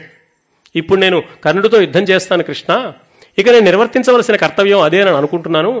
ఒకవేళ కర్ణుడిని నేను జయించలేక కర్ణుడే నన్ను ఓడిస్తే నువ్వు ఏ విధంగా మా పాండవ పక్షాన్ని కాపాడతావు అన్నాడు. పోలేవయ్యా, నీకేదైనా కర్ణుడు ఆపద కలిగిస్తే మిగతా వాళ్ళందరినీ రక్షిస్తానని శల్యుడు అన్నట్టు కృష్ణుడు అనాలి. కానీ కృష్ణుడు ఏమన్నాడు, భూమి తలక్రిందులైనా, సూర్యుడు గమనాన్ని వదిలివేసి ఆకాశం నుంచి నేల మీద రాలి పడినా, సముద్రాలు చెలీల కట్టలు తెంచుకుని భూమి మీదకి విజృంభించి పడినా కర్ణుడు నిన్ను ఓడించడం సాధ్యమయ్యే విషయం కాదు. కర్ణుడు నిన్ను ఓడించే స్థితి వస్తే అక్కడ కృష్ణుడున్నది దేనికి, కృష్ణుడు నీ పక్కన ఉండగా కర్ణుడు నిన్ను ఓడించడం అన్న ప్రశ్న లేదు, ఈవేళ అఖండ విజయం నీదే అని కర్ణుడి విషయంలో అర్జునుడు ఏ విధమైన సందేహం పెట్టుకోవాల్సిన అవసరం లేదని కృష్ణుడు ధైర్యం చెప్పాడు. ఈ నేపథ్యంలో అశ్వత్థామ దుర్యోధనుణ్ణి సంధి చేసుకోమని సలహా ఇచ్చాడు. దుర్యోధనుడు అన్నాడు, ఇప్పుడు దుస్ససేనుని పనిదీర్చి మారుత తనూభవుడాడిన మాట ఏర్పడన్ వినియును, సంధిసేయుటకు నీవు అభిలాషము సేత ఒప్పునే, పెనకువ కర్ణుడు ఏలవుడుగు బేలవే మానుము ద్రోణనందనా. ఓ అశ్వత్థమా, నువ్వు చెప్పింది సరైంది కాదు. ఇప్పుడు దుశ్శాసనుని మనం అందరం చూస్తుండగా దారుణంగా సంహరించిన ఈ భీమసేనుడు ఒక మాట అన్నాడు, మొదటి పని చేశాను, రెండవ పని చేయడానికి సిద్ధపడుతున్నాను, అంటే ఎక్కడ నన్ను చంపుతాడో అని భయపడి నేను సంధికి వెళ్ళినట్టు అవుతుంది, ఇంతకంటే అవమానం ఇంకేమైనా ఉందా. పైగా నువ్వేదో నేను కర్ణుడిని ఒప్పిస్తాను, కర్ణుడు యుద్ధం మానుకోవడానికి సిద్ధపడతాడు, నువ్వు ధర్మరాజును అడుగు అంటున్నావు. కర్ణుడు పొరపాటున కూడా యుద్ధం నుంచి విరమించడు సుమా. ఏ పరిస్థితులు ముంచుకు వచ్చినా ఎలాగైనా సరే నాకు అఖండ విజయాన్ని కట్టబెట్టడమే కర్ణుడి లక్ష్యం కాబట్టి కర్ణుడు పోరాడతాడు, విజయాన్ని సాధిస్తాడు. కాబట్టి నువ్వు కూడా ఇలా బేలమాటలు మాట్లాడకు, నువ్వు కూడా సహకరించి యుద్ధాన్ని కొనసాగించు అన్నాడు. అశ్వత్థామ చేసేది లేక యుద్ధాన్ని కొనసాగించడానికి వెళ్ళాడు. మిగతా వారు ఎవరి యుద్ధాలు వాళ్ళు చేస్తున్నా ప్రత్యక్షంగా సరాసరి అర్జునుడు కర్ణుడిని ఎదిరించాడు. కర్ణార్జునుల మధ్య తీవ్రమైన యుద్ధం జరిగింది. ఆ యుద్ధంలో కర్ణుడికి ఒక ఆలోచన వచ్చింది. ఒక నాగాస్త్రాన్ని గనక ప్రయోగిస్తే అర్జునుడికి ప్రాణాలతో మిగలడు కాబట్టి నాగాస్త్ర ప్రయోగం చెయ్యాలి అని భావించాడు. అనుకోకుండా అది ఒట్టి అస్త్రమే కాక కర్ణుడికున్న శాపాల కారణంగా పొరపాటున నాగ అస్త్ర మంత్రం కర్ణుడికి జ్ఞాపకం రాకపోయినా అది ఉపయోగపడే విధంగా నిజంగానే అందులో ఒక పాము దూరింది. ఇప్పుడు మంత్రం అవసరం లేదు, లోపల నిజంగానే అదృశ్య రూపంలో ఒక పాము చేరింది. ఆ పాము ఎక్కడిది అంటే, ఖాండవ వనాన్ని కృష్ణార్జునులు దహనం చేసినప్పుడు అన్ని ప్రాణులు కూడా అగ్నికి బలైపోయాయి. అందులో ఒక పాము పిల్ల ఎలాగో తప్పించుకుని ప్రాణాలతో బయటపడి తన తండ్రిని తల్లిని అందరినీ దారుణమైన మరణానికి గురి చేసిన అర్జునుడి మీద ప్రతీకారం తీర్చుకోవడం కోసం ఎదురు చూస్తూ అది ఎలాగో చేతకాక ఇప్పుడు కర్ణుణ్ణి ఆశ్రయిస్తే కర్ణుడు ప్రయోగించే బాణంలో దూరితే ఈ బాణంలో రహస్యంగా అర్జునుడిని సమీపించి భయంకరమైన కాటు వేసి చంపేద్దామని నిర్ణయించుకుని అందులో దూరింది ఆ పాము. ఆ విషయం కర్ణుడికి తెలియదు. మామూలుగా ప్రయోగిస్తున్నాడు. నాగ అస్త్ర మంత్రాన్ని స్మరించి నాగాస్త్రంగా ఇది వెళ్ళాలి అనుకున్నాడు. అంటే భయంకర విష సర్పములో దాగి ఉండే విషము ఎంత ప్రమాదాన్ని కలిగిస్తుందో ఈ మంత్రం, ఈ అస్త్రం అలా పనిచేసి అర్జునుడి ప్రాణాలు బలి తీసుకోవాలి అనేది కర్ణుడి కోరిక. అందుకని సరిగ్గా అర్జునుడి కంఠానికి గురి చూసి బాణం వేయడం మొదలుపెట్టాడు, ఎక్కుపెట్టాడు. కర్ణుడు ఇలా ఎక్కుపెట్టుతుంటే శల్యుడు ఒకసారి వెనక్కి తిరిగి కర్ణుడి ధనుస్సు వంక, కర్ణుడి వంక చూసి, కర్ణ నువ్వు సరిగ్గా గురి చూసినట్టు లేదయ్యా, నీ గురి పొరపాటుగా ఉంది, గురి సరిచేసుకో, కొంచెం కిందకి దింపు నీ బాణాన్ని, ఈ పైకి వెళ్లేది అర్జునుడి కంఠానికి తగలదు, పైనుంచి వెళ్ళిపోతుంది, కొంచెం ఆలోచించు అన్నాడు. నా కర్ణ గ్రీవాం ఇషురేష లప్స్యతే సమీక్ష్య సంధత్స్వ శిరోఘ్నం శరం. అర్జునుడి శిరస్సును దెబ్బతీయడానికి వీలుగా ఈ శరప్రయోగం చేయవలసింది, ఒక్కసారి నీ గురిని సరిచూసుకో అన్నాడు. కర్ణుడు అన్నాడు, ఏమిటయ్యా నువ్వు రథాన్ని నడిపేవాడివి, రథాన్ని నడిపే సారథి సామాన్యుడు, నేను మహారథిని, గురి ఎలా చూడాలో నువ్వు నాకు నేర్పాలా, ఇంతకంటే సిగ్గుచేటైన విషయం ఉందా? అయినా వీరుడైన వాడు ఒకేసారి గురి చూస్తాడు, రెండవసారి గురిని మార్చుకున్నాడు అంటే మొదటిసారి తప్పుగా గురి చూసిందాన్ని ఒప్పుకున్నట్టు లెక్క. వీరుడైన వాడు 2 సార్లు గురి చూస్తాడా? ఒకసారి గురి చూసింది మార్చుకోవడంలో కేవలం చేతకానితనమే కాకుండా మోసం కూడా ఉంది. మాటిమాటికి గురి మార్చుకోకూడదు, ఒకసారి అలా గురి చూస్తే గురి చూసి కొట్టడమే. నా సంధత్తే ద్విశరం శల్య కర్ణో, ఈ కర్ణుడు 2 సార్లు గురి మార్చుకోడు సుమా. శల్యుడా, ఆ విషయం నీకు తెలుసా? అంతేకాక నా మాదృశా జిహ్మయుద్ధా భవంతి, నాలాంటి వీరులైన వారు, ధర్మవీరులైన వారు అధర్మపూరితమైన యుద్ధాలకు సిద్ధపడరయ్యా, మోసగించి జయించాలనే కోరిక మాకుండదు, కాబట్టి నువ్వు పొరపాటు సలహాలు ఇవ్వకు, నోరు మూసుకుని నేను చేసే యుద్ధం చూడు అన్నాడు. నిజానికి మాలాంటి వాళ్ళు మోసపూరితమైన యుద్ధాలు చెయ్యనే చెయ్యరు అని కర్ణుడు అన్న మాట ఊరికే బడాయిగా చెప్పిన మాట తప్ప యథార్థమా అని మనకు సందేహం కలుగుతుంది. ఎందుకని అంటే ద్రోణపర్వంలో జరిగిన కథని ఒక్కసారి మనం సమీక్షించుకుంటే ద్రోణుడి దగ్గరికి చుట్టూ చేరారు దుర్యోధనుడు మొదలైన వాళ్ళంతా. ఏమయ్యా ఏమిటి పద్మవ్యూహం అన్నావు, అభిమన్యుడు తప్ప ఎవరూ లోపలికి రాలేరన్నావు, అభిమన్యుడికి తిరిగి వెళ్లడం తెలియదన్నావు, అభిమన్యుడిని తేలిగ్గా దెబ్బ కొట్టొచ్చు అన్నావు, ఈ అవకాశం తీసుకుని ధర్మరాజుని బంధిస్తానన్నావు, సైంధవుడు అడ్డుపడ్డాడు కాబట్టి పాండవులు రాలేకపోయారు, అభిమన్యుడు పిల్లవాడు ఒంటరిగా దొరికాడు, ఈ బాలుని మనం ఏమీ చేయలేకపోతున్నామే, అతడు ఒంటరి అయి ఉండి కూడా మనని చెల్లా చెదరు చేస్తున్నాడు, ఎలాగయ్యా ఇతన్ని ఎదుర్కోవడం సాధ్యం కావటం లేదు, ఏమిటి ఆచార్య ఈ వ్యవహారం అన్నాడు. అప్పుడు ద్రోణుడు అన్నాడు, అభిమన్యుడి చేతిలో విల్లు ఉన్నంత వరకు ఎవరు అభిమన్యుడిని ఏమీ చెయ్యలేరు, దేవదానవులైనా సరే, సాక్షాత్ పరమేశ్వరుడైనా సరే. అభిమన్యుడిని దెబ్బ కొట్టాలి అంటే అతడి చేతిలో ఉన్న విల్లు విరగొట్టాలి ముందు. ఆ విల్లు ఎదురుగా వెళ్ళి ఎవరూ తుంచలేరు, వెనక నుంచి మోసం చేసి విల్లు విరగొట్టాలి. ఈ పని చేయడం నాకు ఇష్టం లేదు, మీలో ఎవరైనా చేస్తే నాకు అభ్యంతరం లేదు, ఉపాయం మాత్రం ఇది అన్నాడు. ఎవ్వరూ ఈ పని చెయ్యమని మరొకరిని అడగలేదు. చివరికి దుర్యోధనుడు అంతటి నీచుడని పేరు పొందినవాడు కూడా ఆ పని చేయడానికి ఇష్టపడలేదు. కానీ ఎవ్వరూ అడగకుండానే కర్ణుడు తనంతట తానుగా అభిమన్యుడు వెనక్కి వెళ్ళి అభిమన్యుడి చేతిలో ఉన్న విల్లు విరగొట్టేందుకు కావలసిన ప్రయత్నం చేశాడు, విల్లు త్రుంచాడు. ద్రోణ పర్వాన్ని ఒక్కసారి మనం జ్ఞాపకం చేసుకుంటే కర్ణుడు చేసిన నీచమైన పని మనకు తెలుస్తుంది. అనవిని సూత సూతి భయంబు ఎదగూరిన వాడపోలెనై వెనుక కొదింగి ఆ రధిక వీరు పిరిందికి వచ్చి. అభిమన్యుడు యుద్ధం చేస్తున్నాడు, ఎదురుగా యుద్ధం చేస్తున్న వాళ్ళలో కర్ణుడు కూడా ఉన్నాడు. కర్ణుడు అభిమన్యుడిని చూసి భయపడ్డట్టుగా నటించి నెమ్మదిగా అలా అలా అలా పక్కకి తప్పుకుంటూ వెనక్కి వచ్చాడు. అచటి సైనికులున్ అతనికి సహాయులై నరపుత్రు బిట్టు మార్కొనిన. ఆ ఎదురుగా ఉన్నవాళ్ళు ఇతనికి సహాయం చేయడానికి కర్ణుడు ఏ పక్కకు వెళ్ళాడు అని అభిమన్యుడు కర్ణుడిని గమనించే అవకాశం లేకుండా యుద్ధం చేస్తున్నారు. ఇది కర్ణుడి కుట్రకి వాళ్ళు సహకరించారు. కర్ణుడు వెనక నుంచి ఆ లఘు ప్రదరంబున వెనకపాటున విల్లు త్రుంచినన్. చాలా స్పష్టంగా తిక్కన గారు వ్యాస భావాన్ని అనువాదం చేసి మనకు చెప్పారు. అంటే వెనక నుంచైనా ఒక వీరుడు విల్లు తుంచడంలో తప్పేమీ లేదు అని నమ్మినవాడు కర్ణుడు, ఆ పని చేసినవాడు కర్ణుడు. చెయ్యమని దుర్యోధనుడు అడగను కూడా అడగలేదు. దుర్యోధనుడు అంతటి నీచుడు కానీ, దుశ్శాసనుడు అంతటి నీచుడు కానీ ఆ పని కూడా చేయలేదు. వాళ్ళు కూడా చెయ్యని పని చెయ్యడానికి కర్ణుడు సిద్ధపడ్డాడు. అంటే కర్ణుడు అలాంటి వాళ్ళు ఇంతటి నీచమైన యుద్ధాలు చేస్తారా, మోసపూరితమైన యుద్ధాలు చేస్తారా అన్న మాట ఒట్టి బడాయి మాట తప్ప అతని ప్రవృత్తికి సంబంధించిన మాట కాదు అని తెలుస్తోంది. సరే, బాణం ప్రయోగించాడు ఈ బీరాల పలికి. కృష్ణుడు వస్తున్నది చాలా తీవ్రమైన బాణమని, అది నాగ అస్త్ర మంత్రంతో ప్రయుక్తమైందని, అందులో నిజంగానే ఒక భయంకర విషసర్పం దూరిందని తెలుసుకుని తన కాలి బొటన వేలుతో రథాన్ని అలా కిందికి అణిచాడు. 4 అంగుళాలు కిందికి వెళ్ళింది రథం. పపాత పార్థస్య కిరీటముత్తమం. సరిగ్గా నాగాస్త్రం వెళ్ళి అర్జునుడి కిరీటానికి తగిలింది. ఆ కిరీటం కింద పడిపోయింది.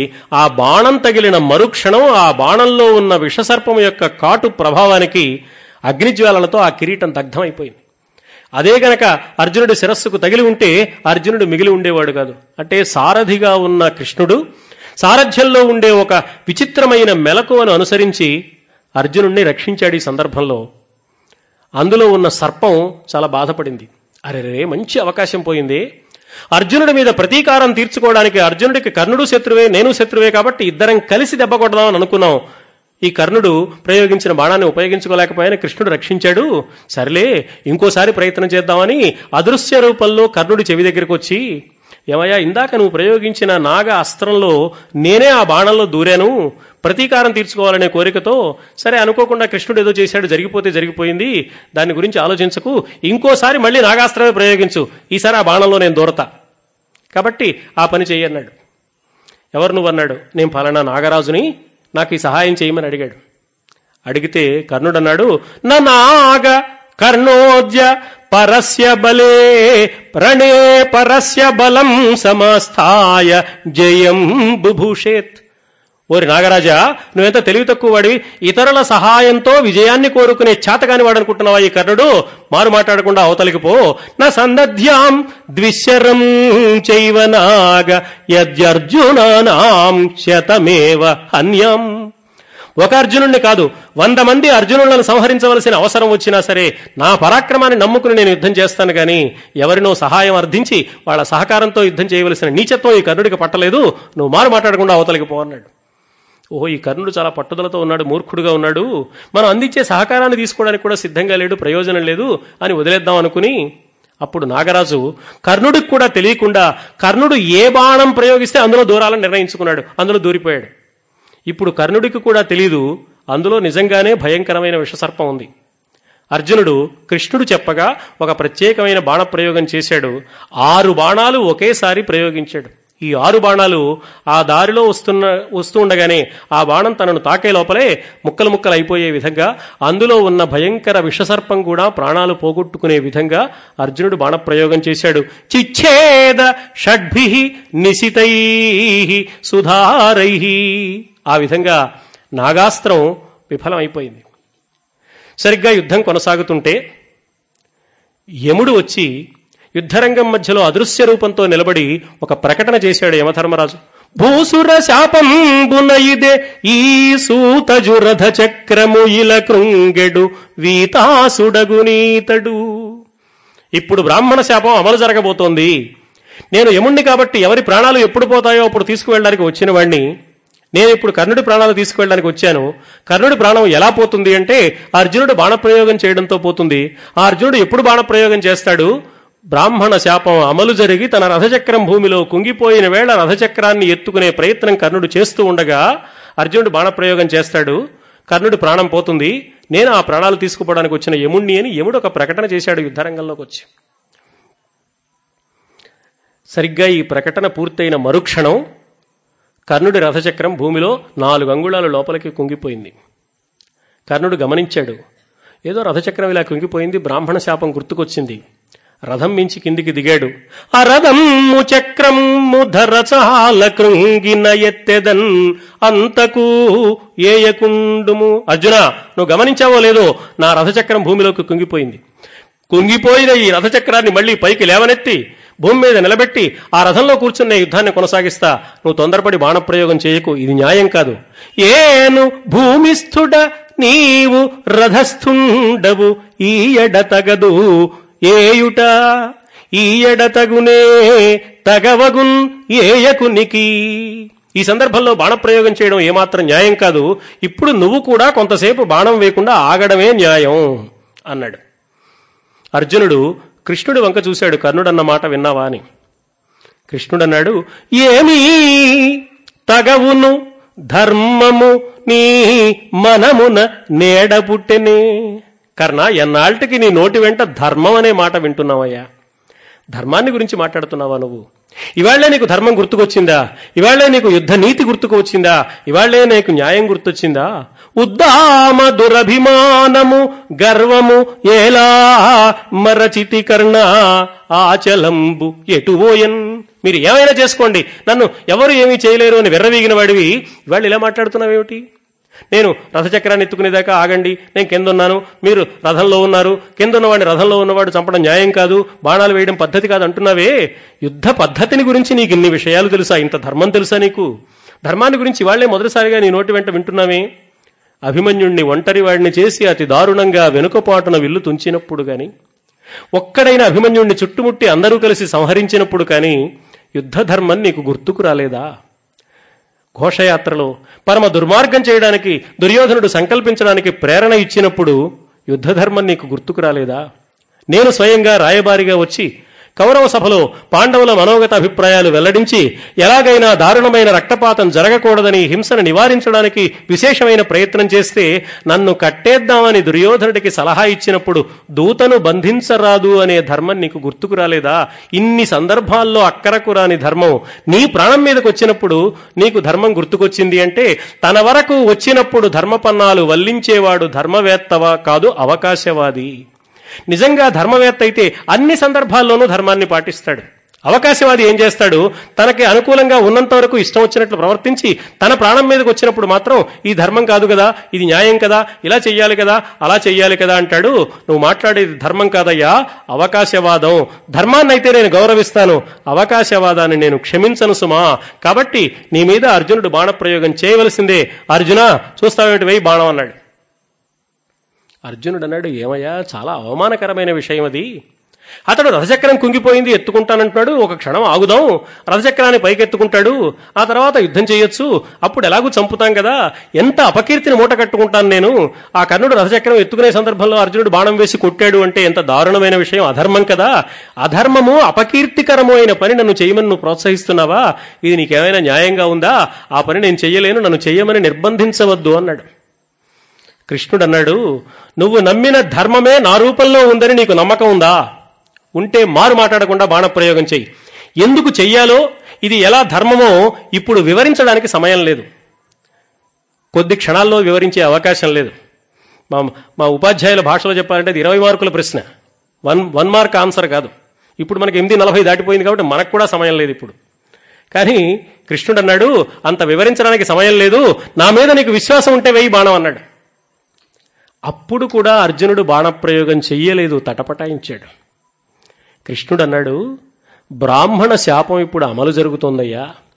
ఈ కర్ణుడికి బ్రాహ్మణుడు శాపం ఇచ్చాడు, తన రథచక్రం భూమిలో కుంగిపోయినప్పుడు దాన్ని లేవనెత్తుకునే ప్రయత్నం చేస్తుండగా శత్రువు అతన్ని సంహరిస్తాడని ఆ శాపం అమలు జరిపేందుకు నువ్వు ఉపకరణం తప్ప నువ్వు కాదు కర్ణుడిని చంపేది. ఇందులో ఉన్న ఘనత నీకు వస్తుందని, అపకీర్తి వస్తుందని నువ్వు అనుకుంటున్నావు. ఆ ఘనత రాదు, అపకీర్తి రాదు. ఈ పుణ్యపాపాలు నీకు సంక్రమించవు. ఉపకరణంగా మారి నువ్వు యుద్ధం నిర్వహించడం మాత్రమే చేయవలసిన పని చేయమన్నాడు. ఎవరు ఎవరికి శాపం ఇచ్చినా, ఎవరు ఎవరికి వరం ఇచ్చినా ఆ వరాలు, శాపాలు, ఆశీస్సులు అమలు జరిగేలా చేయడం భగవంతుడి కర్తవ్యం. ఇప్పుడు బ్రాహ్మణ శాపం అమలు జరిపేలాగా చేయడం కృష్ణుడి పని కాబట్టి అందుకని అర్జునుడి బాణప్రయోగం చేయమన్నాడు. ఇక్కడ మహాభారత కథలోని కర్ణపర్వాన్ని మరొక్కసారి మనస్సు పెట్టి చదవమని నేను రెండు చేతులు జోడించి సవినయంగా అందరినీ, పెద్దల్ని ప్రార్థిస్తున్నాను. కర్ణుడు రథచక్రాన్ని ఎత్తుకునే ప్రయత్నం చేస్తూనే భుజంతో రథచక్రాన్ని ఎత్తుకుంటూ రెండో చేత్తో ధనుస్సు పట్టుకుని అర్జునుడి మీద బాణాలు వేస్తూనే ఉన్నాడు తప్ప మానలేదు. చూడండి ఆశ్చర్యం. నువ్వు బాణాలు వేయొద్దు, నేను రథచక్రాన్ని ఎత్తుకుంటున్నాను, నేను భూమి మీద ఉన్నాను, నువ్వు రథంలో ఉన్నావు, ఇప్పుడు మన ఇద్దరికి యుద్ధం న్యాయం కాదు అంటున్న కర్ణుడు తాను మాత్రం బాణాలు వేస్తున్నాడు. అంటే తాను వేయడం న్యాయమేనా? అంటే అతడు బాణప్రయోగం చేస్తున్నాడు కాబట్టి నువ్వు కూడా బాణప్రయోగం చేయొచ్చు అర్జున, చేయమన్నాడు. అంటే కర్ణుడు ఏ పాటి ధర్మాన్ని పాటించాడు అంటే ఎక్కడ అర్జునుడు బాణాలు వేసేస్తాడో అనే భయం లోపలుంది. ఎందుకంటే ఆ శాపం గుర్తుంది కాబట్టి. అందువల్ల నీ రథచక్రం ఎత్తుకునే ప్రయత్నంలోనే నిన్ను చంపేస్తాడు నీ శత్రువు అన్నాడు కదా, అందుకని ఎక్కడ బాణం వేసేస్తాడో ఎందుకైనా మంచిదని ఓ పక్కన బాణం వేస్తున్నాడు, నువ్వు మాత్రం వేయొద్దు అంటున్నాడు. అయినా అప్పుడు కూడా అర్జునుడు బాణప్రయోగం చెయ్యలేదు. చూడండి అర్జునుడి ధర్మదీక్ష. కృష్ణుడు అన్నాడు, నా మాట మీద ఏమాత్రం నమ్మకం, గౌరవం ఉన్నా నా ఆజ్ఞగా భావించి బాణప్రయోగం చేసి కర్ణుడిని సంహరించు. కర్ణుడు తన భుజబలం మొత్తాన్ని వినియోగించి రథచక్రాన్ని లేవనెత్తడానికి ప్రయత్నం చేశాడు.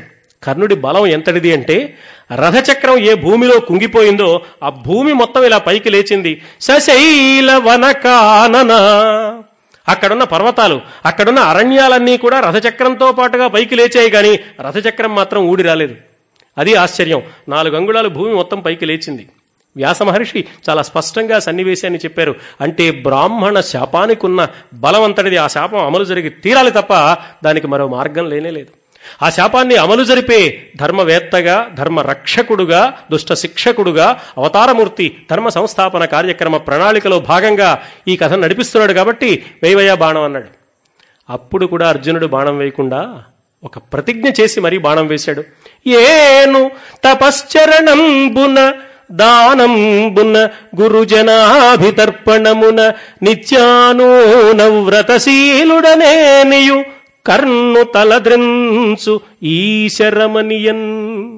నేనే గనక ధర్మాత్ముడైతే, తపశ్చర్య కలిగిన వాడినైతే, పెద్దల్ని గౌరవించే లక్షణం కలిగిన వాడినైతే, వ్రతశీలాలు కలిగిన వాడినైతే, సత్యధర్మాలను నమ్మిన వాడినైతే ఈ బాణము కర్ణుడి శిరస్సును ఛేదించుగాక అని ప్రయోగించాడు. ఆ బాణం కర్ణుడి శిరస్సును ఛేదించింది. అంటే అర్జునుడు ధర్మాత్ముడే. అర్జునుడు కర్ణుడిని సంహరించడం అధర్మం కానే కాదు అని అర్జునుడు చేసిన ప్రతిజ్ఞ నిరూపించింది. ఒక వ్యక్తి మరో వ్యక్తిని బాణంతో కొడితే బాణం కాదు చంపేది, ఆ వ్యక్తి యొక్క ధర్మం ఎదుటివాడిని శిక్షిస్తుంది. ఒక వ్యక్తి బాణపు దెబ్బతిని చనిపోతే బాణపు దెబ్బ వల్ల చనిపోడు, తాను చేసిన అధర్మం అతన్ని శిక్షిస్తే చనిపోతాడు. ఇది మహాభారతం కర్ణ సంహారం విషయంలో మానవ జాతికిస్తున్న ఒక మహాద్భుతమైన సందేశం. కర్ణుడు పతనమైపోయాడు. కర్ణ నిర్యాణంతో దుర్యోధనుడు మొదలు నెరికిన అరటి చెట్టులాగా కూలిపోయాడు. ఏమి చేయాలో తెలియక. ఆనాటికి సాయంత్రం అయింది, సూర్యాస్తమయం అయింది. యుద్ధాన్ని చాలించారు. ఎవరి శిబిరాలకు వాళ్ళు వెళ్లారు. పాండవ శిబిరంలో ఉత్సాహం పెల్లుబుకింది. కౌరవ శిబిరంలో దారుణమైన విషాదం అలముకున్నది. ధర్మరాజు కృష్ణుడి దగ్గరికి వచ్చి, నువ్వు అద్భుతమైన అఖండ విజయాన్ని మాకు కట్టబెట్టాలని రక్షకుడిగా నిలబడ్డావయ్యా, నీ వల్ల మాకు అఖండ విజయం చేకూరుతున్నది.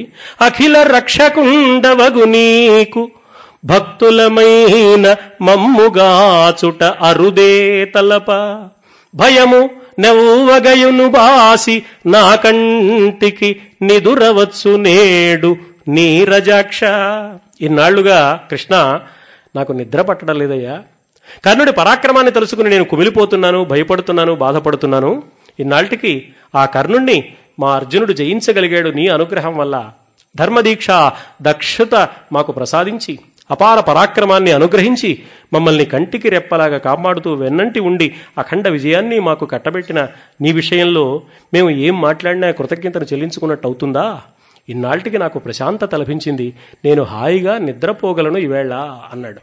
అంటే కర్ణుడి విషయంలో ధర్మరాజు మనస్సులో గూడు కట్టుకున్న భయం ఇప్పుడు తీరింది. అతడు ప్రశాంతతను అనుభవించాడు. కృష్ణ పరమాత్మకు కృతజ్ఞత నివేదించుకున్నాడు. ధర్మరాజు కృష్ణుడికి నివేదించుకున్న ఈ కృతజ్ఞతతో కర్ణపర్వాన్ని ముగించారు వ్యాసుల వారు. కర్ణ నిర్యాణం తర్వాత కథాక్రమం ఎలా జరిగిందో, ఆ తర్వాత ఏం జరిగిందో తెలుసుకోవాలని ధృతరాష్ట్రుడు అతి తీవ్రమైన వేదనతో కుతూహలాన్ని వ్యక్తం చేస్తూ సంజయుడిని అడిగాడు. అనంతర కథాక్రమాన్ని సంజయుడు ధృతరాష్ట్ర మహారాజుకు నివేదించిన విషయం శల్య పర్వంతో ప్రారంభమవుతుంది.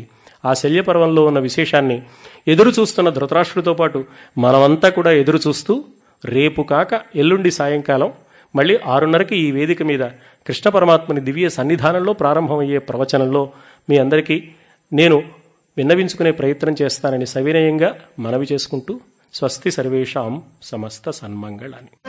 మంగళం జయ మంగళం మా నల్లనయ్యకు మంగళం, మంగళం జయ మంగళం మా నల్లనయ్యకు మంగళం, మంగళం జయ మంగళం మా కృష్ణ స్వామికి మంగళం, మంగళం జయ మంగళం మా కృష్ణ స్వామికి మంగళం, మంగళం జయ మంగళం మా నల్లనయ్యకు మంగళం.